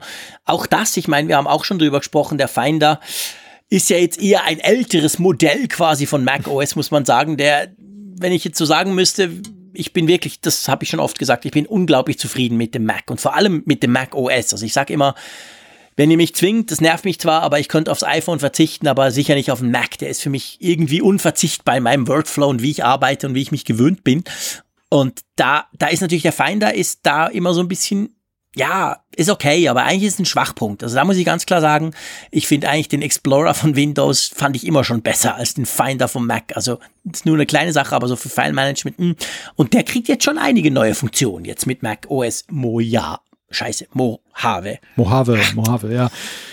Ja, ich glaube, sie haben sich da systematisch einfach verrannt, weil es gibt ja diese Vorschau-App Mhm. bei macOS, die irgendwie sankrosankt und heilig ist Ja, bei, genau. bei Apple, die, die, die durfte nie ersetzt werden. Die bekommt jetzt neu den Status zugewiesen, dass du eben so leicht damit auch mehr editieren kannst, dass, dass sie irgendwo eine Funktions-App wird dafür und nicht mehr unbedingt ihrem Namen entspricht. Und dafür hast du die Vorschau schon im Finder, was natürlich sofort zu begrüßen ist, weil auch das ist ja so eine Sache, ein Klick weniger, Ja, das ist, ist einfach schön. Und äh, ja, ist ein Schritt in die Richtung, aber ja, es ist für macOS-Nutzer ist es ein großer Schritt in die richtige Richtung. Für alle anderen belächeln es natürlich in der Tat, die von Windows kommen und sagen, wieso, das ist doch Standard. Ja, ne? also genau. Das ist ja nichts Besonderes für mich. Ja, ja, definitiv, das ist genauso. Aber auch das finde ich ist ein, ist ein smarter, eine smarte Geschichte. Und dann, das fiel schon auf, es kommen, und ich meine, hey, da kann man sagen, das haben wir vorausgesehen. Okay, wir waren nicht die Einzigen. Ich glaube, fast alle haben es vorausgesehen. Aber es kommen ein paar neue ähm, Apps von iOS auf den Mac. Allen voran die Home-App. Mhm. Ja, die, die lange erwartete Home-App. Und das freut natürlich jeden Besitzer von diesen smarten Geräten zu Hause, die dann die steuern, dass man eben jetzt nicht mehr nur über ein iOS-Gerät die dann eben dann steuern kann, sondern auch mit den Mac. Wir hatten es ja auch im Vorfeld dieser Keynote ja, glaube ich, schon ein paar Mal gesagt, dass wir das für längst überfällig halten. Und es ist ja Teil dieser Gesamtgeschichte, dass da iOS und Mac etwas näher zusammenrücken. Also man muss es auch immer in Verbindung sehen. Ja, ja, definitiv. Das ist natürlich genau der Punkt. Also auch News kommt auf den Mac. Ähm, diese News-App, die wir Schweizer noch nie ausprobieren konnten, darum kann ich da gar nicht drüber reden. Habt ihr die eigentlich? News Deutschland? Nein. Nein, auch nicht. Ach so. Nein. Ah, die gibt's bei euch auch nicht. Okay. Ich glaube, News gibt es nur, Gibt's ja, in den den USA? USA. oder allenfalls im englischsprachigen Raum So. und, und nicht äh, Na, im deutschsprachigen super. Raum. Na, okay, alles klar. Also dann müssen wir da nicht weiter drüber diskutieren, keine Frage. Ähm, wollen wir noch kurz, bevor wir dann zum Mac App Store und vor allem natürlich zum Ausblick kommen, was denn das jetzt alles heißt, lass uns mal noch drüber reden, das ja schon. Und da haben auch einige drüber geschrieben, die das so ziemlich an fast an wichtigste Stelle genommen haben, also der Daten- und der Tracking-Schutz vom neuen Safari vor allem und von Ma- Mac OS dem neuen ist ja schon mh, deutlich aufgebohrt worden. Also da werden die ganzen, vor allem diese, diese Ghost-Tracking-Geschichten, diese ganzen Datenfirmen haben echt ein Problem mit dem Mac in Zukunft. Ja, die Gangart wird immer härter. Ja. Und ich möchte schon fast sagen, dass da jetzt ein Krieg tobt zwischen Browserherstellern und Systemherstellern auf der einen Seite und der Werbeindustrie und ihren Gehilfen auf der anderen Seite. Nämlich der Gestalt, dass äh, es ist ja so, vieles ist ja schon reglementiert und, und, und kleiner gemacht worden. Es gibt viele Möglichkeiten, zum Beispiel Cookies zu unterbinden und ähm, Skripts zu unterbinden und so. Aber dennoch ist es so, und das hat Apple ja auch deutlich gemacht in der Keynote, dann kommen halt die, kommt halt die Werbeindustrie und äh, nimmt andere Geräte, Merkmale, Spezifika, die du irgendwie so als Footprint hinterlässt mit deinem Surfverhalten und äh, ermittelt daraus, wer du bist und, und dann verfolgen dich die Werbeanzeigen doch weiterhin und die wissen, wer du bist. Und da gehen sie jetzt noch einen Schritt weiter, dass sie deinen Browser und dich dermaßen anonymisieren, dass du für sie auch nur noch aussiehst, also für die, für die Werbeindustrie wie ein x-beliebiges MacBook aus, was weiß ich, Millionen von MacBooks, was denen natürlich dann ihre Arbeit unglaublich erschwert. Es ist andererseits nur die Frage, wie lange das vorhält, bis die wieder irgendwelche findigen Tricks finden, um das wieder zu umgehen. Ja. Und deshalb spreche ich von Krieg. Also ich glaube, da die Gangart wird härter, aber für den Nutzer ist das natürlich erstmal sehr erfreulich, weil ja bislang eher so der Kurs war, resignativ, oh, kann man nichts gegen machen, muss so sein. Mhm. Und es zeigt jetzt eben, muss nicht zwingend so sein. Und das bleibt spannend abzuwarten. Aber ich finde es cool. Ich finde es wirklich gut, dass Apple da den Fokus drauf legt. Dass sie sich natürlich auch ein bisschen profilieren damit. Aber dass sie halt zeigen, wie wichtig das ist. Und sie versuchen da die Benutzer ihrer Systeme quasi damit zu schützen. Ja, und dann kam da eine nette Frau auf die Bühne, die sich als App Store Verantwortliche von Apple ähm, geoutet hat oder vorgestellt wurde. Und die hat drüber gesprochen, dass es tada, einen neuen Mac App Store gibt. Also vereinfacht zusammengefasst kann man sagen, iOS 11 vom letzten Jahr brachte ja den komplett neuen App Store aufs iPhone und iPad. Und jetzt mit Mac OS Mojave kriegen wir diesen, diesen eigentlich, diesen ganz neuen auch auf den Mac App Store. Ja, Überraschung, Überraschung. Ja, genau, das, das war nicht wirklich überraschend, da hast du recht. Nee, es, es stand eigentlich vor der Frage, wenn, wenn sie nichts gemacht hätten, wie lange gibt es den Mac App Store nie noch? Ja. Ähm, und stattdessen haben sie jetzt dann das gesagt, was wir sicherlich auch eher begrüßen können, dass sie dem Mac App Store eine neue Chance geben, dass sie aus den Fehlern gelernt haben und es besser machen wollen.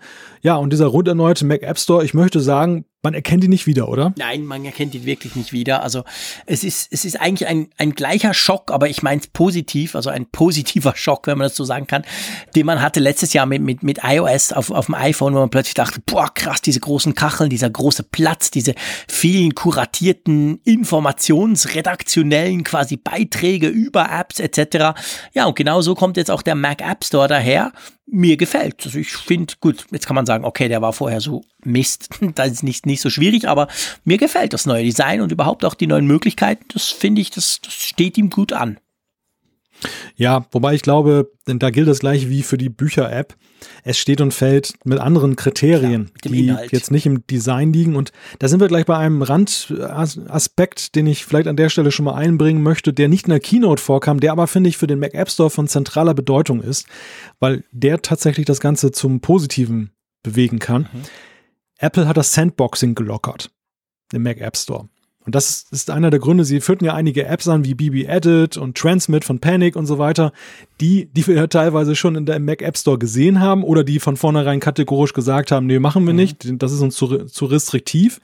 Und das lag ja zu allem, vor allem daran, dass sich viele Entwickler daran gestoßen haben, dass Apple unterbindet, wenn du im Mac App Store bist, dass du auf das ganze System, auf das Dateisystem zugreifen kannst. So wie das ja eigentlich beim Mac üblich ist. Mhm. Während du bei iOS, das war ja immer so ein, eine Eigenschaft von, vom iOS App Store oder generell von der iOS-Plattform, dass Apps dort ja in ihrer Sandbox, in ihrem Container nur stattfinden können und können halt nur über bestimmte Schnittstellen mit anderen Apps interagieren. Und augenscheinlich hat Apple da jetzt reagiert, denn es war zu lesen, dass äh, zum Beispiel die Rückkehr von Transmit von Pan Panic darauf zurückzuführen ist, dass das Sandboxing gelockert wurde. In welcher Weise, das ist mir noch nicht so ganz klar. Also ich glaube nicht, dass sie es ganz haben fallen lassen, aber zumindest dahingehend, dass die Entwickler wohl damit leben können und dass sie dem Ganzen jetzt eine neue Chance geben. Und dadurch wird es natürlich jetzt wieder viel spannender, in den Mac App Store zu gucken, wenn einige der Bestseller-Apps sich dort plötzlich befinden. Ja, ja, definitiv. Also ich meine, das, das könnte genau der auslösende Faktor sein, dass jetzt eben mehr wieder in diesen Mac App Store kommen. Aber das bleibt abzuwarten. Mal gucken. Ich meine, man weiß ja umgekehrt beim App Store auf dem iPhone, haben wir auch schon drüber gesprochen, weiß man ja, dass die durch dieses neue Design und durch diese prominentere Möglichkeit, Apps quasi anzuteasern und App der Woche und all diese Kategorisierung, dass dadurch ja die Verkäufe beziehungsweise die Downloads massiv gesteigert wurden. Jetzt kann man natürlich sagen, okay, schon allein nur dadurch, dass der Mac App Store eben so daherkommt, ist zumindest potenziell für die, die dort gelistet werden, die Chance höher, dass sie Downloads erzielen oder Verkäufe machen. Und zusammen mit dem Sandboxing, was tatsächlich komisch war, weil ja, es ist ja ein Mac, ist ja eben kein iPhone, ähm, könnte das natürlich tatsächlich etwas helfen. Aber ich glaube, das bleibt abzuwarten. Was ja ziemlich klar auch wurde, und da war ja der Craig Federighi sehr strikt, ist, er ist ja auf die Frage eingegangen, ziemlich intensiv finde ich, da haben sie sich dann genug Zeit genommen, zu Recht auch, ähm, ob iOS und macOS verschmelzen. Und er hat da ja auch illustriert durch eine Animation auf diesem riesen Megascreen hinten dran gesagt, nein. Und trotzdem hat er gesagt, wo der Weg hinführen soll. Ja, und er führt genau dorthin, wo die Gerüchte ihn ja schon seit einiger Zeit gesehen haben, nämlich dahin, dass es möglich werden soll, dass man iOS-Apps mit relativ bescheidenem Aufwand portieren kann, anpassen kann, dass sie auch als Mac-App funktionieren. Das, dadurch will man eben dann zusätzliche Attraktivität auf dem Mac schaffen, gleichzeitig den Entwicklern ein Türchen aufmachen, dass sie nicht einen irrsinnigen Aufwand haben, jetzt ihre Apps dann da auf den Mac zu bringen. Und äh, es ist in der Tat so, wie es sich zuletzt abzeichnet, dass es jetzt noch nicht reif war. Apple hat, und das, da, da schließt sich der Kreis mit der Aktien-App und den anderen Apps, die da vorgestellt wurden, die jetzt auch auf dem Mac sind. Das sind so erste Test-Apps von, von Apple selber, wo sie dann ihre eigene Schnittstelle, ihre eigenen, ja, beziehungsweise ihre eigene neue API dann da verwendet haben. Und sie sagen, 2019 soll das dann eben so weit sein, dass auch Entwickler das dann nutzen können. Und mhm. bemerkenswert fand ich ja schon, und das, das zeigt so das neue Apple. Wir, wir erleben es an vielen Stellen, dass sie sehr weit in die Zukunft dann jetzt schon Sachen in Aussicht stellen. Gut, manchmal unfreiwillig auch, siehe HomePod, aber bei anderen Dingen wie zum Beispiel Mac Pro, würde ich ja sagen, oder auch der iMac Pro, ja ähm, durchaus auch gewollt, dass, dass sie eben ja, eine, eine Orientierung geben. Wo geht die Reise ja. hin? Ja, genau. Ich glaube, das war auch wichtig. Ich meine, sie mussten natürlich diesen Gerüchten, die am Anfang ja quasi schon fast Fusion, so aller Microsoft, ein Betriebssystem für alle Plattformen, und dann gleichzeitig aber, nee, das geht doch nicht, da passiert gar nichts. Ich glaube, da mussten sie irgendwie einen Kontrapunkt setzen und ich finde, das sind eigentlich auch gut gelungen. Also ohne, ohne jetzt quasi aktuell gerade was bringen zu können, haben sie so ein bisschen gezeigt, wo der Weg hingeht. Ja. Ja, ja, richtig, genau. Also das, äh, das ich glaube, das ist einfach ein wichtiges Signal auch für die Entwickler so in ihrer Langzeitplanung. Mhm. Ähm, was möchten sie in Zukunft machen? Und man kann sich darauf einstellen, da passiert was Interessantes und das, ich, ich glaube nicht, dass das dieses Kaputtmachen der Spannung, die ohnehin nicht mehr da war, weil ja das immer schon durchgesickert ist in letzter Zeit, ähm, dass das jetzt der Sache dann irgendwie schadet. Nein. Das ist, glaube ich, die Verkehrung von dem, was wir vorhin bei AR-Kit besprochen mhm. haben vor zwei Stunden. Mhm. Weil bei AR-Kit glaube ich nämlich eher, dass die Luft am Ende raus sein könnte. Hier glaube ich, dass die Luft erst aufgepustet wird. Ja. Und äh, insofern, das, das war ein, ja, das war ein sehr schönes Finale, finde ich eigentlich, dieser, dieser Vorstellung, dass sie am Ende da diesen Schleier schon mal gelüftet haben, ohne dass der Nutzer jetzt wirklich, außer diesen paar Apps, die es da jetzt neu gibt, eigentlich was damit anfangen kann. Ja, genau. Ich meine, was, wir was man damit anfangen kann, das wird man tatsächlich erst sehen, erst im Verlauf des nächsten Jahres sicher auch und so. Und das kannst ja du dann ganz eng begleiten, weil du auch weißt, von was du sprichst. Und dann werden wir mal sehen, wo das Ganze hinführt. Ja, das war jetzt so eigentlich die Vorstellung oder die Diskussion von uns zwei, die Einordnung auch mit viel Meinung drin von uns natürlich, ähm, von was gezeigt wurde. Es geht aber nicht in den letzten Jahren muss man das einfach sagen. Es geht nicht eine Keynote von Apple dahingehend nur zu besprechen mit was gezeigt wurde, sondern immer mehr eigentlich auch muss man ein bisschen Zeit drauf verwenden, um zu diskutieren, was alles nicht gezeigt oder erwähnt wurde. So auch dieses Mal, hm. oder? Ja, also ganz sicher muss man darüber sprechen. Denn es ist natürlich, einerseits die Gerüchteküche projiziert ja immer viel rein in solche Events, mhm. aber man kann, wenn man den Vergleich anstellt zu vorherigen Jahren, ja auch durchaus sagen, dass Apple ja auch die Eigenschaft oder die Profession, möchte ich schon fast sagen, entwickelt hat, Dinge ganz tot zu schweigen. Das können sie auch mittlerweile meisterhaft, dass, dass, dass du hinterher als Nutzer denkst, Gab's da nicht mal was? Genau, war da nicht mal was, genau.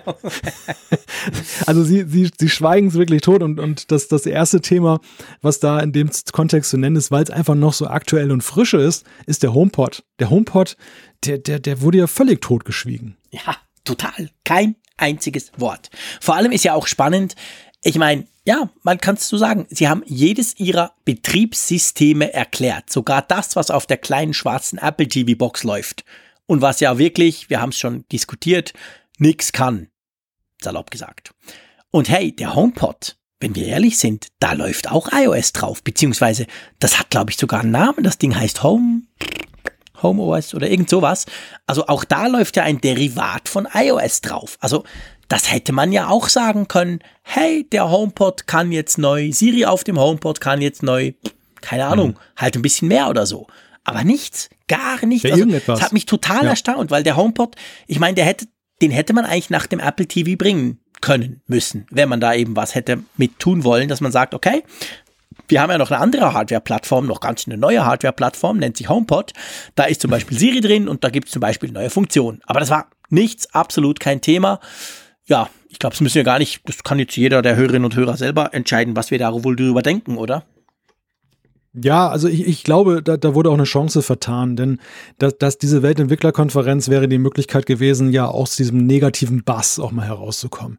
Dass das für einer Woche haben wir iOS 11.4 gekriegt, endlich mit fun wichtigen Funktionen für den HomePod auch, also diesen Stereo-Modus, dieser Multi-Room-Modus, dass du mehrere HomePods dann mhm. nutzen kannst. Und äh, damit ist ja eigentlich erst das Versprechen des letzten Jahres eingelöst worden. Wenn man jetzt gesagt hätte, wir steuern jetzt nach dem Herbst mit iOS 12 und da kann der HomePod dann noch dies und das und jenes noch, es muss gar nicht spektakulär sein. Ja, aber alleine genau. die Tatsache, dass man irgendetwas gebracht hätte, was dann auch mal pünktlich kommt, das hätte den Namen HomePod schon reingewaschen, glaube ich so. Einfach durch, da, weil auch durch den Faktor Zeit dann noch viel Gras drüber wächst. Dass man das jetzt totschweigt, äh, nährt, finde ich in meinen Augen eher so das Geunke, was man allgemein hört, dass das nicht erfolgreich ist, dass das ein Problemfall ist bei Apple und so. Also irgendwie hat man so, so ein komisches Gefühl beim Thema. Ja, definitiv. Also ich meine, ja, logisch, klar. Also da, da sagt man doch, ja, aber guck mal, die haben gar nichts gebracht. Uh, die haben wohl Probleme, das Ding ist wohl total tot und so. Ja, kam nichts, müssen wir abwarten, ob dann nochmal irgendwas kommt oder wie die das in Zukunft handeln wollen. Aber das war schon, das war schon einigermaßen erstaunlich. Was ich fand, was eigentlich nicht erstaunlich war, auch wenn natürlich die Gerüchteküche sich das immer wieder reinprojiziert und ich gebe zu, von den 200 oder 300 Journalisten sich wahrscheinlich die große Mehrheit auch gewünscht hätte, das war sonstige Hardware, also iPads, MacBooks. Wir haben ja viel gesprochen über die MacBooks. Ein günstiges MacBook, das kommen soll. Natürlich auch eine Apple Watch. Hätte man sich grundsätzlich alles vorstellen können, aber wenn wir ehrlich sind, ja, passt eigentlich, ist eine Softwarekonferenz, drum kam da nichts. Oder siehst du das auch als vertane Chance? Noch, was heißt vertane Chance? Ja und nein. Also äh, erstmal so die Frage, musste man damit rechnen? Dass, äh, dass da jetzt äh, keine Hardware vorgestellt wird, ja, da musste man mit rechnen, denn es gibt genug Beispiele in der Statistik, wo es eben genauso war, mhm. dass, dass das eine reine Softwarekonferenz war und Apple behält sich das auch vor und ich glaube, dafür müssen sie auch mal, mal ein paar Jahre dazwischen schieben, wo nichts kommt, ja, genau. dass sie dann, dass es noch eine Überraschung ist, wenn es mal wieder kommt. Also das, das ist, das ist noch alles innerhalb der, der Regel das, der zweite Punkt ist eigentlich der, und das habe ich ja beim letzten Mal gesagt, wir haben ein recht unspektakuläres Apple-Jahr bislang ja. hinter uns. Ein, ein sehr langweiliges, also langweiliges hart, aber in Sachen Neuigkeiten bei Hardware doch recht un, ja, ja. Nach, wenig nachrichtenhaftes erstes Halbjahr. Und ähm, ich habe schon damit gerechnet oder gedacht, dass Apple vielleicht irgendwie hier ein Drive reinkriegen will mit dieser Weltentwicklerkonferenz. Mhm. Und äh, da die Gerüchte um das MacBook sich ja auch immer mehr gemehrt haben, habe ich gedacht, na, vielleicht kommt da doch etwas in der Richtung, dass sie dann da das Jahr jetzt ein bisschen spannender machen wollen. Aber man muss sagen, ich sehe so ein bisschen schwarz für das Apple-Jahr 2018 mittlerweile. Das wird nicht als das äh, prestigeträchtigste in, in die Geschichtsbücher eingehen. Wir werden aber vielleicht hinterher sagen, auch mal, das war gut, dass sie es nicht getan haben, denn vielleicht entwickeln sie an tollen neuen Sachen, die einfach Zeit brauchen und wenn sie sich die Zeit nehmen und die werden dadurch besser, dann werden wir es ihnen vielleicht irgendwie 2019, 2020 danken. Das ist, sag ich mal, nur so eine Sache, da müssen wir noch ein bisschen Zeit gewähren. Im Prinzip bin ich deiner Meinung, dass zum Beispiel mit weniger ist mehr aber ich bin noch nicht so ganz sicher über eine generelle hardwarebezogene Bewertung des Jahres. Um den blöden Spruch zu bringen, man soll ja den Tag nicht vor dem Abend loben. Und was mir schon auch aufgefallen ist, ich habe ja mit sehr vielen Leuten gesprochen, mit Journalisten, mit Apple-Leuten, Klammer auf, die sagen sowieso nie was, Klammer zu, äh, aber vor allem mit ganz vielen Journalisten, wir waren ein ziemlicher Trost da. Und ich habe schon gemerkt, und zwar schon vorher, schon vor der Keynote, natürlich dann nach der Keynote umso mehr befeuert durch, dass eben nichts kam. Also ich sag mal, die allermeisten, behaupte ich mal, rechnen schon damit, dass das Hardware-Event, das dann noch kommt, ich meine, iPhone 10, 11, 12 ist ja gesetzt. Wir wissen, im September gibt es die nächste Keynote von Apple. Das ist so klar wie das Amen in der Kirche. Und da gehen eigentlich fast alle, und ich tendiere auch dazu, dazu, darüber, dass sie sagen, hey, aber dann, wahrscheinlich nicht nur, nicht bei einem Event, vielleicht braucht sogar zwei, womöglich sogar drei noch, aber dass dann die große Hardware-Offensive kommt. Sprich das iPad mit Face ID, sprich das günstige MacBook, logischerweise die neue Apple Watch, logischerweise die neuen iPhones mit dem LCD und dem großen iPhone 10 Plus etc. Also ich glaube schon, dass das alles noch kommt. aber ich glaube eben, es kommt später. Also es könnte gut sein, dass das erste halbe Jahr quasi sehr softwarebasiert war und außer einem iPad gar nichts gebracht hat und das zweite dafür quasi das ganze Mac-Line-Up inklusive der iPhones komplett neu macht. Das, das finde ich nicht hm. unrealistisch. Ja gut, ich kann es natürlich jetzt nicht widerlegen, das wird die Zeit zeigen. Ich auch nicht, also, aber äh, klar. Ich, ich, ich, lese, ich lese aber andererseits manchmal aus diesen Kommentierungen, die genau in die Richtung gehen, auch dann heraus ähm, vielleicht journalistisches Wunschdenken ja, nach dem klar. Motto, ob, vielleicht kommt da doch noch was, ja. vielleicht haben wir doch noch mal was zu berichten. Ich weiß es nicht, aber äh, ich kann mir unterm Strich auch schwer vorstellen, dass das, äh, das als das Jahr in die Geschichtsbücher eingehen soll, wo außer einem iPad und, und, einem iPhone nichts gekommen ist. Ich meine, seien wir ehrlich, das, das iPad wird kommen. Das ist völlig klar. Ja. iOS 12, da, da, das ist das iPad mit Face ID. Punkt. Und das wird hm. dieses Jahr noch kommen. Das, die bauen das nicht jetzt in die erste Beta ein, um dann im Januar oder im März erst ein neues iPad zu bringen. Also das iPad kommt. Punkt. Das wird wahrscheinlich pro Modell sein, teuer, ähnlich wie beim iPhone. Die neuen iPhones, die kommen. Ein großes, ein kleines, ein mittleres, ein iPhone SE. Bin ich völlig überzeugt, das kommt. Und das ist ja nicht nichts. Und dann stellt natürlich dann die Frage der Macs. Das ist tatsächlich noch ein bisschen unsicher. Was zum Beispiel auch lustig war, also ich habe zum Beispiel ganz fest damit gerechnet, dass Apple den äh, Mac Pro, also dieses modulare Teil, das ja erst nächstes Jahr kommt, das haben sie ja schon gesagt, aber dass sie das zumindest einfach so in der Glasglocke noch zeigen. So wie sie das beim mhm. ersten Mac Pro gemacht haben bei der WWDC vor vielen Jahren und wie sie es ja auch beim iMac Pro auch gemacht haben. Den durfte man nicht anfassen, den konnte man nicht anwerfen, aber der war einfach da zum sagen, hey, da kommt dann noch was. Aber da war auch gar nichts. Also das, das hat mich zum Beispiel, das hat mich fast am meisten erstaunt. Damit habe ich eigentlich fest gerechnet. Ja, eigentlich nicht, muss ich sagen. Ja. Denn das letzte Signal, was wir in Sachen Mac Pro gekriegt haben, war ja einerseits die Verschiebung, mhm. dass sie gesagt haben, es kommt später und nicht so früh. Und zum anderen ja dieser Bericht da, wo TechCrunch da zu Gast war in dem Entwicklungslabor und es sich ja so las, als wenn die da noch wirklich so am Anfang sind in der Konzeptionsphase, dass sie da die Teams haben und mhm. verschiedene Workflows erstmal dann analysieren und ausarbeiten und daraus dann ein, ein Produkt entwickeln wollen. Deshalb glaube ich, ist das äh, Design also das Vorzeigbare, die Hülle, sage ich mal, ohne das Innenleben, auch noch gar nicht so weit. Noch nicht final, würde ich auf jeden Fall sagen. Dass es da Prototypen gibt, klar, gar keine Frage. Aber ich glaube nicht, dass die sich schon auf irgendwas da endgültig verständigt haben. Ja. Und äh, ja, vielleicht wollen sie ihm auch dem, dem bösen Omen aus dem Wege gehen, weil du Mac den ersten Mac Pro oder den letzten Mac Pro angesprochen hast. Ja, der dann ja auch dann nicht so der Supererfolg dann war. Ja, oder sie wollen halt verhindern, was ihnen mit AirPower passiert, dass man mal was vorstellt, das dann nie kommt, um jetzt die Brücke ja. zu schlagen. Also es kann natürlich auch genau. sein, dass man sich dann quasi, dann haben alle das im Kopf und ha, ich hab's aber doch gesehen, der sah doch ganz cool aus da in dem Space, Space Gray. Und dann dauert es ja eben doch noch länger, weil sie selber wissen, der ist ja noch gar nicht ready. Auch AirPower haben wir natürlich nicht gesehen. Logisch, da haben wir auch nichts drüber gehört. Ich habe übrigens ein paar Apple-Leute darauf angesprochen, auf AirPower, weil ich finde es so schön, da kann man so schön drüber lästern. Und die haben dann alle gesagt, ja, aber wir haben ja nie gesagt, wann es kommt. Es war noch erstaunlich, also relativ nonchalant, aber wirklich so, hm. hey, wir haben nie ein Jahr genannt. Wir haben nie gesagt, das kommt 2017 noch raus zusammen mit dem iPhone 10. Wir haben einfach gesagt, das kommt dann mal dann habe ich mir so überlegt, wo ich das so gehört habe, ich dachte, ja, das heißt dann auch nicht, dass es dieses Jahr vielleicht kommt. Also das, der hm. AirPower scheint irgendwie, das ist eine offensichtlich sehr vertragte Geschichte. Ja, ja, das kann man definitiv sagen. Also ich meine, wenn das jetzt so ein, ein Teil wäre, was voller äh, nie gesehener und, und genau. undenkbarer Funktionen wäre, dann würde ich ja sagen, okay. Warten wir halt das, drauf, das, äh, genau ja, aber das, das ist ein Ladeteil, das ist eine Ladematte. So wie jetzt genau. dann, man legt zwei Dinger nebeneinander und dann, ich, ich, ich, ich kann das nicht nachvollziehen. Also tut mir leid. Natürlich nicht, ich auch nicht. Jegliches Verständnis dafür. Definitiv. Zum Glück ist es nicht so wichtig, weil ja, wie ja. gesagt, ist doch völlig wurscht. Das Leben geht weiter. Genau. Siri, wir haben es schon besprochen, äh, hatten wir ja, ja, noch erwartet, nicht nur wir, eigentlich viele haben erwartet, jetzt kommt der große Siri-Befreiungsschlag. Äh, da kam gar nichts. Also eben, wir haben ja besprochen, iOS 12 geht zwei Stunden zurück in diesem Podcast, ihr könnt es nochmal hören, falls ihr es vergessen habt. Äh, da gibt es ja einiges, aber so eben, dass Siri intelligenter wird, dass Siri noch viel cleverer ist und noch viel mehr neues Zeug kann, da kam gar nichts.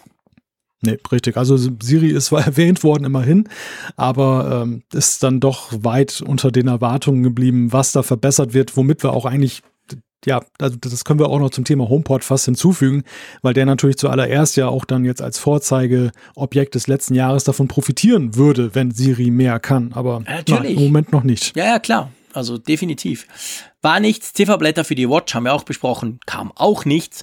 Und schon ja. auch ein bisschen erstaunlich, da dass es tatsächlich so ist. Ich habe ja noch so spekuliert, ja, wir werden dann irgendwelche fancy neuen iPhone 10 Gesten sehen in iOS 12, weil ja das quasi das erste iOS ist, welches voll mit, mit dem iPhone 10 entwickelt wurde, weil es das da schon gab. Aber in dem, in dem Bereich gar nichts. Also überhaupt gar mhm. nichts zum iPhone 10 in irgendeiner Form, dass, dass das irgendwas Neues können wird oder so. Ja, klar, jetzt kann man sagen, okay, mal die Memojis und so, aber da war auch irgendwie nix.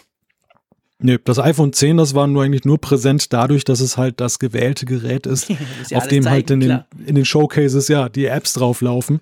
Aber das war es dann auch. Also da, und ich meine, warum haben wir das prophezeit, dass da was kommt? Das ist ja auch nicht aus der hohen Hand gegriffen, sondern Johnny Ive hat ja vor, ja, kurz nach dem Verkaufsstart ja gesagt, wir sind ja noch ganz am Anfang dessen, was man mit dem iPhone 10 machen kann. Und er meinte explizit ja auch die Software damit, nicht die Hardware. Und deshalb stand, war die Erwartung ja schon da, dass das sukzessive aufgebaut wird, die ganze Geschichte. Dass jetzt erstmal nichts kommt, okay. Ich meine, da muss man, das ist nicht aller Tage Abend, aber das nee. ist jetzt erstmal, es, es verlängert das Warten. So. ja, es verlängert das Warten, da hast du absolut recht. Ich, ich glaube sogar, oder ich kann mir schon auch vorstellen, dass sie eben diese spezifischen Sachen, vielleicht ist das sogar die neue Geheimhaltung von Apple, wo haben wir auch schon einige Male drüber diskutiert, diese, diese strengere Geschichte. Und zwar einfach, dass sie sich vielleicht sagen, hey, klar kommen neue iPhone 10, klar werden noch mehr, dass das Line-Up geht in die Richtung, das wissen wir im Herbst, kommen mindestens noch ein, vielleicht sogar zwei oder drei Modelle mit dieser Art Bedienung. Und da wollen wir einfach nichts verraten. Wir machen das dann. Also quasi, die bringen dann die Geräte und sagen, hey, und übrigens, du hast jetzt noch hier Geste X und Geste Y. Die ist da vielleicht noch gar nicht drin in iOS 12 oder gut versteckt. Also das, das finde ich schon auch noch einigermaßen plausibel. Also von dem her gesehen würde ich jetzt nicht unbedingt sagen, okay, softwaretechnisch ist das iPhone 10 schon ausgeschossen. Ich glaube schon, dass da noch einiges kommt, aber das wollten sie an der WWDC einfach noch nicht sagen. Ja, ja, ich denke auch. Alleine ja die Tatsache mit dem iPad, die deutet ja darauf hin, dass das Thema bleibt und dass es mhm. irgendwo im Gange ist. Und ja, vielleicht konzentriert man sich jetzt erstmal auch darauf, wenn im Herbst ein, ein iPod, äh, ein iPad mit äh, dem Notch kommt und Face ID, das jetzt gut hinzukriegen und dann, dass man die Plattform gemeinsam weiterentwickelt und jetzt nicht den einen so drei Kilometer voraus einlässt und der andere zieht hinterher, was ja auch durchaus sinnhaft wäre. Ja, ja, definitiv. Ähm, gut, dann, äh, ja, NFC. Hm. Wir haben noch spekuliert, da können wir dann unsere ja. Hoteltüren mit öffnen und wir in der Schweiz ja. können mit einer anderen App zahlen. Alles Quatsch, war kein Thema. Die Tür bleibt zu. genau, die Tür bleibt zu. Komisch eigentlich. Ich meine, das war ja ziemlich übergreifend. Also auch alle großen amerikanischen Blogs haben drüber geschrieben. Also das scheint ein, ein Gerücht gewesen zu sein, das entweder aktiv gestreut wurde, um dann einfach so zu, nach dem Motto, hey, habt ihr keine Ahnung, glaubt in Zukunft nicht mehr diesen Gerüchten. Also quasi eine Nebel, Nebelpetarde oder eine Nebelwand von Apple oder halt, das ist etwas, was vielleicht später mal noch kommt. Wobei, ich meine, seien wir ehrlich, das wäre jetzt die Chance gewesen. Wenn es jetzt nicht kommt, dann ist es wahrscheinlich kein kein Thema, oder? Ja, ja, ich denk, denke auch. Also ich glaube auch an die Nebelkerze, denn wenn wir so rückblickend mal auf diese Keynote gucken, und wir haben ja im Vorfeld immer gesagt, hm, überhaupt nichts durchgerutscht. So rückblickend muss man ja sagen, doch, es ist ja doch das eine oder andere durchgerutscht, mhm. aber es, es, schien einem alles so unspektakulär, dass man es eigentlich gar nicht ernst genommen hat ja. als, als äh, mögliches äh, Keynote-Feature. Und äh, es ergibt eigentlich erst im Gesamtzusammenhang irgendwie ein, ein, ein Bild und, und oder einen, einen Sinn. Und ja, dann, dann hat man da noch so ein bisschen was reingemischt, vielleicht, um dann die Leute endgültig zu verwirren und dass sie den Gerüchten gar keinen Glauben mehr schenken. Ja, ja, das ist ganz genau der Punkt. Ja, du, gut. Wir arbeiten uns locker durch. Ich muss ja sagen, wir sind jetzt schon fast auf drei Stunden. Das ist eine Premiere für uns und vor allem ganz witzig. Wir haben bevor wir angefangen hat, haben, habe ich einen Tweet bekommen vom Sebastian, der geschrieben, oder wir haben einen Tweet bekommen, hoffe, ihr knackt die Drei-Stunden-Grenze. Und ich sage so, der Spinner, also auf keinen Fall, so lange werden wir doch nicht über die WWDD quasseln. Tja, so geht genau. es, Sebastian. Du hattest quasi hellseherische Fähigkeiten. Wir sind bei drei Stunden. Ich finde es fantastisch, seid ihr immer noch dran. Und wir auch. Ich finde es auch cool, bist du immer noch fit. Ich meine, bei mir kann man es ja auf den Jetlag schieben. Ich bin wahrscheinlich zeittechnisch ganz woanders noch. Aber ähm, lass uns mal vielleicht noch ganz kurz so ein paar Dinge drumrum angucken und dann würde ich sagen, gehen wir dann doch mal so langsam Richtung Umfrage der Woche. Einverstanden? Sehr gerne, sehr gerne. Ja, fangen wir vielleicht mal damit an, womit auch die Keynote anfing und endete, denn das ist ja auch mal ein Thema für sich. Wir sehen ja mal Videos bei Apple und Apple hat diesmal auch wieder ein paar Videos da zusammengeschnitzelt und äh, das ist schon fast despektierlich, das so zu sagen. Sie haben sich sehr viel Mühe gemacht, wieder tolle Videos dann zu machen. Und das, das Thema diesmal waren dann passend zur Entwicklerkonferenz die Entwickler. Am Anfang hatten wir da dieses Video, da ging es ja darum, der Entwickler die unbekannte Spezies. Genau, und ich fand, das war so ein cooles Video. Das hat auf der einen Seite ich fand, das war wirklich, also ich sag's gern, das war ein Meisterwerk, weil das hat auf der einen Seite natürlich all diese, diese, diese quasi Vorbehalte, die man gegenüber Entwicklern hat. Das sind die, die nie an die Sonne kommen. Das sind die, die immer im Keller sitzen. Die sind verschroben, die sind komisch. Und es hat er genau damit gespielt. Und irgendwie haben sie es dann doch geschafft, das Video so hinzukriegen, dass du nicht dachtest, was sind das für Spinner, sondern dass du eigentlich fandst, das sind eigentlich noch coole Typen. Und das dann so zu rammen, das ging ja dann so quasi im Sinn von, die kommen jetzt alle aus ihren Löchern, diese merkwürdige Spezies Programmierer, die man sonst nie sieht am hellen Licht und die strömen jetzt nach San Jose und die sind jetzt eben da. Also ich fand das schon, es war ein recht cooles Video ja, es ist ja augenscheinlich gut angekommen bei den mhm. Entwicklern. Mhm. Also ich habe mich tatsächlich am Anfang gefragt, ob es, wie, wie es wohl aufgenommen wird. Mhm. Ich, ich hatte durchaus, gebe ich zu, leicht leise Zweifel, als ich es gesehen habe, weil ich so dachte, oh, die fühlen sich jetzt vielleicht auch ein bisschen vorgeführt oder so. Mhm. Aber nein, das, das ist ja absolut nicht so angekommen. Alle Reaktionen darauf waren ja positiv. Und insofern muss man sagen, hat man augenscheinlich da den Nerv getroffen. Ja, was, was, was recht faszinierend war, also wir haben das ziemlich diskutiert und es hatte keiner so recht eine Lösung für. Dieses Video muss, also Teile des Videos müssen relativ kurz vor der Keynote aufgezeichnet worden sein, weil man sah nämlich die Schlange von Entwicklern, die da stand, um in dieses äh, Center, also um dieses, in diesen Ort, in diese Location reinzukommen. Und die Schlange war genau da. Also ihr müsst euch vorstellen, wir Journalisten kamen ein bisschen später, ungefähr so eineinhalb Stunden vor Beginn, wurden dann so ein bisschen reingelotst und standen dann vor der Tür der großen Halle und konnten dann so eine Dreiviertelstunde vorher in diese Halle rein. Und wir sind an dieser Schlange der Leute, weil es sind ja 6000 Leute, die da diese Entwicklerkonferenz besuchen und die auch am Anfang alle an diese Keynote gehen. Und wir sind an denen vorbeigelaufen. Und da gab's Ausschnitte in dem Film, das war genau wie die vorher da standen, weil die waren ungefähr drei oder vier Stunden vorher schon da. Sie sind echt früh aufgestanden. Wir kamen so um halb neun langsam dort an und die müssen schon so um sechs oder sieben da gewesen sein. Da, da war es schon hell in San Jose. Und da habe ich mich so gefragt, hey, jetzt rein technisch gesprochen, wie haben die das gemacht? Weil die haben die Schlange nicht gestellt am Tag vorher oder so, sondern das mhm. war wirklich mehr oder weniger live. Das, das fand ich jetzt aus einem filmischen Aspekt recht cool. Die haben wahrscheinlich den neuen Mac Pro zum Schnitt genutzt. Garantiert, der das super schnell macht. ja, sowas genau. muss es gewesen sein. Sie hatten ja auch auf der Bühne nur Mac Pros, hast du sicher gesehen? Also ja, das ist natürlich ja. jetzt der Vorzeige Mac, wo auch I, alle Demos. Äh, äh, sorry, Entschuldigung, iMac Pro natürlich. Mhm. Ah, sorry, genau. Äh, du, du sprichst vom Mac Pro, vom ganz, ganz schnellen, genau. Den es noch nicht gibt, ja, ja, genau, das war's. Genau, ja, nee, ich dachte, ich habe jetzt irgendwie den Switch zum iMac Pro gemacht, der ja auch sehr schnell ist, der da, da auch entsprechend auf der Bühne stand. Auf jeden Fall, ich fand das Anfang, der war cool. Und ich fand aber genauso cool, wie der am Anfang war, so schlecht und tränendrüsig war der am Schluss. du willst doch nichts gegen Oma sagen. Nein, nein, ich will nichts gegen Oma sagen, aber das war halt, ja gut, vielleicht war ich auch schon müde nach fast zweieinhalb Stunden dort und hm. keine Ahnung, aber ich fand irgendwie so, ja, okay, klar, die sind cool, super, wenn dein Kind programmiert, geile Sache, aber das halt wieder so amerikanischer Pathos und das können sie wahnsinnig gut und der Film am Schluss, ja. den fand ich wirklich, der war ein bisschen dick aufgetragen. Ja, ich ist vielleicht eine Einzelmeinung, die ich jetzt äußere, aber für mich ist eigentlich das Video mittlerweile so schon so zum Turtleneck von äh, Tim Cook geworden. Der Turtleneck ist ja diese, dieser klassische schwarze Pullover, den, den Steve Jobs immer mhm. getragen hat. Er hat jedes Mal dann immer eine Blue Jeans und nun so einen dunklen Pullover getragen. Das war ja sein Markenzeichen mhm. bei den Keynotes. Und äh, so ist das, so sind diese Videos äh, so als Ritual das für Cook, finde ich. Mhm. Ja, hat ich weiß nicht, ich glaub, der hat das ich weiß nicht, gell? Das gab es vorher nämlich ja, nicht. Ich, ich weiß nicht warum, vielleicht will er da so ein bisschen seiner ja bis heute gebliebenen Holzigkeit entgegenwirken, weil es ja meistens ein etwas schriller Auftakt und, und ein lustiges Ende dann immer gibt. Aber bei mir, bei mir persönlich sind bei dieser Keynote so erste Abnutzungserscheinungen zu sehen gewesen. Ich ja. will nicht die Qualität der Videos in Abrede stellen. Ja. Ich, ich gebe dir völlig recht. Und in deiner Bewertung auch, dass das Ende etwas tränendrüsiger war und das andere war eher lustig gemeint. Aber für mich persönlich, ja, sie, es hat die Besonderheit eingebüßt. Ja. Ja, ja, das stimmt natürlich. So, so ein Effekt durch ein Video quasi zu beginnen oder aufzuhören, der, der, der läuft sich irgendwann tot. Das ist tatsächlich so. Also von dem her gesehen, ja, bin ich grundsätzlich bei ja. dir. Ja gut, du, Sie haben ja auch noch ein paar Zahlen präsentiert. Es ging ja drum, ähm, Sie haben gesagt, dass, und das war schon, ich meine, na klar, das ist, ich glaube, das machen Sie am liebsten. Das liebt Apple, wenn Sie sagen können, 81% der User haben iOS 11 installiert. Hallo Android. Ha, bei ihr seid nur bei mhm. 6% bei der aktuellen Version. Und 95% sind sogar noch zufrieden damit, mit der eigenen, mit der iOS-Version. Also das sind natürlich schöne Zahlen, die halt so ein bisschen zeigen, in Sachen Updates, in Sachen halt auch, wir haben es am Anfang diskutiert, Geräte, die über einen gewissen Zeitpunkt unterstützt werden.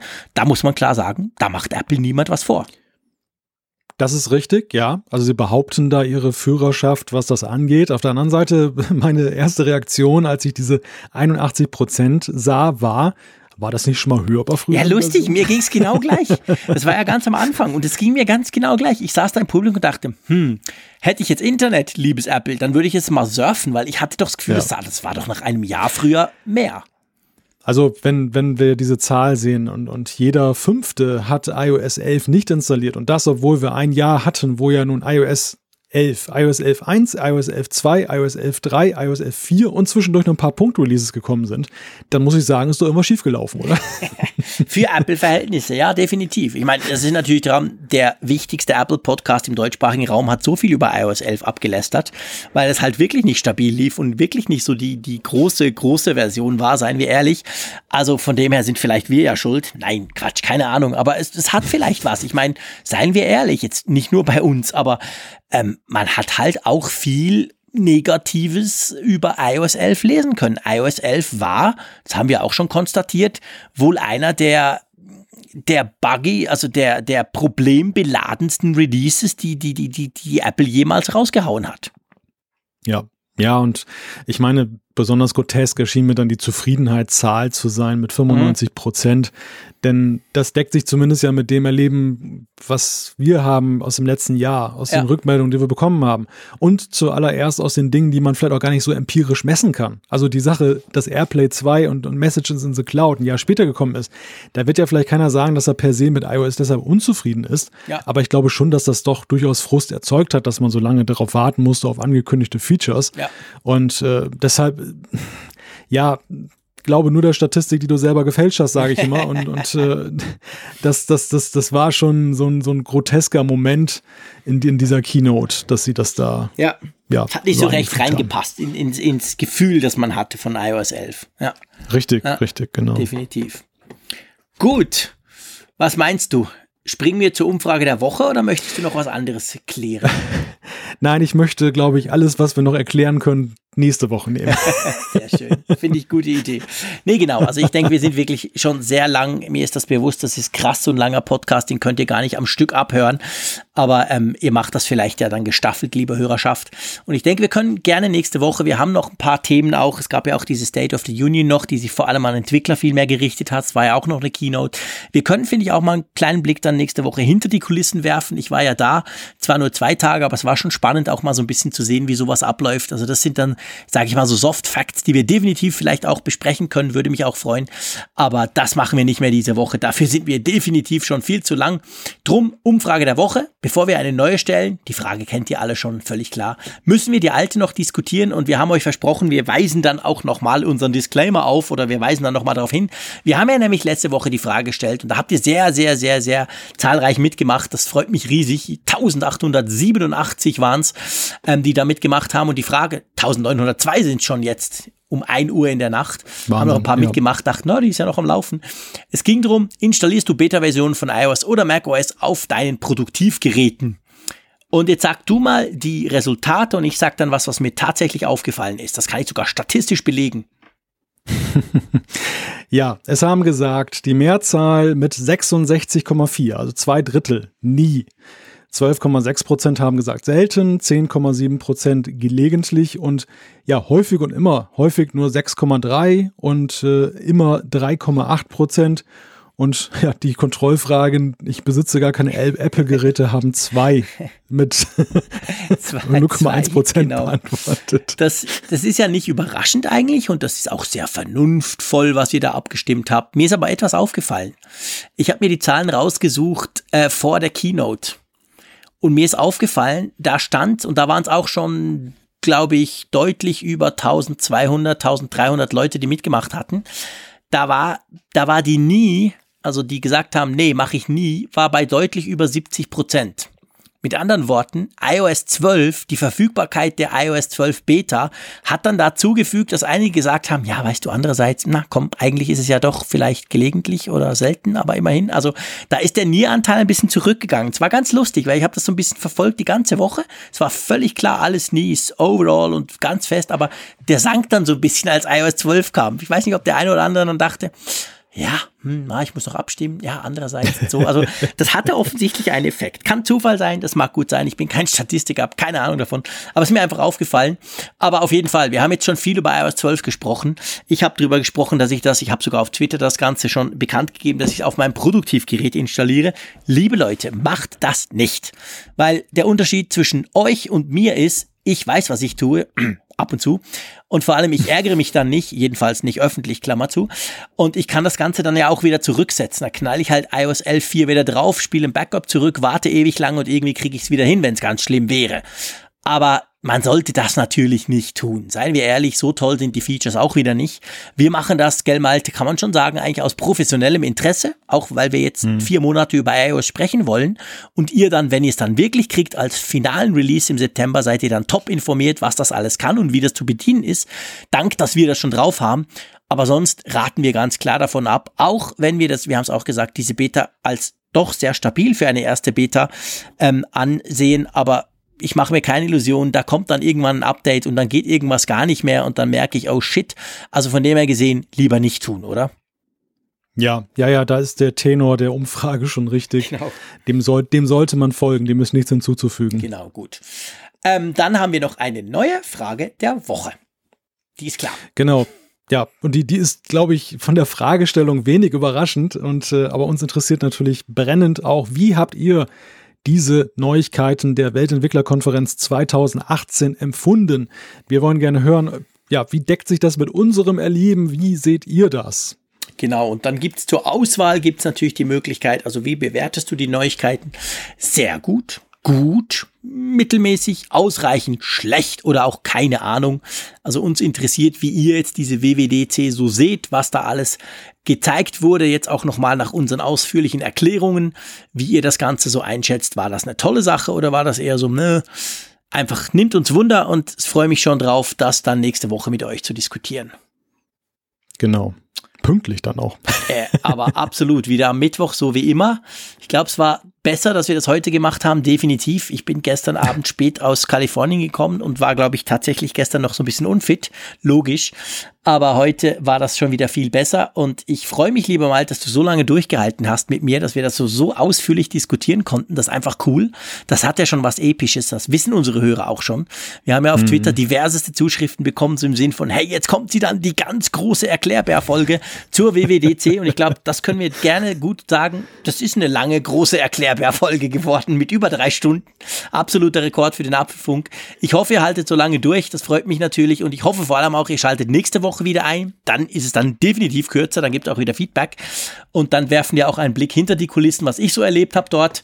Und dann spreche ich vor allem auch drüber, warum ähm, die Jetlag-Bekämpfung mittels Alkohol definitiv nicht empfehlenswert ist. Drum sage ich einfach, das war's für mich und tschüss aus Bern.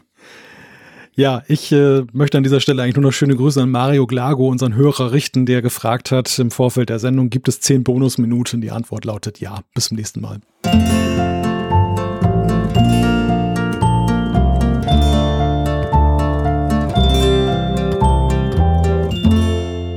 Alle Folgen im Überblick, Neuigkeiten per Push-Nachricht, Umfragen und die Hörerkarte, dies und mehr in Funkgerät, der App zum Apfelfunk. Kostenlos im App Store.